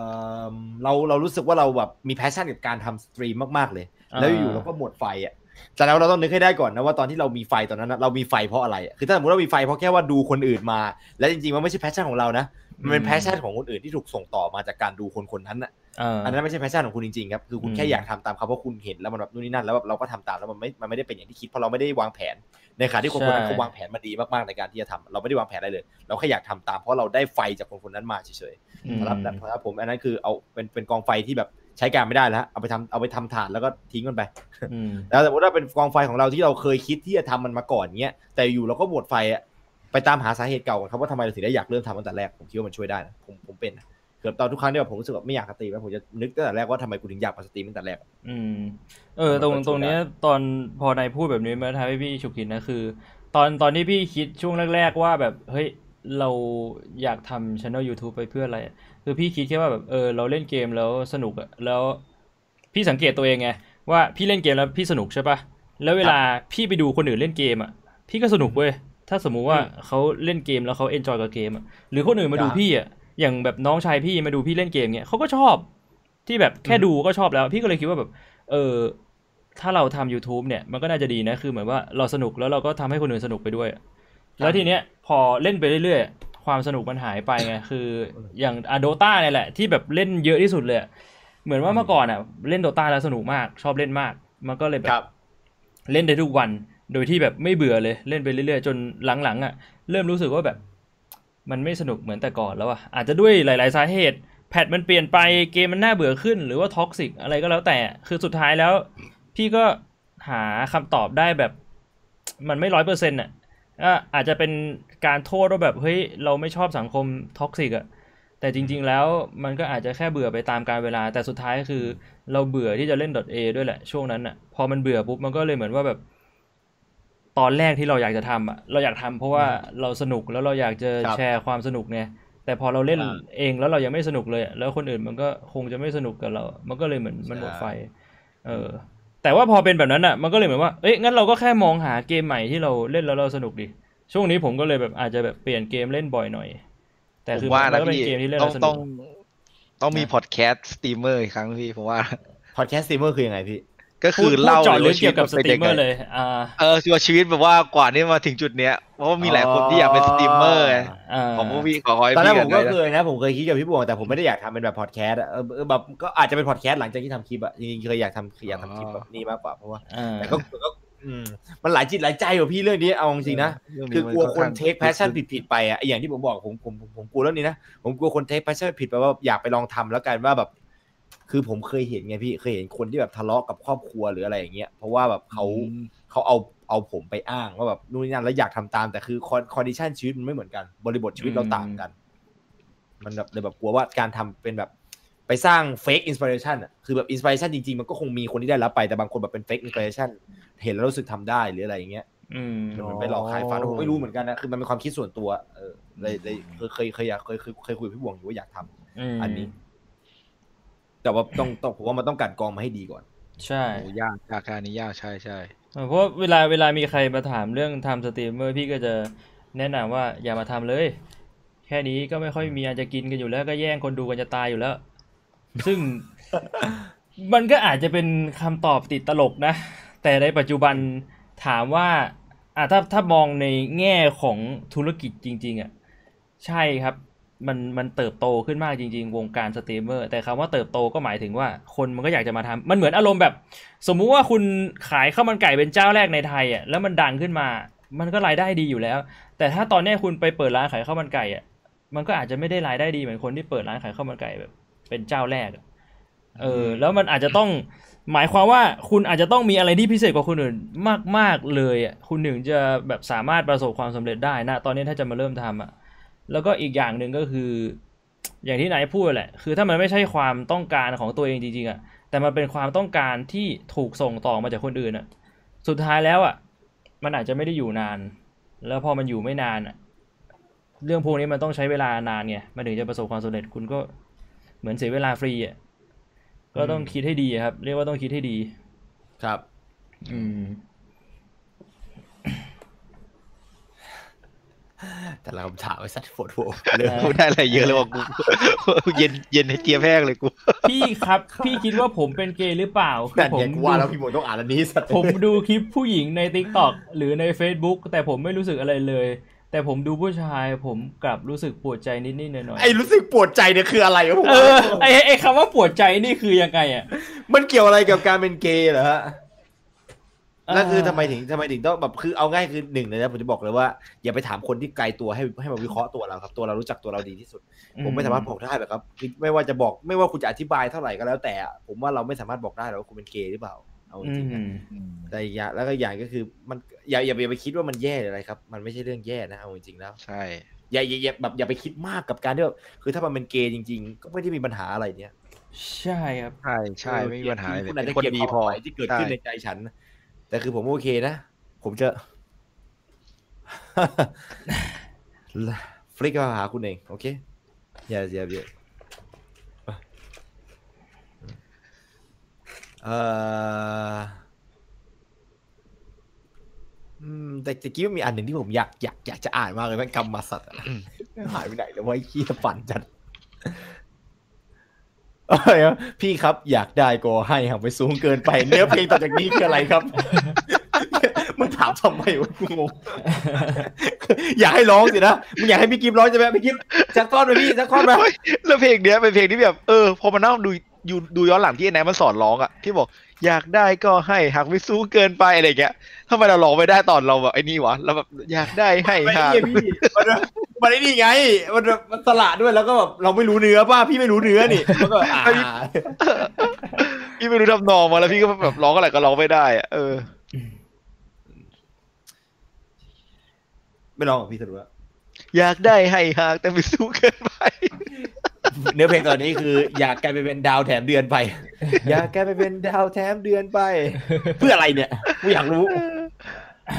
ในสายตาพี่นายเคยมองพี่กิฟน่ารักไหมหรือแค่กำบัดต่ออย่างเดียวคือถ้าสมมติว่าใครน่าใครดีดูก็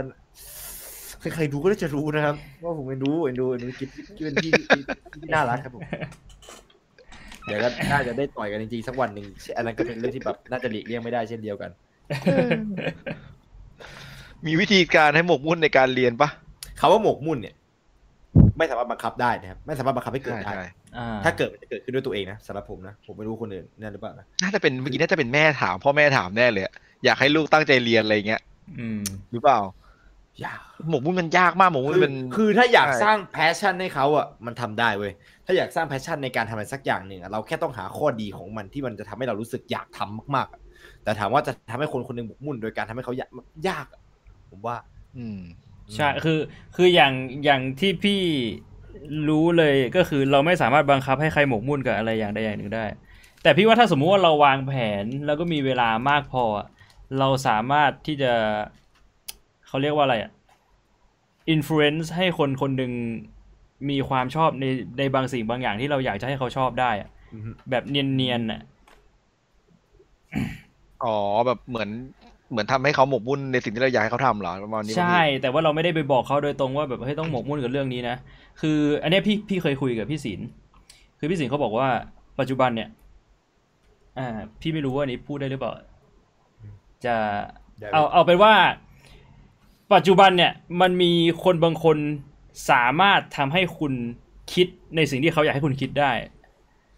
ซึ่งจริง ๆ มันก็ไม่ใช่เรื่องแปลกใหม่อะไร แต่ว่า เหมือนว่าเขาสามารถทำได้แบบแทบจะร้อยเปอร์เซ็นสมมุติเขาอยากให้คุณเป็นเกย์อย่างเงี้ยเขาไม่มาบอกคุณตรงๆนะ ว่าเขาจะทำให้คุณเป็นเกย์แต่เขาจะใช้สภาพแวดล้อมของคุณเนี่ยเปลี่ยนให้คุณเป็นเกย์ได้ในที่สุดอืมอ่า เพราะฉะนั้นเนี่ย ถ้าสมมุติว่าคุณเป็นพ่อเป็นแม่แล้วคุณอยากจะเอ่อสร้างเส้นทางชีวิตให้กับลูกของคุณเนี่ย คุณก็สามารถทำได้ แต่มันเป็นสิ่งที่ยากมากๆคือมันอาจจะต้องใช้ ความรู้ใช้เวลาแล้วก็ใช้ทรัพยากรเยอะนึกออกปะอ่ามันมันคือการชักจูงมันคืออาจจะคุณคุณอาจจะจินตนาการว่าเฮ้ยถ้าคนคนเนี้ยไปเจอกับเหตุการณ์แบบเนี้ยมันจะเปลี่ยนความคิดในหัวเขาไปยังไง แล้วคุณก็สร้างสถานการณ์ขึ้นมาโดยที่คุณไม่ให้เขารู้ว่าเอ่ออันนี้คือเป็นแผนที่คุณวางไว้นะนึกออกใช่ไหมไม่ใช่ยูริหรือการสะกดจิตนะฮะไม่ไม่ใช่เรื่องพวกนั้น ไม่ไม่เกี่ยว เหมือนเป็นจิตวิทยามากกว่าะใช่มันเหมือนเป็นจิตวิทยา มันเหมือนมันเหมือนกับการที่เราศึกษาพฤติกรรมของสัตว์หรือพฤติกรรมของมนุษย์นั่นแหละ นึกถึงหนังเรื่องหนึ่งเลยพี่ นึกถึงหนังเรื่องไอ้ไอ้ไอ้ไอ้ไอ้ Truman Showอ่าใช่ใช่ใช่ Truman เออโซประมาณนั้นการสร้างสภาพแวดล้อมให้คนแบบใช่นึกว่าแบบตัวเองเออเป็นแบบอยู่ในโลกอะแต่อืมจริงๆแล้วมันไม่ใช่มันคือแบบ simulator อืมอย่างนั้นนะอย่างที่ซึ่งซึ่งพี่เป็นคน ที่มีความเชื่อเรื่องนี้อยู่แล้วนะ เชื่อว่าครับคนเราอะ เราเป็นยังไงนะปัจจุบันอะ มันเกิดจากการที่เอ่อชีวิตที่ผ่านมาเราเราไปเจออะไรมาบ้างอะอือฮึเออ มันก็ประมาณนั้นน่ะ ในความคิดผมนะ ครับ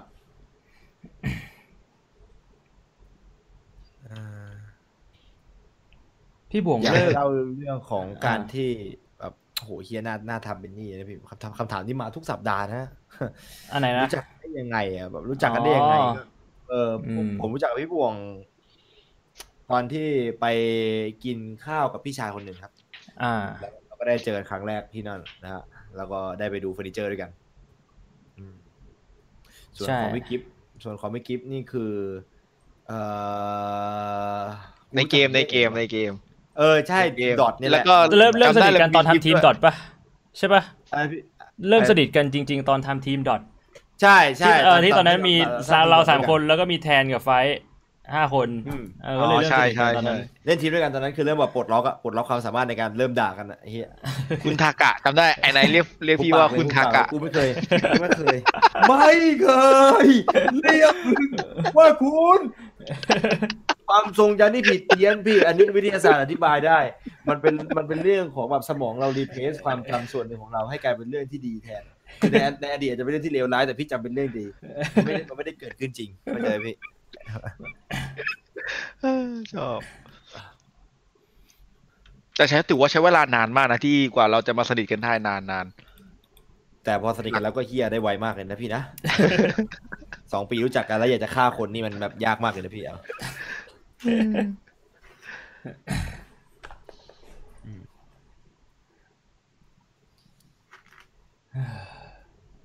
เอโอ้ออ่านไม่ทันเลยเออเร็วมากเร็วมาก ถ้าเลือกอาชีพที่ทำได้โดยไม่คำนึงถึงเงินอำนาจชื่อเสียงอยากจะทำอะไรกันล่ะครับ ผมว่ามันสามารถบอกได้นะว่าเราชอบหมกมุ่นเรื่องอะไรอยู่ ผมคิดว่ามันไม่ได้บอกนะว่าเราหมกมุ่นเรื่องอะไรอยู่ผมคิดว่ามันจะบอกได้ว่าเราชอบอะไรจริง ๆ แล้ว ตัวตนของเราจริงๆอะแบบอยากจะทำอะไรอะถ้าผมถ้าผมเลือกได้ผมอยากเป็นอยู่สามอย่างครับ ผมอยากเป็นเจ้าของร้านเหล้าซึ่งอันนั้นผมก็น่าจะน่าจะทำจริงๆในอนาคตเอ่อผมอยากเป็นเจ้าของฟาร์มม้า ซึ่งผมก็น่าจะทำจริงๆในอนาคตเช่นเดียวกัน แล้วก็ผมอยากเป็นคนเปิดประตูโรงแรมครับ อืม ซึ่งชอบซึ่งทำไหมไม่ทำพี่ไอ้เหี้ยคือก็ คือก็อาจจะทำแหละ ผมไม่รู้หรอกคือมันอาจจะมันจะมีวันที่ผมทำก็ได้อะนี่บอกว่าแต่คือณตอนนี้มันไม่ได้ไงผมจะเอาเวลาที่ไหนไปเปิดประตูโรงแรมผมอยากทำนะผมผมคิดว่าผมชอบมากเลย ผมรู้สึกพึงพอใจกับการที่จะเปิดประตูโรงแรมแบบคือแบบเป็นพวกนั้นอะพี่หรือเป็นคนขับแท็กซี่อย่างนั้นอะเออผมอยากเป็นอย่างนั้นคือทำไมต้องเป็นม้าวะทำไมต้องเป็นม้าวะผมชอบม้าผมชอบขี่อ๋อม้าผมชอบม้าในบรรดาสัตว์ทั้งหมด เอออืมพี่อยากเป็นผู้กำกับหนังโป๊ แล้วก็ director พี่ อืม ใช่ รู้สึกว่ามัน มันเป็นอะไรที่แบบว่า มันฝืนธรรมชาติอะแล้วมันให้ความรู้สึกแปลกๆ ซึ่งมัน มันไม่ใช่ความรู้สึกที่ดีหรือแย่หรือความรู้สึกทางเพศอะมันเป็นความรู้สึกที่อธิบายไม่ถูก รู้สึกว่าแบบ อยาก อยากเป็นผู้กำกับหนังโป๊อะ อยากบอกไม่ถูก ไม่ไม่มีทุนบอกผมได้นะพี่ผมพร้อมลงทุนกับหนังโป้พี่เรื่องแรกอ่าสำหรับพี่พี่อยากเป็นพี่อยากเป็นพี่แปลกว่าเลยพี่อยากเป็นนักเรียนประถม ตลอดอะไอ้เหี้ยกูกำหมัดเลยกูได้ถึงภาพไอ้เหี้ยพี่กิ๊บแบบแก้มป่องๆอะไอ้สัสไอ้ไอ้ที่มันเราทำกิ๊บอะไอ้กิ๊บคิดเหล็กเปรตของแม่งอะไอ้เหี้ยแก้มป่องๆอ๋อหายก็ครูครับผมกูเป็นครูแล้วกูจะต่อยมึงให้แก้มยุบเลยอะจริงพี่อยากเป็นอยากเป็นนักเรียนประถมตลอดเวลาอยากจะแบคืบอเลิกเรียนแล้วไปกินไอ้ร้านนั่นน่ะไอ้ร้านที่มันเป็นแพนเค้กรูปอะไรก็ได้อะอยากกินอย่างนั้นทุกวัน มังกรเดินไปใหญ่เลยเดินไปมันลุงมันผมความขอมังกรนักเรียนนับเป็นอาชีพด้วยเหรอแบบเหมือนกับไอ้เหี้ยแบบพวกแบบที่เขาบอกให้กรอกอาชีพแล้วเขียนว่านักเรียนอะนะใช่ใช่ไปบ้าบอ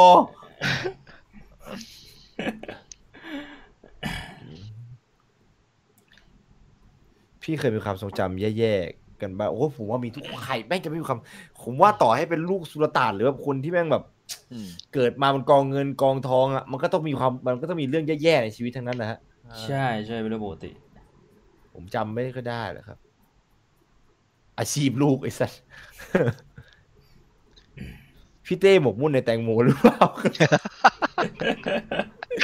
ดูคลิปล่าสุดแล้วแบบอยากเอาอะผมผมผมอันนี้อันนี้ส่วนตัวผมนะพี่ ผมคิดว่าใช่นะ ผมคิดว่าแกมีอาการ obsessed กับแตงโมนะ คือเหมือนกับเวลาคิดถึงผลไม้แกก็จะคิดถึงแตงโมอะผมแอบคิดด้วยซ้ำว่าแบบแกอาจจะกอดแตงโมตอนนอนอะนึกออกปะมันมีความเป็นไปได้นะเว้ยพี่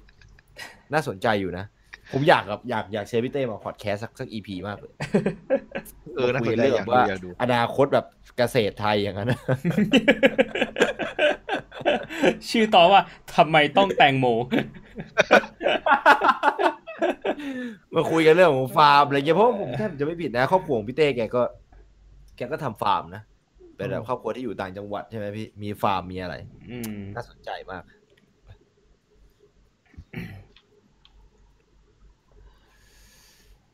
มีเงินล้นฟ้าจะซื้ออะไรก็ได้ไม่มีวันหมด คิดว่าควรจะเสียคนอะไรแบบนี้ผมแง่อยู่แล้วครับ ผมว่าส่วนตัวคิดนะ มันก็ธรรมดาก็นะฮะแล้วแต่คนล้วนๆเลยอันเนี่ยเอ้าพี่ไก่ก็หมกมุ่นใช่ไหมครับหมกมุ่นคิดว่าตัวเองเป็นพี่หมื่นอันนั้น อันนั้นผมว่าผมตอบได้นะใช่ไหมพี่อันนั้นเรียกหมูวุ่นเหรอหมกมุ่นนะ อันนั้นอันนั้นน่ะหลวงไก่อะมีอาการเรียกว่าหมกมุ่นอยู่พอตัวนะเออเออคือมันเกินข้อหมกมุ่นไปแล้วอันนั้นเรียกว่าวิถีชีวิตพี่เออใช่ปะไลฟ์สไตล์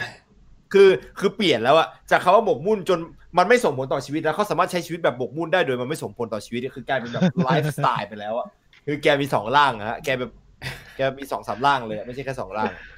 คือเอาจริงๆปัจจุบันพี่ยังไม่ค่อยชัวร์เลยว่าสรุปแล้วเขาชื่อไก่หรือเขาชื่อหมื่นเขาชื่อไก่คือ character ชื่อไก่ใช่ คือพี่รู้ว่ามันชื่อไก่เว้ยแต่ character หมื่นมัน strong เกินไปอะ character หมื่นคนแข็งมันสคนตรอเรางไม่เกิจะนไปคีปคcharacter แบบได้ขนาดนั้นนะไอ้เหี้ยถ้าสมมติว่าแบบโจ๊กเกอร์มีแบบนอมินีคราวหน้าแล้วเลือกใครไปก็ได้นะกูจะเลือกพี่หมื่นนี่แหละไอ้สัตว์โอ้โหมึง in character ได้นานมากอะเป็นปีอะเดี๋ยวนี้แกเริ่มเย็นๆแกเริ่มไม่มาละแกเริ่มเย็นเจี๊ยบอะ อ่าอ้าวเราสหายได้อะไรกันเนี่ยวันนี้ฮะในหมู่พวกพี่มีคนเจ้าชู้บ้างไหมฮะ พี่กิฟต์ครับเอ้ยเอ้ยเดี๋ยวเดี๋ยวเดี๋ยวเดี๋ยวเจดูอยู่เจดูอยู่พี่กิฟต์เอาใช้แบไม่บได้ละดูดื้ออะผมอยากจะหันไปบอกพี่เจแล้วนะว่าแบบพี่กิฟต์ชอบดูดื้อแบบไม่ไหวเลยเออเวลาเวลาไปไหนด้วยกันกิฟจะชอบมาสะกิดพี่ผมพี่ผมพี่ผมด้วยสิบสองนาฬิกาสิบสองนาฬิกาพี่บอกผมอยากดูดื้อคนนี้ว่ะครับอะไรวะเนี่ยไอ้คำว่าดูดื้อนี่คือแบบ ไม่ไหวจริงเลย มันแย่มากวันนี้แบบแย่อะแย่แย่เลย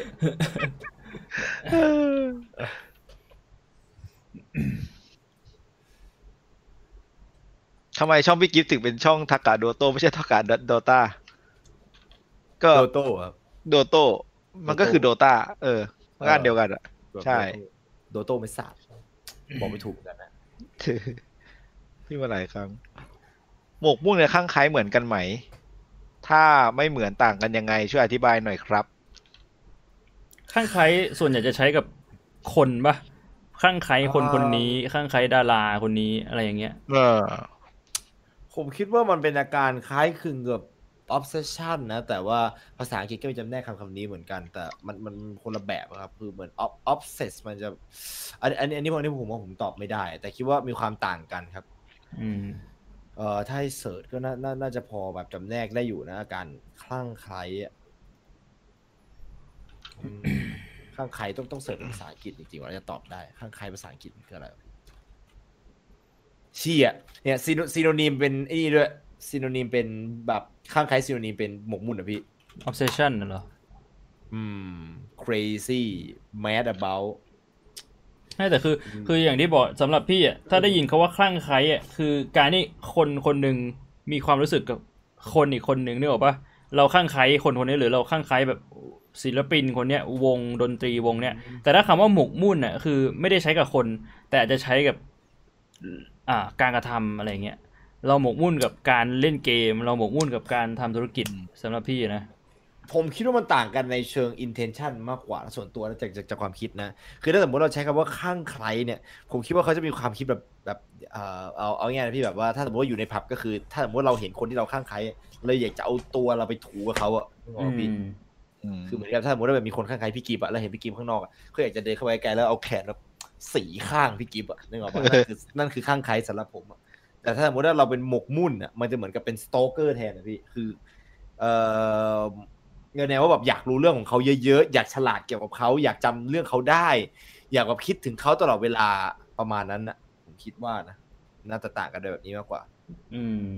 ไม่แน่ใจเหมือนกัน เออ อันนี้ส่วนตัวเลย ไม่รู้เลย จะใช้ชีวิตโสดไปตลอดเลยเหรอครับ หมายถึงผมเหรอฮะ ก็มันก็เป็นเรื่องของอนาคตไม่รู้หรอก อ่าละเดี๋ยวเราคงต้องหาอีกสักสามสี่คำถามนะครับสามคำถามให้พี่กิฟสักสองนะเรากันคนละหนึ่งนะฮะอืมเราจะได้สามารถที่จะบอกลาได้นะครับ การที่ผมทำหลายอย่างได้ดี แต่ก็ไม่ถึงขั้นว่าเก่ง และเมื่ออยากลองทำอะไรที่ไม่มีเงื่อนไข ผมก็ทำได้ดีเสมอ แต่ก็ไม่ได้แบบว่าที่เรียกว่าพรสวรรค์อันนี้อันนี้อวดปะเนี่ยอันนี้อวดปะเนี่ยเอออันนี้คือเหมือนเหมือนพูดมาอวดไงอันนี้อันนี้ขิงเหรออันนี้ขิงผมเหรอแบบนี้เรียกพรสวรรค์ ไหมไม่ใช่คำถามแล้วเหมือนอะไรก็ดีอะครับคือผมไม่ได้อ่านอย่างนั้นแล้วเพราะเพราะว่าฟังประโยคเสร็จอ่านไว้อย่างนั้นนะการที่ผมทำอะไรได้ดีทั้งหลายอย่างอะแต่ไม่ถึงว่าขั้นว่าโคตรเก่งอะแต่ผมก็อยากลองทำอะไรที่ไม่มีเงื่อนไข ผมก็มันก็ทำได้ดีเสมอครับแต่ก็ต้องไม่ได้เดียวเรียกว่าพรสวรรค์นะแบบนี้เรียกพรสวรรค์ไหมอะพรสวรรค์ที่ทำอะไรก็ดีอะครับ คือผมอ่านเป็นอย่างนี้ไปแล้วเอ้ยเปรตเลยฮะขิงเหรอไม่รู้ขิงอะไม่รู้ไม่รู้ผมไม่รู้เลย น่าเป็นคนที่เรียนรู้ดีมากกว่า เรียนอ่ามีมีความสามารถในการเรียนรู้อะไรได้ไว เวลาผมเป็นเพื่อนแบบนี้นะทำอะไรหลายๆอย่างก็เลยอ่าเก่งง่าย ผมผมมีเพื่อนแบบนี้นะเรียกเคยเรียกว่าโดเรมอนอะคือแม่งแบบหยิบจับอะไรมันก็ดีไปหมดเลยอะคือ เป็นคนที่แบบไม่ได้ไม่ได้เก่งกว่าคนอื่นมากๆอะแต่คือแบบหยิบอะไรก็ทำได้ไปหมดอะคือทางที่ตัวเองเรียนอยู่ถาปัดอะแต่คือแบบทำโปรดักก็ได้ทำอินทีเรียก็ได้ลงสีน้ำคือแม่งแม่งเก่งไปทุกอย่างเลยแต่ไม่ได้เก่งสุดสักอย่างอืม หยิบจับอะไรก็ดีไปหมด ไม่ได้เรียนรู้อะไรมาก่อนแบบจับอันนี้ขึ้นมาปุ๊บแม่งก็สามารถที่จะเรียนรู้ได้ไม่ยาก อืม อืมน่าจะเป็นความสามารถในการเรียนรู้นะอยากเลิกดูหนังโป๊ต้องทำยังไงครับ ถ้าคุณอยากเลิกดูหนังโป๊ก็แค่ ต่อจากนี้ไปก็ไม่ดูหนังโป๊คุณก็จะเลิกดูหนังโป๊ได้ตามที่อยาก เหมือนเหมือนกันนะสมมติคุณคุณถามว่าแบบอยากเลิกบุหรี่ทำไงครับ ก็คือต่อจากนี้ไปไม่ไม่ดูดบุหรี่ ก็เลิกบุหรี่ ได้ตามที่อยากมมันค่อยๆลดได้ไหมพี่ มันมีวิธีแบบค่อยๆลดได้ไหมก็บุหรี่อะอะถ้าถ้าอย่างบุหรี่เดี๋ยวนี้เขาก็จะมีพวกยาอมให้อม แล้วมันก็จะค่อยๆลดอ่า อ่าแล้วพออันนี้อันนี้ไม่มีถความให้ตัวอยากละก็ก็เลิกได้ อืม อืม ส่วนเรื่องของการดูหนังโป๊นี่ค่อยๆลดเหรอเออ มันก็คงจะได้ลนะวมันก็คงจะได้ อาจจะแบบว่าปกติดูวันละห้าชั่วโมงก็เหลือแบบสองชั่วโมงเหลือโอ้ชั่วโมงโหหนึ่งห้าชั่วโมงโอ้โหไอ้เหี้ย็นดูห้าชั่วโมงแล้วมึงดูแบบมึงกลายเป็นผู้กำกับหนังโป๊ในอนาคตจริงนะอันนั้นคือดูเอาโล่แล้วอะอ่าพี่กิฟต์อีกอะไรสักคำถามไหมพี่อ่าคนที่ผมชอบชอบใช้งานผม แต่เพราะผมชอบเธอ แต่ทำไมกูได้แต่คำถามอย่างนี้วะ แต่พอแต่แต่พอผมมาประโยชน์เขาก็บล็อกผม ผมก็ทำไงดีครับมูฟออนไอ้ดีเหี้ยไหมคซารัวบซาร์เฮ้ยมันอาจจะเป็นเรื่องจริงก็ได้นะเว้ยคนคนนี้ก็อาจจะเออออะไรได้ขอขอคำถามใหม่ดิขอคำถามก็คือเหมือนว่าแบบโดนหลอกใช้ไงพี่เออโดนหลอกใช้อะ คนที่เขาเออแบบโดยแบบว่าคนที่ชอบอะอ๋อ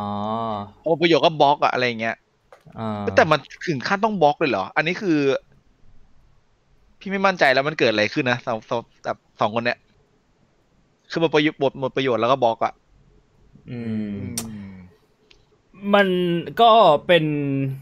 เรื่องราวของคนถามแค่ฝ่ายเดียวไง ถ้าสมมุติฝ่ายยิงบล็อก มันก็อาจจะเป็นไปได้ว่าคุณไปล้ำทำอะไรเส้นสักอย่างอะไรเออใช่บางอย่างของเขาหรือเปล่า แต่ว่าในส่วนหนึ่งคือก็ ก็แค่ไม่ยุ่งกับเขาแค่นั้นเองฮะแล้วถ้าเขาบล็อกก็ก็ไม่ยุ่งกับเขาจบ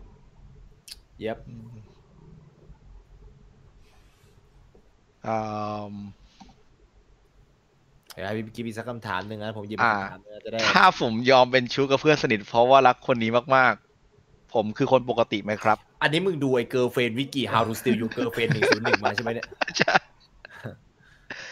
ยอมเป็นชู้กับเพื่อนสนิทเพราะรักเพื่อนคนนี้มากๆหมายถึงอะไรวะงงยอมเป็นชู้กับเพื่อนสนิทหมายความว่าเอามีผู้หญิงใช่ไหมผู้หญิงเป็นเพื่อนสนิทของคุณแล้วคุณเป็นชู้กับเขาเพราะว่าคุณรักเพื่อนคนนี้มากๆ เป็นคนปกติมากโอ้โหเครียดคำถามแบบคำถามเชิงจิตแบบนี้นะฮะตอบไม่ได้เลยครับผมคือเราไม่รู้จักคุณเลยฮะเราไม่รู้จักคุณแบบว่าพอที่จะแบบบอกได้ว่าเฮ้ยมึงมันไอ้ไอ้โต้งมึงเป็นคนหวั่นไหวอะเนี่ยเฮ้ยมึงหวั่นไหวอะมึงแบบมึงเกิดในใจฉันตลอดเวลาเลยอะคือมึงอย่าไปหวั่นไหวกับเรื่องนี้ดิวะเขาแค่แบบเนี้ยตอบไม่ได้ครับ เราไม่รู้เลย ชีวิตจริงๆคุณอาจจะเป็นคนที่หนักแน่นมากๆก็ได้แต่คือเขาคุณอาจจะรักเขามากก็ไม่รู้เลย อันนี้คำถามนี่เนี่ยนี่เลยอันนี้เลยคำถามสุดท้ายนี่เลยอ่ามาทำไมพี่กิฟต์ถึงได้ขำกับทุกสิ่งทุกอย่างครับนิดหน่อยก็ขำแล้วผมเคยอยากตอบอันนี้แหละตั้งแต่ก่อนหน้านี้แหละจะบอกว่าพี่กิ๊ฟจะเป็นคนอารมณ์ดีมากนะครับ มันจะมีคนประเภทนี้อยู่ คนที่แก้ไขปัญหาได้ด้วยแบบปัญหาเอ่อทุกอย่างได้ด้วยการทำให้ตัวเองอารมณ์ดี คือมันอาจจะไม่ใช่แก้ไขได้ทุกปัญหาแต่มันเป็นด่านแรกอะผมคิดว่า mental strength อะ mental attitude อะเป็นเรื่องสำคัญมากกับการแก้ไขทุก ๆ อย่างบนโลกนี้เลย คือถ้าสมมติว่าแบบมันมีปัญหาอย่างเช่นเอ่อ ตัวเฮียเข้ามาในบ้านนะสมมตินะสมมตินะอืมคืออาตัวเฮียเดินเข้ามาในบ้านอะแล้วคุณเดินลงไป ถ้าคุณ panic อะทุกอย่างมันอาจจะจบตั้งแต่ตอนนั้นเลยเว้ยคุณแบบคุณแบบอาจจะกลัวมากคุณอาจจะทำของพังจนเกินเหตุกว่าแค่ว่ามีตัวเฮียเข้ามาในบ้านอะแต่ถ้าสมมติว่าเป็นพี่กิฟต์เดินลงไปอะพี่กิฟต์เห็นตัวเฮียพี่กิฟต์จะขำก่อนเลยเนอะวะคือผมผมว่ามันเป็นดีเฟนต์แมคานิซึมของร่างกายพี่กิฟต์ที่ทำงานได้ดีมากๆเลยนะคือพอขำเสร็จปุ๊บร่างกายพี่กิฟต์มันจะใจเย็นอะมันจะแบบมันจะใจเย็นอะ มันเออผมว่าแบบหลายๆครั้งพี่กิฟก็รับมือสถานการณ์ได้ดีบ้างนะ เพราะว่าเขาเลือกที่จะขำกับกับสิ่งที่เกิดขึ้นก่อนแบบเหมือนกับอะไรก็เข้ามาก็แบบเรื่องแย่ๆก็ขำแบบไอ้เหี้ยเพื่อนตกบันไดหัวแตกเนี้ยขำก่อนเลยสัตว์หรือแบบอันนั้นอันนั้นอันนั้นไม่ได้ใช่เรื่องดีนะพี่อันนั้นน่าจะเป็นเรื่องที่เหี้ยเออเดี๋ยวพี่เป็นคนที่จริงๆพี่เป็นคนที่แบบ ไม่ว่าจะอยู่จุดไหนที่มันเครียดอะมันจะมีความรู้สึกว่า ต้องแบบต้องขำอะไม่รู้เป็นไรนะขำเพื่อทำให้แต่จริงก็ไม่ค่อยดีสถานการณ์มันดูเครียดน้อยลงหรือเปล่า ไม่มันจะอยู่ในสมองแล้วแบบเฮ้ยมันจะเป็นเป็นในมุมหนึงอะแบบเฮ้ยมุผมมเข้าใจนี้นะไม่ตลกเว้ยดีว่ะอันอันอันนี้ผมเข้าใจเออนี่เลยคำคำถามนี้ไอ้คำคำตอบตะกี้ที่แบบไอ้เชี่ยเรื่องนี้มันเกิดขึ้นกับกูเนี่ยวะเนี่ยเชี่ยตลกว่ะคือกับคนบนโลกตั้งแบบล้านคนอย่างเงี้ยเอออยู่ๆก็มาเกิดกับกูบ้าบอเนี่ยอยู่ๆเพื่อนกูแบบสะดุดแล้วแตกไอ้เชี่ยตลกว่ะแบบ อารมณ์เหมือนแบบพี่ขับรถอยู่แล้ว มีคนมาชนตูดพี่แล้วแบบผัวพี่ไปชนพวงมาลัยแบบเฮียหัวรถกูโดนชนแล้วผัวกูชนพวงมาลัยมาขับอะไรอย่างเงี้ยไอ้เหี้ยผมผมเข้าใจความความความความความเป็นอย่างนี้ของพี่กิฟต์นะเว้ยแบบเข้าใจเข้าใจมากอะแต่คือแบบกูทำไม่ได้อะแล้วเขาเข้าใจคือกูทำไม่ได้ ครั้งแรกที่กูโดนรถชนนี่คือแบบแต่กูผิดไงแต่กูก็โมโหอะอืมงั้นก็นั่นแหละนะครับผมถือถือถือถือว่าเป็นเรื่องเอาจริงๆสำหรับผมก็เป็นเรื่องที่ดีนะ ที่แบบทำอย่างนั้นได้อะมันก็ มันก็ดีอะพี่มันก็ดีอะหมายถึงเรื่องคำเหรอเรื่องขำอะเออหลายหลายครั้งแต่มัมานกเลยที่แบบผมฟังเรื่องของพี่กิ๊ฟแล้วพี่กิ๊ฟแม่งจะต้องขำอะบางทีเรื่องที่มันเล่าอะแม่งไม่ใช่เรื่องที่ขำด้วยซ้ำอะคือเป็นเรื่องที่แบบเชี่ยพี่กูถามจริงหรือเปล่าเนี่ยมึงทำอย่างนั้นเหรอเออมันก็มันก็แกก็ขำเราใช่พี่ทำอย่างนั้นอะครับน้ำแข็งมีทั้งสี่ถังใหญ่ว้าแต่มันไม่ดีมันไม่ดีอย่างหนึงคือเวลาที่อิโมชันของคนรอบข้างอะ เขากำลังแบบกำลังเศร้ากันอยู่เครีอะดกันอยู่กำลังเศร้าอยู่กำลังเครียดอยู่เราสมองเราแบบพยายามข่มว่าอย่าขำและไอไอการที่มันอั้นขำอะมันอั้นยากกว่าอั้นขี้อีกนะคือมันอั้นยากจริงมันแบบมันจะแบบไอ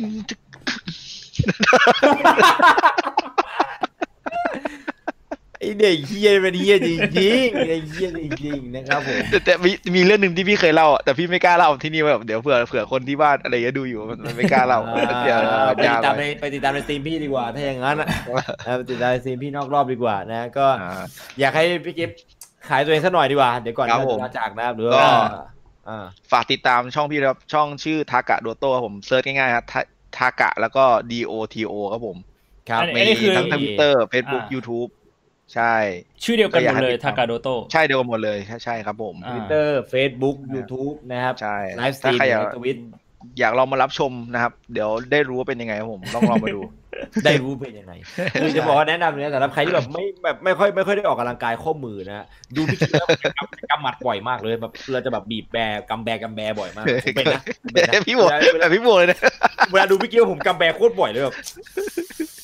มันแบบมันเป็นสตรีมเมอร์สายส้นตีนนะครับเป็นอันนี้เรียกว่าเป็นสตรีมเมอร์สายส้นตีนนะ เป็นพี่ชายที่ไม่ค่อยน่าเคารพเท่าไหร่ แต่ก็เป็นพี่ชายของผมนะครับผมครับผมอ่าเราก็ดีใจนะครับที่ได้พาพี่มาออกในรายการใน EP ที่ 17 นี้นะครับผมสำหรับอืม EP หมกมุ่น ในวันที่ 29 พฤษภาคมนะครับผมว้าวก็มีอะไรจะเสริมเติมแต่งกับเรื่องหมกมุ่นไหมพี่ ก่อนที่เราจะปิดปิดรายการ ก็หมกมุ่นได้ แต่อย่าหมกมุ่นแล้วทำให้ชีวิตแย่ลง ไอ้เชี่ยพี่เหมือนกับพวกแบบไอ้นั่นเลยไอ้ไม่เหมือนไหมพี่พวกแบบรายการอะไรสักอย่างอะที่แบบรายการคนหลุดผีอย่างนั้นนะพี่ คุณริวมีอะไรจะฝากคนทางบ้านก่อนที่จะลาจากไหมครับผม วิจารณญาณเป็นเรื่องสำคัญแต่ที่สำคัญกว่า ก็คือเรื่องของตัวเราเอง กูกูไม่ได้หมายอย่างนั้นนะแต่ก็โอเค อย่างนั้นก็ได้พี่อย่างนั้นก็โอเคเหมือนกันนะครับผมก็นั่นแหละครับหมกมุ่นนะใน EP ที่7นี้นะครับผมเราก็คงต้องลาจากนะครับสำหรับซิกได้พอดแคสต์ของเรานะครับผมไลฟ์อยู่ใน Facebook แล้วก็อ่า YouTube นะครับนะตอนใช่นี้ใช่นะฮะก็จะมีย้อนหลังอยู่ที่ YouTube แล้วก็ YouTube Clips นะครับ แยกเป็นตอนๆไปสำหรับเรื่องราวสำคัญในแต่ละพอดแคสต์นะครับครับสำหรับผมใครที่ไม่อยากดูภาพนะ อยากฟังแต่เสียงอย่างเดียวก็ มีตัวพอดแคสต์ที่เป็นเสียงอย่างเดียวให้ได้ฟังนะครับ Apple Podcast เอ่อ Pillowcast ลองไป search กันดูได้นะครับใน Google เสิร์ชแค่69 Podcast ก็จะเจอแล้วเลือกฟัง channel ที่คุณชอบได้เลยนะครับ ใน Spotify ก็มีนะฮะ ครับ ครั้งนี้พวกเราก็คงต้องขออนุญาตแบบลาจากกันไปก่อนนะครับ EP หน้าจะเป็นเรื่องอะไรนะครับพวกเราจะมากันในธีมไหนแบบไหน หรือจะมีแขกรับเชิญหรือไม่ก็ ติดตามกันอีกทีแล้วกันนะครับผม EP 18 คงจะได้เจอกันในเดือนมิถุนายนนะครับสำหรับพฤษภาคงต้องขอลาไปก่อนแล้วนะครับ ผมทุกๆคนกราบสวัสดีครับ สวัสดีครับ